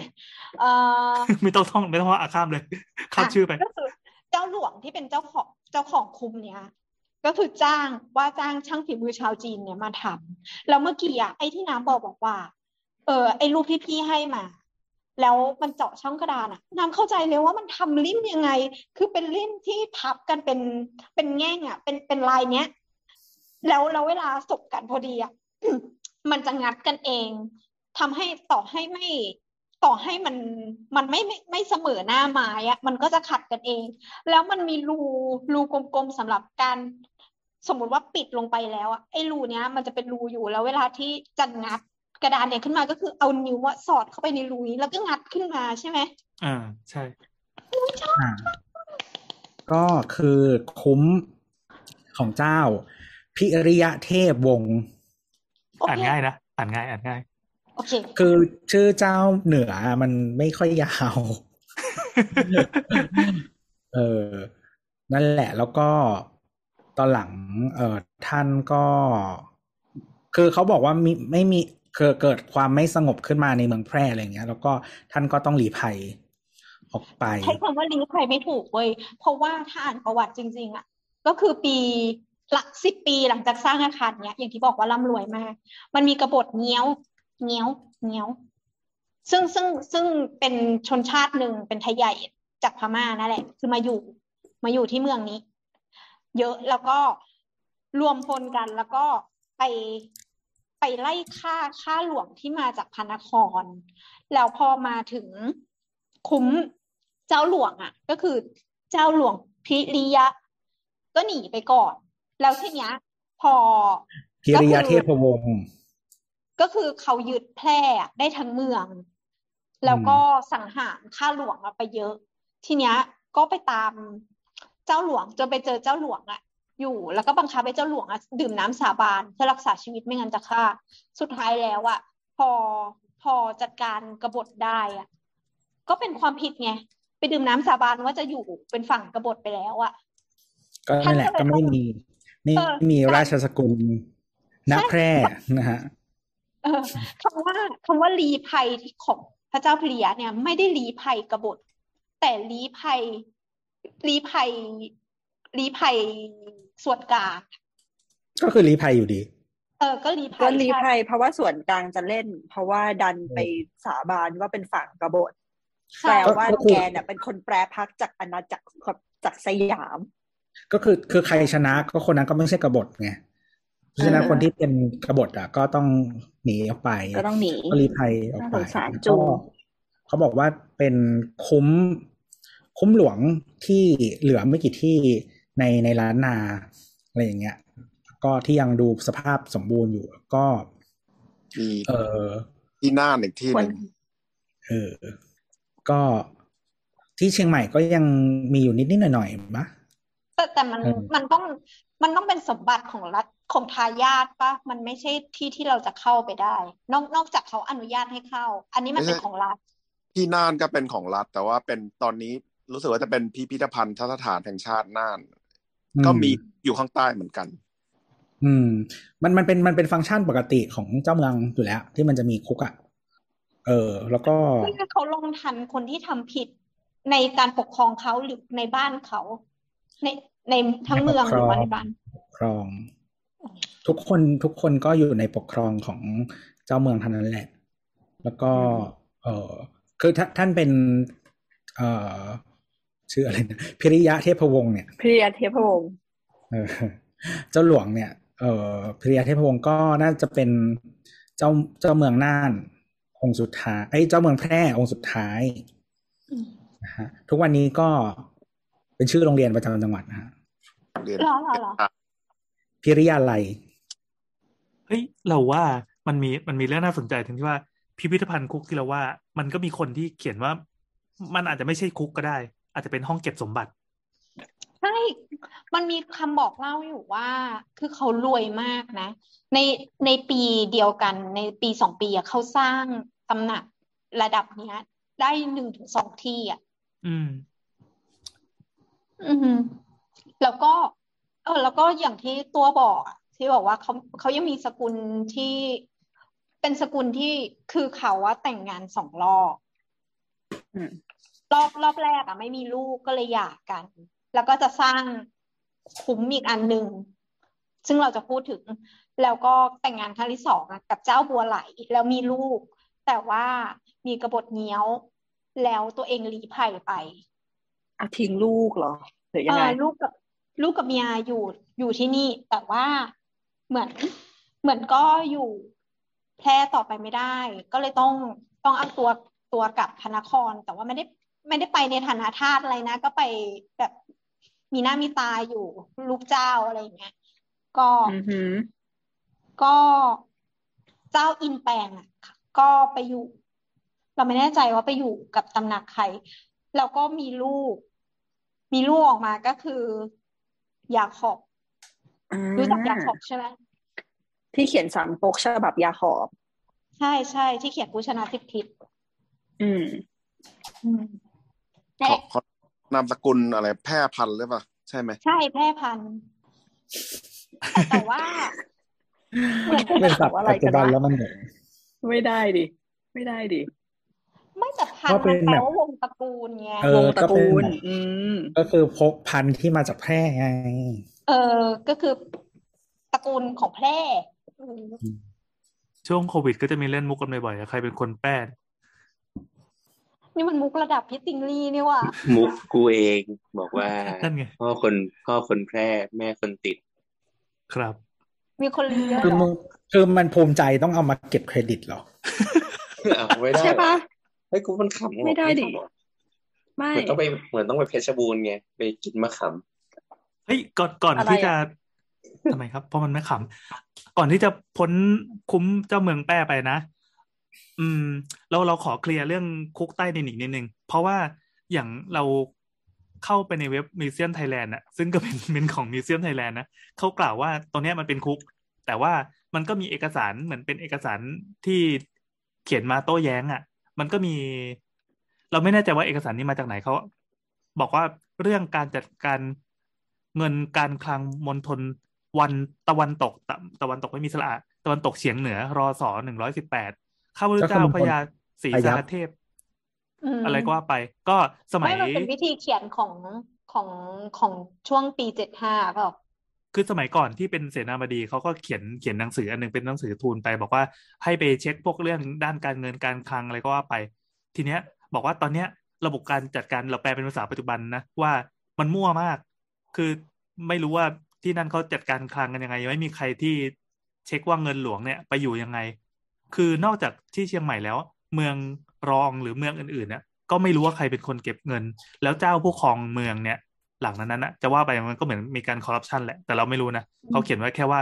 แต่ละบ้านน่ะ จะมีห้องเก็บของหนึ่งก็คือเป็นห้องเก็บของห้องหนึ่ง บางทีก็กั้นเป็นข้อขึ้นมาจากพื้นดินเนี่ยเห็นไหมตรงกับลักษณะของคุมเจ้าเมืองแพร่แล้วก็ไอ้พวกเงินและอัดทองแดงที่มีใครนำมาให้มาส่งเท่าไหร่เนี่ย ก็จะหยอดลงไปในห้องนั้น เท่าไหร่ก็ไม่มีใครเช็ค จะจ่ายก็คือหยิบจ่าย หยิบจ่าย ไม่มีการทำบัญชีคือมั่วมากจริง เสร็จปั๊บถ้าถามว่ามีเงินเท่าไหร่มีสมบัติเท่าไหร่จะมาเช็ค เนี่ยก็บอกไม่ได้ เพราะไม่เคยได้นับ ทีเนี้ย ที่เมืองนครลำเขาปางหลอกเนี่ยมีเจ้ากรุงสยามหรือเปล่า อะเขาบอกว่ามันมีการอืมการค้นหลักฐานจริงๆคุยลงไปใต้ดินถึงคืบหนึ่งยังพบอัดทองแดงของหลวง เพราะภาษีอากรทั้งปวงที่ส่งจากชาวบ้านมาส่งเป็นอัดเนี่ย ก็โยนลงไปในนั้น ก็คือไม่ได้นับ ไม่มีการปรากฏบัญชี เป็นดังนี้เรื่องเงินจะรั่วไหลก็ก็พูดเรื่องการคอร์รัปชันในยุคนั้น เออหนุกดี ทีเนี้ยบอกว่าไม่มันคือตั้งแต่ถูยุกคเขียนอะโดยข้าหลวงจากพระนครนะใช่ก็คือเออก็ถึงภาบคอกกลางว่าก็ฟ้องนายฟ้องนายมันคือมันคือการแบบเขาเรียกว่าอะไร แอบเงินจากพันจากสยามอะอืมอืมหมายถึงอันนี้อันนี้เดาเฉยๆเพราะว่าก็จริง ๆ มันก็ไม่มีใครอยากยอมรับว่า เราอยู่ใต้สยามกันเท่าไหร่นักหรอก ใช่ก็มันไม่ใช่แค่อยู่ใต้ใช่ไหมต้องส่งเงินอีก นี่เมืองกู คนก็คนของกูเอออืมอีโมแต่จัพงอจะวะรับราชการอะไรก็ต้องไปได้รับการแต่งตั้งด้วยโคตรเสียเกียรติ ก็ feeling เหมือนเออผู้ว่าที่สืบทอดมาจนถึงทุกวันนี้ อะ ทีนี้ไม่เดี๋ยวที่เดี๋ยวขอใครแป๊บป๊บนิดนะครับเขาบอกว่าจริงๆ ตรงนี้มันมีหลาย layer ไง layer ของการใช้คุกข้างล่างตรงเนี้ย เพราะเขาบอกว่าจริงๆตัวลักษณะของมีการทำช่องระบายอากาศ แล้วก็มีการทำช่องที่ว่าอย่างที่แอนว่าคือไว้หยอดใช่ไหม แต่อีกในหนึ่งมันคือตรงเนี้ยคือสำหรับที่หยอดอาหารลงไป อืมซึ่งตรงนี้มันจะเชื่อมกับห้องที่มันเป็นเหมือนแบบห้องของคนรับใช้ของอะไรพวกนี้ที่เหมือนกับต่อจะลงครัวลงมาก็ได้เลยอย่างเงี้ยแต่เขาบอกว่าด้วยฟังก์ชันนะจริง ๆ มันก็ไม่เวิร์กหรอกการที่เจ้าเมืองอยู่ข้างบน แล้วก็นั่งฟังคนร้องโวยบนบนอยู่ข้างล่างอย่างเงี้ยใช่เออแต่เขาบอกว่ามันในช่วงหนึ่งอะมันก็เหมือนเป็นการที่แบบมันตัดไม้ตัดไม้ของน้ำอะมาให้เจ้าเหยียบหัวของไปอะไรเงี้ย หรืออย่างในช่วงของบางยุคมันก็ไว้สำหรับเก็บของเก็บสมบัติเก็บนั่นเก็บนี่เพราะว่าเหมือนมันถูกกั้นไว้หมดแล้วและเจ้าเมืองก็เป็นคนนั่งทับเงินตรงเนี้ยไว้อยู่แบบแล้วก็เลยบอกว่าหนูมันกำลังแต่น้ำกำลังคิดว่าแบ่งฟังก์ชันเอาเงินมันจะเยอะขนาดไหนอะเพราะว่าไอ้ตัวคุกเนี่ย มันขนาดเท่ากับลูกเป็นคุ้มคุ้มทั้งคุ้มเลยใช่ไหมใช่แต่มันไม่สูงมากไงมันลงไปคนก็ต้องคล้องหัวลงไปอย่างนี้อืมแล้วต่แล้วเวลาสมมุติว่า พี่มีเงินอยู่หนึ่งถุงเนี้ย เราจะโยนไปตรงไหนก็ได้อย่างเงี้ยเหรอ มันมีประตูทางเข้าด้วย คือจะเดินเข้าไปเอาในแบงก์ก็ได้ในในในคลังนั้นก็ได้ เนี่ยเขาก็เลยบอกว่ามันต้องไม่มีเซนที่จะต้องมีแบบมีช่องข้างบนนึกออกแบบพอช่องแบบช่องมันเป็นแค่ประมาณสักแบบยี่สิบคูณยี่สิบเซนอืมบางคนแบบพีกมาจริงๆเลยหายลงมาเทกรอบลงมามันก็ต้องตรงนั้น อืมอะทีนี้ใครที่ไม่ชอบเรื่องผีนะครับ ข้ามห้านาทีนี้ไป เราจะเล่าว่า ในอย่างในเว็บพิพิธภัณฑ์เนี่ยเขาก็บอกว่าคือมันเป็นคุกจริง ๆ ที่ใช้คุ้มคุมขังทาสซึ่งจริงไม่จริงก็ไม่รู้แล้วเพราะมันมีมันมีมันมีการโต้เถียงกันอยู่เรื่องการชำระประวัติศาสตร์เนี่ยเขาว่าใช้คุกมาเนี่ยยาวนานกว่าห้าสิบปี ข้างในซอยเป็นสามห้องนะครับ แล้วก็ใช้ขังทาสตามความผิดในแต่ละขั้น ถ้าทำผิดขั้นร้ายแรงก็จะไปอยู่ในห้องมืดใช่มันมีห้องมืดอยู่จริงๆจำได้ แสงไฟเนี่ยลอดเข้าไปไม่ได้เลย ห้องนั้นแบบอับที่สุดและชื้นที่สุดแล้ว นักโทษที่อยู่ในห้องนั้นจะได้รับบทลงโทษที่แสนทรมานตามคำเล่าขานของผู้เฒ่าผู้แก่ที่ได้สืบทอดกันมา รู้เลยว่าอันนี้คือเมาส์กันอะเกี่ยวกับวิญญาณบรรดาผีทาที่เสียชีวิตได้ยิอนย่างเสียดงจากวังอย่างเงี้ย แล้วก็ จึงกลายเป็นวิญญาณพยาบาท เคยมีคนเจอโครงกระดูก สภาพศพแขนขาหัก เจออุปกรณ์ที่ใช้ในการทรมานทั้งหลายอยู่ใต้คุ้มเจ้าหลวง จนกลายเป็นภาพหลอน บรรยากาศที่ดูบังเวงแสนหดหู่นั้นก็กลายเป็นเรื่องราวลี้ลับและอาถรรพ์เต็มไปด้วยสภาพตำนานที่น่าสะพรึงกลัว ในที่สุดพอถึงรห้าก็มีการประกาศเลิกทาสจากคุกขังทาสที่กลายเป็นคุกขังนักโทษอะไรเงี้ย จนหลังจากนั้นก็เลยคือกลายเป็นก็เคลียร์ห้องใหม่ แล้วก็กลายเป็นแค่ห้องโล่งๆแต่มันก็ยังยังคือบรรยากาศมันดีมากเว้ยมันควรเป็นซีนหนังสักเรื่องนะอือฮึเลิกทาสก็คือตัดกำลังเจ้าเมืองอืมถูกเออ เพราะว่าถ้ายิ่งรวยก็คือซื้อทาสมาไว้ยิ่งมีทาสมาเยอะของเคยสร้างสตอรี่ให้ดูว่าตุนตางหัวกำลังคิดอยู่ว่าถ้าไปคือไปกี่โมงดีวะสิบเอ็ดโมงมันมีคนไปเรื่อยๆแหละ ไปเถอะ อย่าไปวันเสาร์อาทิตย์อะทำทำไมไมล่ะอะหยุดราทำชไมการอะอ๋อ โอเค อ๋อ โอ้นึกว่า เออต่อที่ห้ามไป เพราะว่ามันเป็นวันแบบนั่นนี่ ตอนนี้สมองว่าอยู่กับเรื่องผีแล้วนะเลิกคุยละพอ โอเคมา หมดเรื่องผีละอ๋อน่ากลัว โอเค ก็คือ เดี๋ยวอาคารต่อไปเราพูดถึงอาคารต่อไปเลยก็แล้วกัน ก็เป็นอาคารที่สร้างขึ้นหลังจากคุ้มเจ้าหลวงเมืองแพร่เนี่ย ประมาณห้าปี ชื่อคุ้มวงบุรี ซึ่งปัจจุบันเนี่ยก็ก็ก็เหมือนทำเป็นพิพิธภัณฑ์แล้วมั้ง มันยังเป็น private resident อยู่นะ ยังมีคนอ๋อเหรอ ใช่ไม่ไม่ได้เป็นเหมือน ก็คือไม่ได้เป็นของของรัฐอะว่าแสดงว่าอือฮึถ้าเราไปเนี่ยเราเข้าได้แต่อันนู้นนะดิเพราะนู้นเป็นของรัฐ เคยเคยไปเป็นแบบว่าเหมือนแบบเขามีงานถนนคนเดินในเมืองแพร่ แล้วก็บ้านเนี้ยก็คือแบบเปิดให้เข้าไปดูแต่ว่าไม่ไม่ให้เข้าไปในบ้านอะไรเงี้ยจำได้ เดี๋ยวขอชื่อบ้านอีกทีที่ใครฟังไม่ทันคุ้มวงบุรีวงบุรีวงบุรี เป็น เอ่อ เป็นอาคารไม้ อืมสีนะชมฮะพูปะสีชมพูสีชมพู ก็คือที่เล่าไปเมื่อกี้อะก็คือเจ้าพลียะพลียะอะเทพวงศ์ก็คือมีเมียกิริยาเทพวงศ์โอเคพลียะเทพวงศ์เนี่ยมีเมียสองคชื่อนมันง่ายแล้วนะคือชื่อมนุษย์มันไม่ควรเกินสามพยางค์เว้ยอะโอเค ก็คือเขามีเมียสองคน เขามีเมียสองคน คนแรกมีลูกไม่ได้เนี่ยก็หย่ากัน แต่ว่าก็คือพอพอหย่าปุ๊บอะก็สร้างคุ้มให้หนึ่งคุ้มให้ไปอยู่ ก็คือไม้สักทอง แต่ว่าทีเนี้ยก็เจ้าของเจ้าของบ้านก็คือเจ้าสุนันตาเนี่ยเขาก็เป็นลูกพญานามืดไม่ใช่ ก็คือพ่อเนี่ยเป็นเจ้าของป่าห้วยขมิ้นก็เลยมีไม้เยอะ ดังนั้นเนี่ย บ้าน บ้านคุ้มไม่ใช่ คุ้มเจ้าหลวงเมืองแพร่เนี่ยเป็นปูน แต่ว่าคุ้มวงบุรีเนี่ยเป็นไม้ทั้งหลัง แต่ว่าใช้ทีมช่างเดียวกัน ก็คือทีมช่างชาวจีน ทีเนี้ยทีมช่างชาวจีนนะตอนแรกอะก็คือ ไม่ทำแต่งานปูน ไม่เคยทำงานไม้ มาลองทำงานไม้แบบไม้ล้วนไม้แบบทั้งหลักก็เกิดความแบบไม่มั่นใจ แต่ก็ทำสำเร็จมาได้ ก็คือบ้านหลังเนี่ยเสียเซลล์เนี่ยเหรอไม่เคยทำบ้านไม้เออแต่ก็ แต่เขาก็ทำดีปะเพราะว่าสุดท้ายแล้วอะบ้านหลังเนี้ย ไม่มีการตอกตะปูเลยนะ มีการเข้าริมอย่างเดียวอ๋ออืมแล้วก็คือ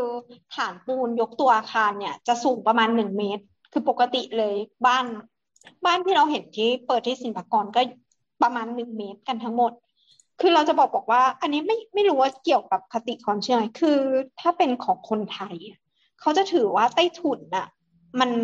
พลังไม่ดีอะเยอะ ถึงเราจะยกพื้นสูงอะแต่เราก็ไม่ได้มีกิจกรรมที่ทำข้างใต้ อืม อืมแต่เราไม่รู้ว่าทางเหนือเขาคิดแบบนี้ด้วยหรือเปล่าอะไรอย่างเงี้ย ไม่ภาคกลางครับภาคกลางเวลาหน้า ที่ไม่ใช่หน้าหนามอะข้างล่างเขาเป็นลานกิจกรรมไม่ใช่เหรอก็เป็นลานกิจกรรมแต่ไม่ถาวรนะหมายถึงว่าเขาก็ไม่ได้พยายามเออสร้างอะไรนะไม่เพราะว่าถ้าหน้าน้ำมา มันจะต้องให้ ล้างไปนะออกไหมอืมอืมเข้าใจเข้าใจ แต่แต่คือเราอะเข้าใจว่าส่วนหนึ่งที่ต้องยกยกบ้านสูงอะเป็นเพราะว่ามันมีความชื้นจากดินด้วยปะไม่รู้เกี่ยว เกี่ยวไหมเขาคิดถึงเรื่องนี้ด้วยไหมก็เลยต้องยกสูง แต่ว่าการยกพื้นสูงเนี่ยมันเหมาะกับประเทศไทยมากๆเลยไม่มันว่าอก็ยู่ที่เป็นไหนที่แบบ โยนอะไรไปอะไรอย่างนี้ด้วยส่วนหนึ่งนึกออกปะโยนโยนไปเดี๋ยวหน้าหน้าน้ำหลากมันก็พัดไปอะไรอย่างเงี้ย เออ แล้วก็ ก็คือถ้าเป็นถ้าถ้าไม่ใช่หน้าน้ำอะลมมันก็จะพัดใช่ไหมก็จะอยู่แบบอืมได้เหมือนกันอะไรอย่างเงี้ย หรือว่า แต่ว่าถ้าเป็นแบบเจ้านายมากๆบางทีเขาก็จะไม่อยู่ข้างล่างเนาะก็จะเป็นอืมเขาที่จะไม่ก็จะเป็นที่ของแบบ เออค่าทาสอะไรอย่างนี้ไปว่าไป อ๋อ แล้วก็อย่างที่เราบอกว่าเอ่ออาคารที่เราพูดถึงมาตั้งแต่แรกเลยอะก็คือสร้างอยู่ในปีสองสี่สามศูนย์นะตี จนถึง จนถึงปฏิปฏิวัติ ปีสองสี่เจ็ดห้าก็คือมันไม่มีการลงเสาเข็มใช่ไหม วิธีการที่จะสร้างสร้างอาคารที่มันใช้แต่รับใช้ผนังรับน้ำหนักอะเขาจะใช้วิธีการตอกซุงลงไปในพื้น ตอกแบบปูพรมอะ ให้ดินมันแน่น ซึ่งตั้ด้ามนหลังตั้มตั้มลงค่ะไปให้อัดดินเงี้ยเหรอ ใช่ใช่ใช่ แต่แต่เราไม่รู้ว่าตั้มลงไปหรือว่าเขาขุดให้เป็นบ่อแล้วค่อยตั้งเสานะไปก่อนมันมีสองอย่างคือเป็นทรงเป็นฐานแพรก็คือขุดดินลงไปเสร็จปั๊บเอาทรงเรียงกันให้มันแน่นแล้วสร้างบนนั้นกับอันที่สองก็คือใช้เป็นเหมือนเอาทรงแผนเข็มจะเป็นเข็มไม้เพราะฉะนั้นก็คือต่อกันจะเป็นทุกช่วงห้าสิบเซนทุกช่วงเมตรหนึ่งเนี้ยแล้วแต่ขนาดทรงแล้วค่อยตั้งบนฐานนั้นอีกทีคือเราอะน้ำเคยมีโปรเจกต์หนึ่งก็คือ ไปรีโนเวทตึกที่ไม่ถึงร้อยปีอะแต่ก็เกือบเกือบคือสร้างสร้างอยู่ในทำเลแถวแถวภูเขาทองอะก็คือเขามันมันเป็นตึกแถวเนาะใช้ผนังร่วมกัน ทีเนี้ยตอนไปรีโนเวทอะเรายุ่งกับผนังไม่ได้เลย ก็คือก็คุยกับเขาว่างั้นเราสร้างโครงสร้างในโครงสร้างกันอีกรอบนึงเถอะก็คือจะต้องตั้งเสาเหล็ก ทีเนี้ย อาคารที่สร้างอยู่ในยุคนั้นอะพื้นเป็นพื้นเป็นพื้นไม้เข้าริมหมด มีร่องอะไรอย่างนี้หมด ก็คือก็ต้องรื้อก็รื้อไม้รื้อไม้ชั้นสองรื้อไม้ชั้นหนึ่งชั้นหนึ่งเนี่ยส่วนใหญ่ทำเป็นสมัยก่อนนะ ถ้าบ้านมีเงินก็เป็นหินขัดหรือไม่ก็หินอ่อน อันนั้นเป็นหินขัดก็คุยกันแล้วก็มันก็แตกก็คือ มีการทุบพอทุบพื้นไปปุ๊บอะเราก็เหมือนแบบ แบบ ทลายพื้นชั้นหนึ่งทั้งหมดอะเพื่อเพื่อที่จะทำพื้นใหม่ด้วย พื้นที่ยกขึ้นมาใหม่อะแล้วปรากฏว่าขุดลงไปอะก็เจอซุงต่อซุงอะอยู่ในแนวตั้งอะทิ่มลงไปในดินอะเต็มไปหมดเลย เราก็เลยแบบอึ้งว่าทำไงดีวะ คือเราตั้งใจว่าจะทำคานคอดินลงไป เราก็เห็นว่ามันเป็นซุงอยู่ ก็คือต้องเอาซุงออกก่อน เรื่องใหญ่เลยอะแบบเหนื่อยมาก ขอขอกลับมาที่คุ้มวงบุรีต่อแล้วกันเดี๋ยวแป๊บนึงจริงๆใน detail เนี้ยอาคารริมน้ำเกือบทั้งหมดอะหมดเลยของกรุงเทพอะนะอือฮึคืออย่างอย่างพวกโรงแรมของอะโรงแรมสยามก็ได้ของสกัวสนนะข้างล่างเขาก็เป็นทรงเหมือนกันหมดเลย คือทำเป็นซุ้มทอเป็นฐานแพรไว้หมดเลย มีอย่างที่บอกว่ามันมีสอง step อะมันมีที่ว่าตอกลงไปก่อนแล้วก็ทำเป็นฐานแพรออกมา หรือแม้แต่ของพระราชวัง ดุสิตทั้งหมดอะที่เขาลือไปทั้งหมดอะข้างล่างประกอบลงไปก็คือท่อนไม้สักทั้งนั้น อืมเอาไปสักวางเรียงเป็นแพงเนี่ยแหละครับ แล้วก็ให้เสาใช่วางข้างบนอีกทีหนึ่งอืมดีเทลก็คือถ้ารอคานรออะไรก็คือรอบนไม้นั่นแหละเอาดินกลบลงไปแล้วก็ทำคานคอดินปกติ อืม อืมกลับมาที่คุ้มวงบุรีแล้วกัน คุ้มวงบุรีอะจริงๆไม่มีอะไรพูดแล้วรู้สึกว่าสนุกมากแล้วตอนนี้ คือคุ้มวงบุรีเนี่ยก็ เป็นคุ้มแบบรูปตัวทีเหมือนกันก็คือตัวอาคารหลักเนี่ยเป็นแนวผืนผ้าแล้วก็มีมุกมาด้านหน้า ซึ่งก็ตามรูปแบบของเรือนขนมปังขิงก็อัดทุกอย่าง อัดลายอะไรเครือเถาลายพันธุ์พฤกษาอะไรอย่างเงี้ยแล้วก็อ่าด้วยความที่เรือนเนี้ยถูกสร้างด้วยเจ้านายที่เป็นผู้หญิงอะ เขาก็พูดว่าเรือนเนี้ยก็เลยมีความชดช้อยแบบสไตล์เฟมินีนเยอะอืมเป็นสีชมพูอะไรอย่างเงี้ย อืม ทีเนี้ย มันจะมีเกร็ดนิดนึงก็คืออย่างอ่าบ้านหลังเนี้ย มันถูกสร้างด้วยชาวจีน ดังนั้นเนี่ย มันจะมีส่วนผสมระหว่างล้านนากับชาวจีนน่ะเข้ามา อย่างเช่น การวางเรือนเนี่ยจะวางขวางตะวัน ขวางตะวัน อืม วางในแนวทิศเหนือทิศใต้ แล้วก็แล้วก็ทางเข้าเนี่ย จะต้องอยู่ทางใต้ เพราะว่าจะได้รับลมทิศใต้ไงอืม ซึ่งความเป็นจีนของของอันนี้กลับมาอีกก็คือ มีสารในกับปีกผีเสื้อ สารในคืออะไร สาระในนะครับ ถ้าใครอยากค้นภาพดูสออาสารออาระสละไอนอหนูไม้มะลัยนะไม้มะลัยอ่าไม่เป็นไรสารในเนี่ยก็คือส่วน ที่น้ำเรียกว่าปั้นลมน้ำเรียกว่าปั้นลมมาตลอด มันคือสารในแล้วก็ปีกผีเสื้อเนี่ยก็เป็นลวดลายฉลุที่ที่ตัวตัวสารในเนี่ยขึ้นมาเป็นเสาใช่ไหมแล้วปีกผีเสื้อเนี่ยก็คืออยู่ซ้ายขวาของสิ่งเนี้ยออกมาแผ่จริงอออกธิมาบายให้ป็เห็นลวดลภาพหน่อยจ้ะคืองี้ หน้าบานมันเป็นสามเหลี่ยม หน้าจั่วใช่ไหมเป็นสามเหลี่ยม แล้วตรงยอดสามเหลี่ยมสุดอะมันจะมีเสาตั้งปรึ้สขึ้นไปข้างบน แล้วก็ สองข้างก็จะมีปีกผีเสื้อผีเสื้อก็กลางปีกอ้าขึ้นมาเนี่ยสองข้างก็เป็นปีกผีเสื้อ ซึ่งตรงเนี้ยจะเป็นไม้ที่แกะสลักฉลุเอออีเสาก็เป็นเสากระดงขึ้นไปสูงๆอะเราจะเห็นว่าอ่าอาคารอาคารทางภาคเหนือจะมีไอเสาตัวเนี้ย สารในนะเราเราลืมชื่อทุกทีเวลาจะค้นเพราะเราน้ำเรียกปั้นลมอะอ่าแล้วก็อ่ามีตรงสัตว์หลังคา จะมีสิ่งที่เรียกว่า อยู่อี้ ซึ่งมันจะเป็นเกร็ดใช้คำว่าเกร็ดมันจะเป็นลักษณะซ้อนๆกัน ซึ่งมันเรียนแบบเห็ดหลิงจือมาฮะมันจะเป็นการอวยพรเจ้าของบ้านให้เหรออ่าสันหลังคาสันหลังคาที่ว่าเนี่ยเหมือนเหมือนปลาแล้วกันปลาแล้วหลังมันเป็นครีบใช่ป่ะใช่เนี่ยมันจะใช่เป็นคใช่รีบยาวไปตลอดหลังคาเลย แล้วก็เขาก็อย่างที่ว่าก็จะเป็นไม้ไม้ที่ฉลุแล้วไปวางไว้ แล้วเอาแบบเป็นเห็ดลินจือเออจังเจ๋งดีว่ะ อะก่อนก่อนจะไปถัดไปนิดนึงบอกว่าเจ้าที่ที่แบบเหมือนสร้างอะ เป็นผู้หญิงใช่ปะแต่ว่าเรื่องสีชมพูอะมันไม่น่าจะใช่เพราะว่าเออสมัยนั้นน่ะ สมัยก่อนยุคสงครามโลกครั้งที่สองอะ ถ้าในทางตะวันตก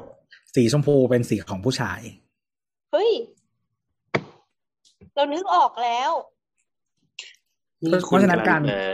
คุณำลังจะคุณกำลังจะทำให้ชาวทวิตเนี่ยมีข้อตกเถียงกันแล้วนะว่าสีชมพูเป็นของผู้หญิงเนี่ยเฮ้ยผมขอโทษคือคือเมื่อก่อนสีชมพูยุคก่อนน่ะ สีชมพูของผู้ชาย สีฟ้าของผู้หญิง อ่า เออ ซึ่งเออเราไม่แน่ใจว่าเรื่องความคิดเรื่องสีกับเพศอะ มันมาบ้านเราตอนไหน แต่ถ้าก่อนสงครามโลกอะ ถ้าเรารับจากตะวันตกอะ สีชมพูไม่ใช่สีผู้หญิงแน่นอน เฮ้ยอืม เรามีเรื่องสีมาตั้งแต่แรกแล้ว เพราะวันจันทร์น่ะสีเหลือง อันนั้นมันสีตามตามร่างกายของเทพประจำวันโว้ยนี่ตอนนี้คือเราออนโซกันอยู่ใช่ไหมหน้าทุกคนนั่นขมวดคิ้วพร้อมกัน ชอบอะคือคือสีประจำวันมันมันมาจากสีเทพประจำวันฮัลโหลเออ อ่านั่นแหละ ก็คือก่อนก่อนยุคยุคก่อนอะ ปีแบบ เป็นร้อยร้อยปีมาแล้วเนี่ย ก็คือ สีสีสีของผู้ชายมันคือสีชมพู สีฟ้าสีของผู้หญิง เออ แล้วก็จริง ๆ แบบเด็กสมัยก่อนอะสมัยยุคนั้นเลยอะทุกคน เอ่อเมืองฝรั่งอะทุกคนใส่เดรสหมด อืม อืม มันมันไม่มี คือตอนสำหรับเด็กอะ่ะมันไม่มี concept เรื่องเพศกับชุดและสีอะ่ะเออ มันมันเป็นสิ่งที่มา มาค่อนข้างใกล้ปัจจุบัน เออเพราะฉะนั้นถ้าจะตีความว่าเขาเป็นเออผู้หญิง เออ influence ในการสร้างแล้วมาสีชมพูอะนี่คือไม่ใช่แน่นอน โอเค ยอมรับอืมเชื่อเชื่อเขาเป็นตัว อะไรวะ ไม่เถียง เพราะเราก็ไม่รู้เหมือนกันว่าทำไมถึงสีชมพู คือเราไม่รู้ด้วยซ้ำว่า เจ้าบัว บัวบัวอะไรสักอย่างนึงเนี่ยขอโทษค่ะว่าอะไรคือ ชอบสีชมพูจริงๆเหรออะไรอย่างเงี้ยเขาอาจจะเออแค่ไม่ชอบรู้ก็ได้ ไม่แต่ว่าถ้าเป็นราชสำนักไทยอะเออถ้าหลังยุครห้าเป็นต้นมาจริงๆเราก็จะเห็นว่าสีมันจะเกี่ยวกับวันเกิดอืมเฮ้ยสีประจำพระองค์อะเฮ้ยอะไร เห็นไหมตกที่ใจเราพูดทำไมที่ถูกกับวันจันทร์สีเหลือง ก็เออคือสถาบันต่างๆ หรือว่าหน่วยงานต่างๆอะที่มาจากยุครห้า ก็สังเกตว่าใช้สีชมพู เพราะว่าท่านประสูติวันอังคาร ใช่พระเกี้ยว เออ แค่นั้นก็เหมือนอย่างที่เราต้องใส่เสื้อเหลือง ครับเราเพิ่งรู้ แล้วเราก็ต้อรางชการปัจจุรัชกาลปัจจุบันกับรัชกาลก่อนหน้าก็คือ วันจันทร์เราต้องใช้ผ้าปูโต๊ะสีฟ้า เพราะว่าแม่เกิดวันศุกร์อะไรวันเกิดแม่อะไรสักอย่างข้อสอบเข้ามหาลัยปีหนึ่งอะไม่ใช่แม่กูไงจำได้ งไม่งเราอะคิดว่า ไอ้เสื้อเหลืองอะมันเป็นอะไรที่มันเพิ่งมาเว้ยเรานึกว่ามันเป็นแบบแผนโปรโมทเฮ้ยจะบอกว่าในในยุคนั้นน่ะที่เขาใส่เสื้อเหลืองกันเยอะๆเราเคยไปนอนเฝ้าโรงงานตัดเย็บเสื้อ เพราะว่าอ่าช่วงที่ราคามันกำลังจะพุ่งเป็นทองคำอะ ทุกคนแม่งแย่งผ้ากันเว้ยไม่พอ เราต้องไปเฝ้าว่ามึงอย่าไปทำออเดอร์ให้คนอื่นทำให้กูก่อน อืมนั่นแหละแหละมันมันมันไม่ไม่ ชุดเชิ้ตอะไรเงี้ยมาทีหลัง แต่ว่าแต่ว่าสีเรื่องสีอะมันมันเกี่ยวกับวันวันเกิด ครับคือสีพวกเนี้ยมาจากเทพนพเคราะห์ไงตามความเชื่อโหราศาสตร์โบราณวันจันทร์คือพระจันทร์พระจันทร์คือองค์สีเหลืองเอาผ้าสีเหลืองห่อมาวันอังคารอะไรเงี้ยก็จะมีตามแบบความเชื่อของสีโบราณที่เขาเรียกตามโหราศาสตร์แค่นั้นแหละ อืม ใช่โอ้จริงจริงๆของฝรั่งก็มีนะ แต่ไม่ได้ เขาท่องเหมือนเราป่ะวันจันทร์สีเหลือง วันอังคารสีชมพู ไม่ไม่มีสีของฝรั่งไม่มีสีแต่เกี่ยวกับเทพแบบมี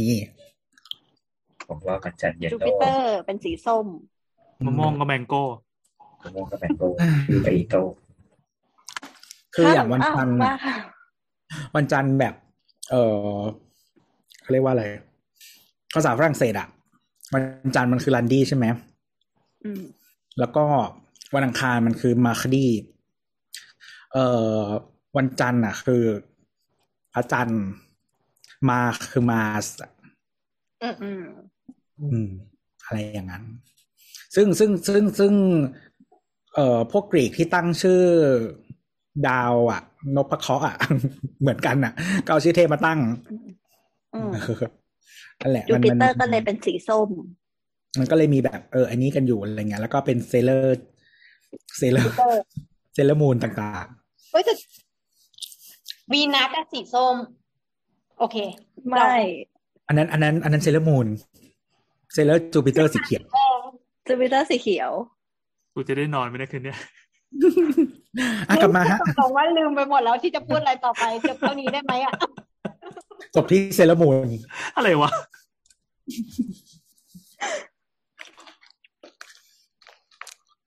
อะไรวะ จบที่เซเลอร์มูนอะจบไปก็คือ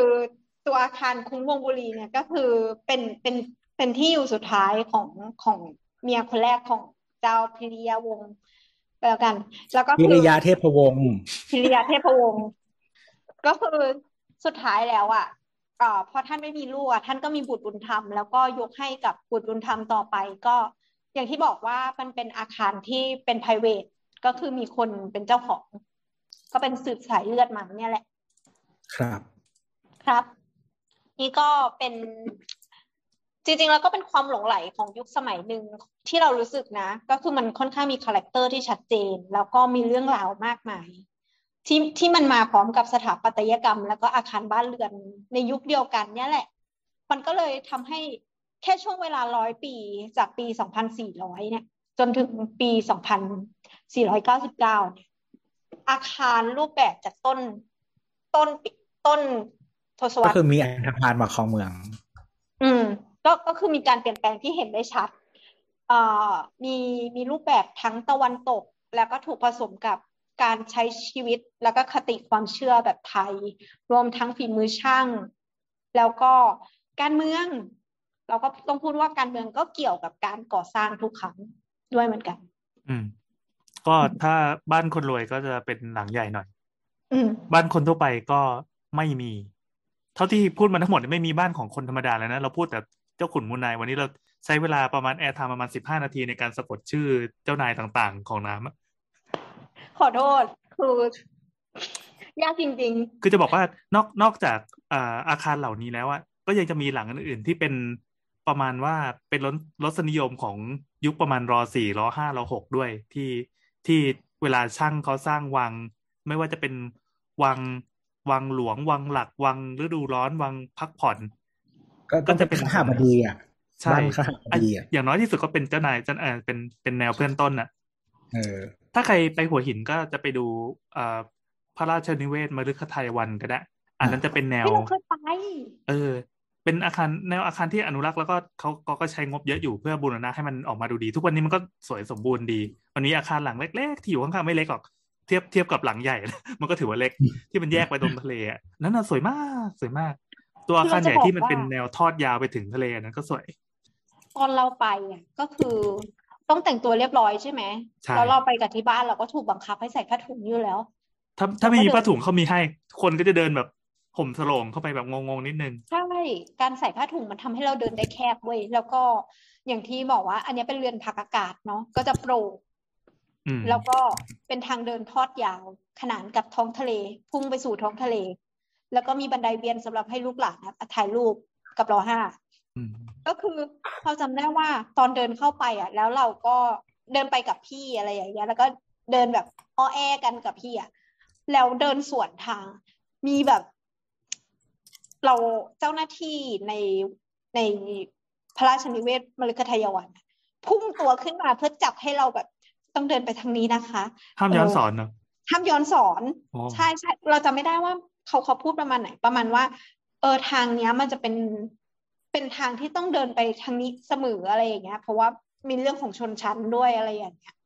อืม เออ คือคือถ้าใครไปพระตำหนักหรือวังหรืออะไรอย่างเงี้ย บางทีมันก็จะมีแบบกั้นโซน หรือประตูบางประตูที่ให้เฉพาะเจ้านายเดินผ่าน อืม อะไรอย่างเงี้ย อันนี้เป็นเรื่องค่อนข้างปกติที่ที่ที่เกิดขึ้นนะนะเออหรือบางทีเขาก็จะกันคืออย่างเช่น ประตูตรงกลางสำหรับเจ้านายเท่านั้นกั้นไว้ แต่ว่าถ้าเป็นคือพอเขาเปิดให้เยี่ยมชมเนี่ยเขาก็ให้เราให้ใช้ประตูข้างหรืออะไรอย่างเงี้ยอืมก็ก็แล้วแต่ที่ไป พอพูดถึงเรื่องนี้ก็นึกขึ้นได้ว่า อาคารส่วนใหญ่ที่เราพูดถึงในในอีพีเนี่ยอืมมีบันไดแยกหมดเลย ขนาด วังมาริวันที่ตอนแรกสร้างสำหรับเอ่อเอ่อเจ้าจอมกลิ่นเนี่ย ซึ่งซึ่งตอนที่เขาสร้างเนี่ยก็คือหมดรัชกาลที่สี่แล้วนะ ก็คือยังมีบันไดแยกอยู่ในนั้นเลย อืม ก็มันก็เป็นเรื่องของยศถาบรรดาศักดิ์ด้วยอะเนาะครับ เดี๋ยวเราตั้งชื่ออีพีว่าสำรวจบ้านคนรวยดีกว่า มันพลิกเกินไปป่ะเฮียเหรอ ไม่เคยมันมีอีกที่หนึ่งอะที่แบบว่ามันมีบ้านพวกเนี้ย เยอะมากเลยคือที่ลำปางอะ เคยไปกันไหมอ่า ยังไม่คืเคอยเลยคือมันน่าแปลกใจมากเลย เพราะว่าทั้งในเมืองทั้งรอบๆนี่คือแบบว่าบ้านขนมปังขิงมันเยอะมากเลยถ้าเกิดว่าพูดถึงบ้านขนมปังขิงสักหลังหนึ่งอะในหัวก็จะนึกถึงบ้านหลังนี้เลยก็คือ มันชื่อว่าบ้านแป๊บหนึ่งนะบ้านบ้านหม่องหม่องง่อยสิ้นหรือเปล่า ใช่ไหมอะไรประมาณนั้นแหละ เป็นชื่อพม่าชื่อหม่องง่อยสิ้นนะครับมองเนี่ยไม่สิ้น เป็นบ้านขนมปังขิงที่เคยไปดูของจริงแล้วบอกโหสวยมากประทับใจมากเลยบ้านหนึ่งบ้านหลังเนี้ยอยู่อยู่อยู่ในเมืองลำปางเลยอะที่ในลำปางมันจะเป็นของพวกเขามาทำไม้สมัยยุคนั้นนะซึ่งอันนี้เดี๋ยวไว้จะจะเล่าเรื่องมันมันจะมีเรื่องของโคโลเนียลพม่าด้วยอ๋อติดไว้ก่อนง่อยเขียนยังไงอะ โง่ยโง่ยโง่ยง่อยงองูเลยใช่ปะมีไม่เอกด้วยงงงไม่โง่ เออโง่ยแล้วยอยักษ์โง่แล้วยอยักษ์อะใช่มันอ่านว่าง่อยสิ้น เออ ไม่ใช่คือคือโง่มากไงเลยโง่ยักษ์ขอโทษค่ะอันนี้เราว่าน้ำนะไม่ได้ว่าเขาไปเจอไปเห็นของจริงแล้วสวยมากเลย ชอบมาก เป็น private หรือว่าเป็นสถานที่ราชการ ตอนนี้เป็นคาเฟ่ครับโอ้อืมอืมอืมต้องซื้อน้ำใช่ต้องซื้อน้ำคนละหนึ่งแก้ว ครับหนึ่งคนหนึ่งออเดอร์นะครับ โอเคโอเค เปลี่ยนชุดได้ไหมครับกินได้ใจายตังค์เออพูดถึงคาเฟ่เราก็ไปคาเฟ่บ้านขนมปังขิงมา อ่า อันนี้อยู่แถวเสาชิงช้า ใช่ใช่ก็ก็ไปก็รู้สึกเหมือนเจ้าของบ้านเขาก็ไม่เชิงว่าเป็นถึงขั้น เจ้าขุนบุญนายเนาะแต่ว่าเหมือนก็รับราชการอยู่ บ้านก็หลังเล็ก ๆ เอ๊ะทำไมเขามีตาคุดที่เสาวะพี่หม่องง่อยสิ้น